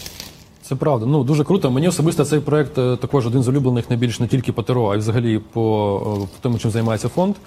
Е, Якщо не помиляюся, підкажи, будь ласка, скільки триває цей курс. Е, ну, він до двох місяців триває, і, на жаль, хотілося б ще більше його, але розуміємо всі, що час обмежений і вчитися приходиться дуже швидко. Дуже добре, що взагалі є час якийсь е, вчитися, тому що в перші місяці дні взагалі ніколи було вчитися. Треба було воювати. Да, на жаль. Чому цього не робить держава? Ну я б не А сказав, так що тобі все розкажи. Я б не сказав, що держава не робила. Робила держава, але, на жаль, не в тих масштабах, е, яких хотіла. Масштаби спроможності. Артем абсолютно правий, е, тому що у держави є система мережі е, начальних центрів, так чи інакше. Е, Вони різного рівня, є загальновійськові, типу як Десна та сама, наприклад. Тобто мова йде про те, що це просто навчальний центр, де тебе вчать там і солдати вчать, і офіцерів вчать зазвичай взагалі-то в вищих начальних воєнних закладах, таких як Сагайдачного, або таких як е, господи, університет оборони Черняховського і так далі або Одеський університет воєнний. А тут мова йде про короткострокові курси для того, щоб офіцер міг підвищити, ну, офіцер середньої ланки міг підвищити свою обізнаність в оцінки аналізу і плануванні процесів процедур під час планування операцій. Чому це дуже важливо? Тому що є приклад, про який ну так може не хотілося б казати, але він був. Е, Командувач тероборони нам колись казав, що йому весною 22-го року довелося в штабі однієї з бригад допомагати планувати операцію в Камбрігу, тому що він просто цього не вмів. Ну не вмів. Так сталося. І, типу, і да, командувач ну, приїхав і допоміг власне, планувати операцію оборону. Типу, е, мова йде про те, що офіцерів, е, які приймають зараз безпосередню участь в бойових діях, та взвод, рота, батальйон. Е, їх навчають, по-перше, спочатку команда тероборони відправила своїх людей навчитися, здається, в Британії, якщо не помиляюся. І звідти приїхали готові інструктори, і тут вони поширюють свої знання і навички якраз таки на безпосередньо офіцерів. Е, Мені здається, я був на випуску, першому випуску першого, ну, першої школи капітанів, так званої. Е, Я бачив е, інструкторів, мені дуже сподобався рівень підготовки. Як ти оцінюєш взагалі, ну наскільки, наскільки люди підібрані, правильно не знаю, можливо, якщо це доречно так взагалі. Е, ну, Якість викладання. ну. Викладання доволі ну, мені я оцінюю в принципі доволі високо, тому що е, наші інструктори дають е, якісну інформацію. Це не просто там бігом прийти матеріал, а іменно щоб розуміли.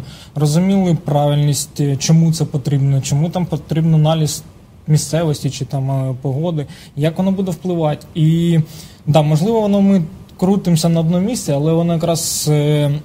Дає можливість більш якісніше це зрозуміти, більш усвідомить і рука набувається, як не крутий, і це більш швидше потім е, дасть можливість приймати рішення, коли часу, обмаль, емоції зашкалюють, і тобі треба все більш якісніше це зробити. Да, це так. Ну я так розумію, що це дуже сильно залежить від викладачів, і більшість з них мають досвід. Так, да, звичайно. Е, мають, і плюс я б хотів повернутися до попереднього твого питання.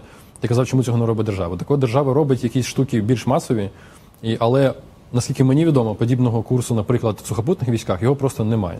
От для офіцерів там середньої ланки, для тактичного рівня, от їх немає.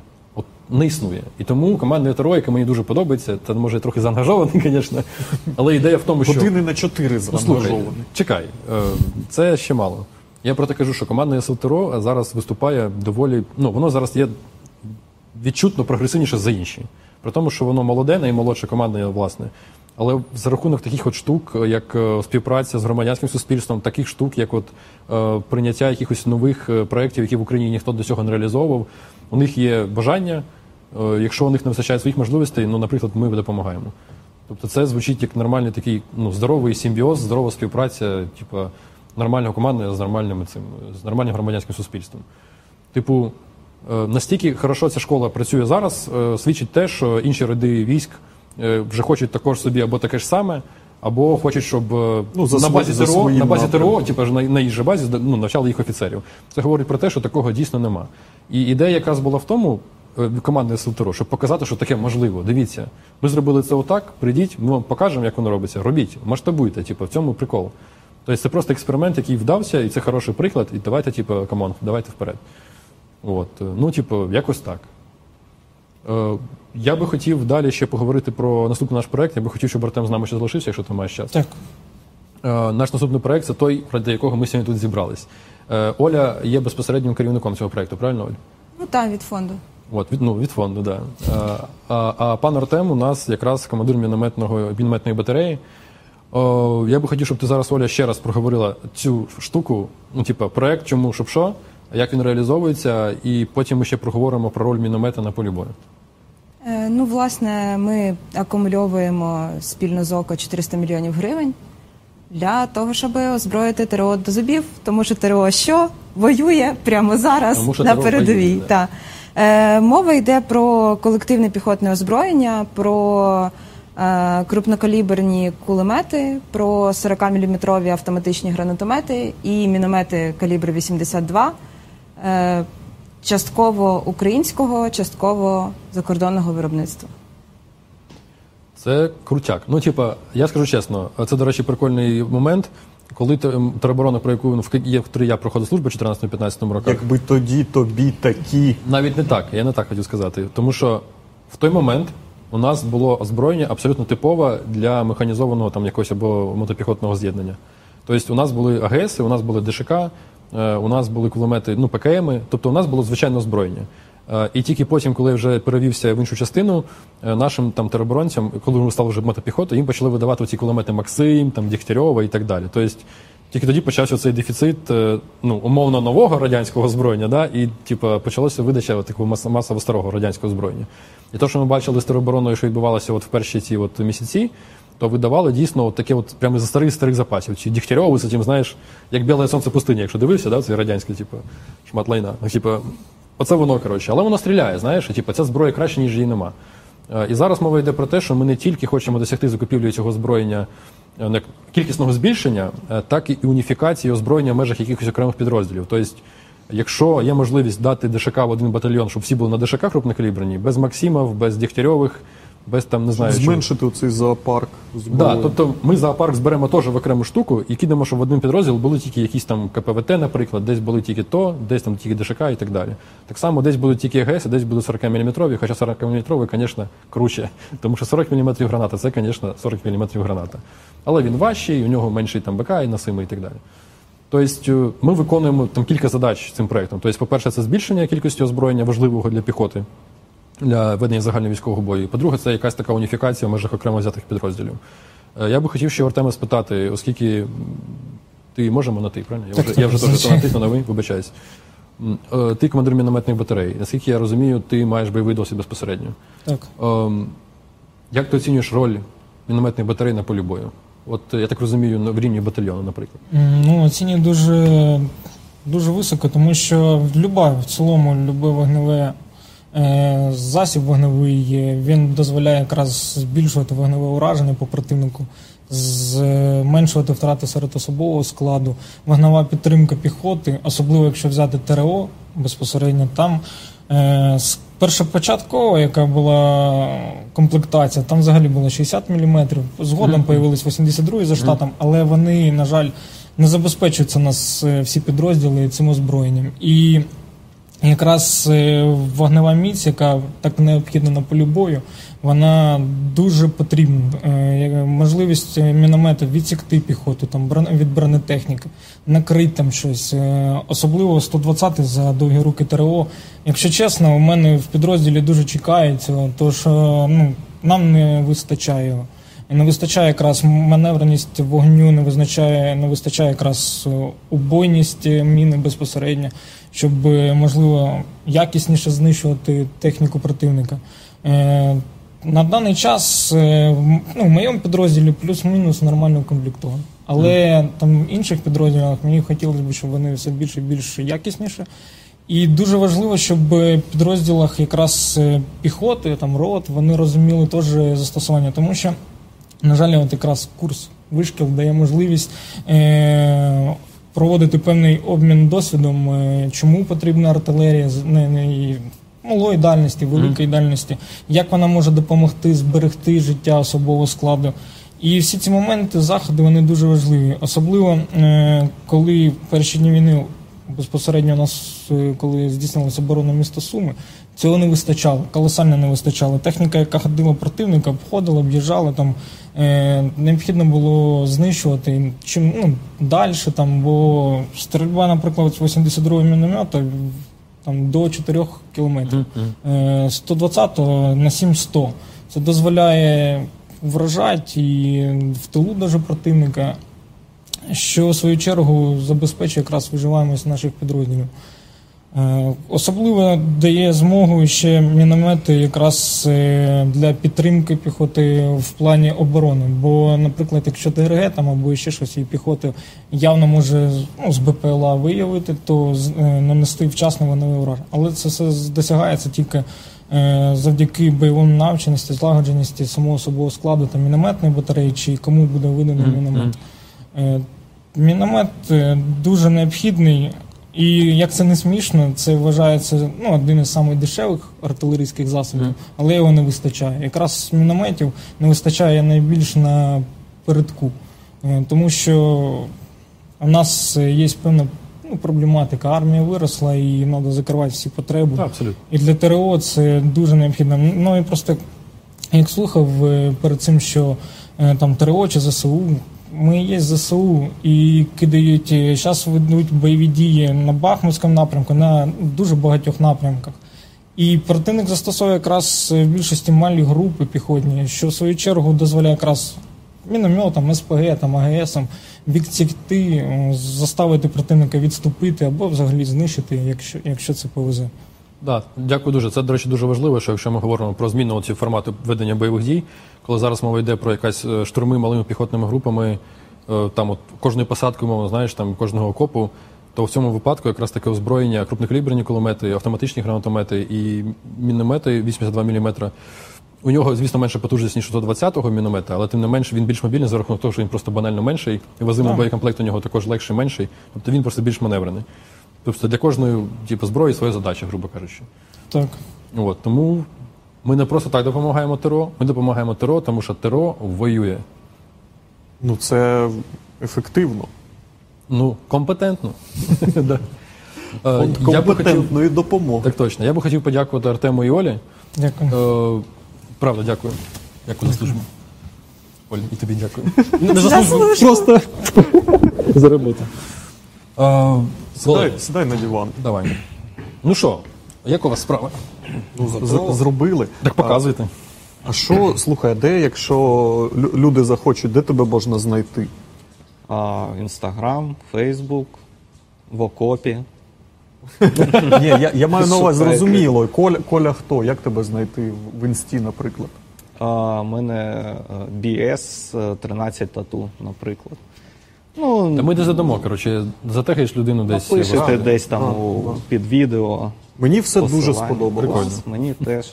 Це е, каштан лого, лого, логотип Києва. Видно в камеру? Не видно. Повірте, що там каштан. І півгодинки роботи, і Київ назавжди в моєму серденьку. Так ти ж Запоріжжя. Що тут Дніпрогес набиває таким рукавом, який стелиться. Що, Антоне, як тобі 4 години вести стрім? Так це ще не все, чекай. Добре. А насправді у нас так багато часу, е, але я би ще хотів пару слів сказати про майбутнє тероборони, тому що насправді зараз про майбутнє мало хто думає, бо типу наше, наш день живемо, типу, і вже дуже добре. Ну, типу, це правда. Але насправді майбутнє тероборони нас хвилює е, не набагато менше, аніж ну, настояща тероборони. Дійсно, тому що. Тому що е, може умовно повторитися ситуація Може 15-го повторитися року. ситуація 15-го року. Е, умовно кажучи, може так бути, що хтось захоче, наприклад, бригади і батальйон ТРО зробити просто піхотними бригадами. І вони знову опиняться з окремого роду військ зі своїм фінансуванням, зі своїми вертикаллю, е, зі своєю системою підготовки, зі своїми хорошими проектами. Вони можуть знову перетворитися просто в залишкові якісь в залишкові піхотні бригади і батальйони, які знову ж таки будуть в маргінезі всієї вертикалі сухопутних військ. Е, І це знову ж таки призведе до того, що вони будуть формуватися, укомплектовуватися і людьми, і технічними засобами, засобами ураження за залишковим принципом. Я думаю, ми не можемо собі цього дозволити. Але е, чому концепція взагалі тероборони важлива, як на мене досі? Тому що так чи інакше, е, після завершення цієї фази війни Про перемогу ми будемо говорити пізніше, бо перемога, по-перше, що таке перемога в нашому випадку? По-друге, до перемоги треба ще дожити. Але до закінчення це, цієї це фази війни. класичний Так, пан начальник розвідки. ну чекай, Ем, я зараз хочу серйозні речі сказати. Я говорю про те, що так чи інакше в завершенні цієї фази війни ми прийдемо до того, що ми будемо. Ну, у нас економіки, економіці погано, да? м'яко кажучи. Піздаєш. З демографією у нас бідосі. Відповідно, ми не можемо розраховувати на те, що ми зможемо отримувати там величезну армію в полмільйона людей, і що нам Захід надає купу техніки, і ми тут всі будемо з ракетами, пістолетами, коротше, ну, ще прям бомби. В коротше. Ходить. Так от не буде такого. Е, Буде то, що у нас буде армія, і нам треба буде рахувати, якої кількості вона має бути. І знову ж таки, е, з урахуванням того, що наші ресурси і так були, ну скажімо так, не найбільші, з урахуванням того, що у нас зруйнована півкраїни е, в результаті демографічної, економічної кризи. Ми маємо обрати формат, якому армія має бути найбільш ефективною з точки зору використання коштів в ефект. Е, Скоріше за все, мова буде йти про знову ж таки кістяк регулярної армії, але ми маємо працювати над тим, щоб зберегти спроможність розгорнути армію до мільйона людей, грубо кажучи, або там більш ніж до мільйона за найкоротший термін. І тут мова якраз іде про оці і- і про корпус резерву, в тому числі, і про бригаду тероборони. Е, Я по- обіцяв до цього повернутися. Пам'ятаєте, я казав, що коли корпус резерву створили, то по нормі е, бригада корпусу резерву мала розгортатися за 25 днів. Так от бригада тероборони станом на 22 рік також по нормі мала розгортатися 25 днів. Знову ж таки, згадайте, будь ласка, де була росіяна через 25 днів, що було б, як тероборона не розгорнулася. Знову хочу акцентувати увагу на різниці корпусу резерву і територіальної оборони. Корпус резерву його задача суто воювати війну на техніці. Це, умовно кажучи, механізовані або там мотопіхотні бригади, які комплектовані технікою, але за- там немає людей. армія, Це запасна армія, прям бойова. Тероборона це антикризовий інструмент реагування. Е, І він діє не тільки в військовий час, як армія і корпус резерву, а в будь-який мирний час, а в особливий період. Це означає, що якщо буде якесь загострення через пару років, уже в мирний час, умовно, там на кордоні з Білоруссю, то за один день отак от хлопці беруть, в ружьо стають, ідуть і дають піздюлей. Коротше. Отака ідея. Якщо трапляється якась е, стихійне лихо або якась криза, вони також отак одним щелчком е, мобілізуються, ну мобілізується, резерв просто призивається, як типу, по бойовому розпорядженню, і вони вже тут. Тобто вони усюди, це мережа національна. І це ще одна її перевага, але якщо е, лишити, хтось мене зможе зараз звинуватити в тому, що я хочу прямо от вертикаль тероборони і капець. Я скоріше не за те, як це називається, я за функціонал. Назвіть її як хочете. Нам треба зберегти якусь окрему вертикаль е, кадрованих військових частин, е, які здатні максимально швидко привестися в бойовий, е, в бойовий стан, розгорнутися в бойові порядки.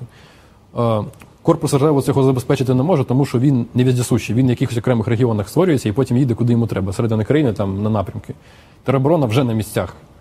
Відповідно, е, привести е, до бою взвод тероборони місті Чернігів, наприклад, по-хорошому, це типа 3-4 години часу. Особливо, якщо вони зможуть зберігати свою зброю, типу, десь поруч або у себе вдома, хоча б хтось з них, хто прийшов там якісь е, курси, підготовку, я не знаю. Тобто, це ті, хто отак щолки, вони вже тут, вони вже в ружі. Я знаю, що така концепція багатьом не подобалась е, через те, що це типу, загроза і так далі. Як на мене, більша загроза була, коли давним-давно, ще не буду казати при кому, е, хотіли тероборону робити в, ну, в структурі МВС. Ну, come on, Е, ви хотіли національний спротив загнати в структуру, яка має протистояти національному спротиву в, в критичній ситуації, я маю на увазі. Це так не робить. Е, Армія, Хто ж це міг зробити? Хто це міг зробити? це було Невідомо. цікаво? Е, Ідея в тому, що армія завжди під час всіх соціальних якихось двіжух, потрясінь завжди лишалася осторонь. Це наша типу, сильна сторона, що ми пережили дві революції, і армія, хоча були великі шанси, що армія втрутиться, армія не втручалася. Це типу круто. Тому що на початку 2014 року, коли Росія вторглася, е, у армії е, була умовно бездоганна репутація в цьому плані. Да, всі, хто торкався Ну, армії, казали, що це погано. Політично бездоганно. Політично умовно. бездоганно, Тобто армія, да. оця історія всі Вона про, була про хунти, да. де армія ставала на чолі політичного процесу. Тобто у нас слава Ісусу Христу, як кажуть сьогодні ввечері. Так у, нас, точно. у нас цього не стало. Е, І це дуже важливо, і важливо, щоб це лишалося надалі. Тобто, у нас інструмент неспротиву, коли люди мобілізовуються, встають у себе в громадах, він точно має бути осторонь завжди. Бо це, ну, типу, це громадян, громадяни. Ем, і важливо, що оскільки е, тероборона, вона є усюди на рівні областей, районів, громад, з нею треба працювати починати з рівня громад. Е, працювати з рівня громад мають люди, які цьому вчаться, які вміють це робити, і це має бути окрема вертикаль. Сухопутні війська, ДШВ ніколи, ну це не їх функціонал, так не має бути. Тобто, Люди суто військові, суто військова вертикаль, вона ніколи не зможе якісно взаємодіяти з на рівні громад. Ну тому що їх там суто немає просто. Е, тому тероборона, знову ж таки, назвіть як хочете, залишайте як хочете. Окрема вертикаль, це моя суб'єктивна думка, заснована на певних там на, на певній інформації, досвіді і так далі. Як на мене, це непоганий варіант і в поствоєнний, і в мирний час, і в, і в, і в воєнний час. Типу, це щось унікальне, що ми маємо пронести крізь роки, вдосконалювати це і робити. Саме прикольне, що тероборона по закону вона є одним з основних таких ключових, ем, скажімо так, точок, який займається підготовкою громадян на спротиву. А ми зараз чудово розуміємо, що е, противник нас кількісно переважає, і нам так чи інакше, ми, звісно, можемо сподіватися, що нам дадуть там тисячу хаймарсів, тисячу атакамсів, тисячу 16 але цього не буде так чи інакше. Дадуть чуть-чуть або і взагалі не дадуть. Відповідно, ми маємо розуміти, що нам все одно треба якось протиставляти типу, це ну, росіянам і робити якісь стримування. Так от, е, найбільшими силами стримування в нашому перспективі може бути це типу, розвиток ракетної програми, вочевидь, да? ну, тому що ракета далеко летить, стріляє, хорошо. Але це також недосконала система, тому що по нам, за останніми даними, вистрілили, якщо брати ракети тільки від Ескандера е, і там точка У, і крилаті ракети, і так далі, то їх там стрільнуло по нам 4700 штук різного, типу, от різних ракет. І ми від цього ну, не здались, не відмовилися від оборони. Відповідно, полягатися тільки на розвиток ракетної програми також доволі дивно. Ну, тому що якщо у нас буде, не знаю, там 10 сапсанів, ми їх стрільнемо в 10 куточків кудись, типу, і всі такі, ой, не будемо нападати. Ну це так теж не робить. Відповідно, я особисто розглядаю ефективну систему національного спротиву як е, головну складову неядерного стримування України. Якось так. Тобто, коли будь-який противник з будь-якої сторони, якою він не захотів зайти в Україну, він знає, що тут через ну, типу, щелчок, через два дня тут буде мільйонна або півтора мільйона армія, яка тебе лопатами заб'є, блядь, навіть якщо озброї не буде. То, типу, ну вони про це будуть думати, типу, головою. Перед тим як це здійснити. Ну, типа, для мене це якісь очевидні штуки. Що саме прикольно, така модель армії, коли у тебе є е, невелика навчене професіональне ядро, яке можемо собі дозволити так чи інакше, і коли у тебе є кадрова компонента, яка набагато дешевше отримується, ніж регулярна армія, це найбільш ефективний вихід, і типу, альтернативи у нас так чи інакше немає.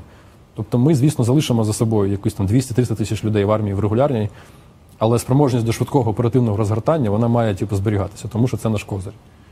Ну, знову ж таки, я б не надіюся, що нас тут всі задарять супер е, вундервафлями ракетами, і ми будемо по всім стріляти, і ніхто на нас не нападе. Ну, типу, це так не працює. Розуйте, типу, очі. Нам і зараз не, не то, щоб сильно там всього дають. Ну, це, але це тема для окремої Але це, розмови. це вже для п'ятого, шостого стріму, так, коротше? Е, Все, будемо закінчувати. Е, Напевно, да. Єдине, що хотілося б сказати, що сьогодні ми збираємо 400, ну, сьогодні ми збираємо 400 мільйонів. Взагалі, ну, але ми, ми Да. підтримуємо, ми підтримуємо всіма можливими силами збір на 400 мільйонів гривень а, довгі зуби ТРО. А, озброїмо ТРО до зубів. А, його робить фонд Повернись живим.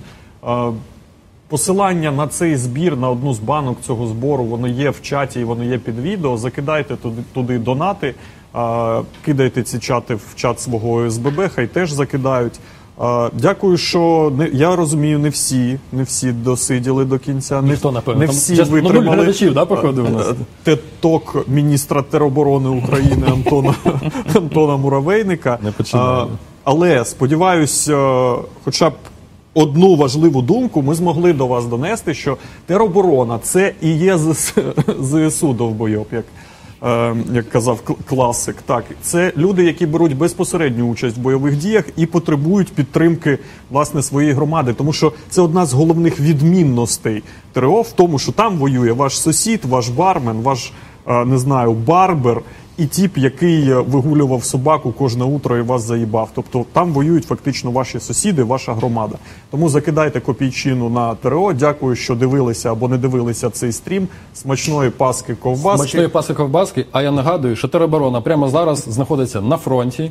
е, В повному чи в повному складі чи частково безпосередньо в зоні бойових дій, безпосередньо на першій лінії, в тому числі в районі Бахмута, Авдіївки, Угледара і Креміної, і так далі, і так далі, і так далі. Та частина територіальної оборони, яка не знаходиться зараз безпосередньо в зоні бойових дій, знаходиться або на відведенні і займається підготовкою. Я сподіваюся, що займається підготовкою. А якщо не займається, то нехай займається. А інша частина тероборони знаходиться на прикритті державного кордону України зі сторони Росії, Білорусі та тимчасово окупованої території Республіки Молдова, так званого Придністров'я. Тобто тероборона служить, тероборона готується, тероборона воює. Будь ласка, Допомагайте теробороні, теробороні потрібна зброя. До того ж, завтра в теробороні можете опинитися ми, ви і всі на світі.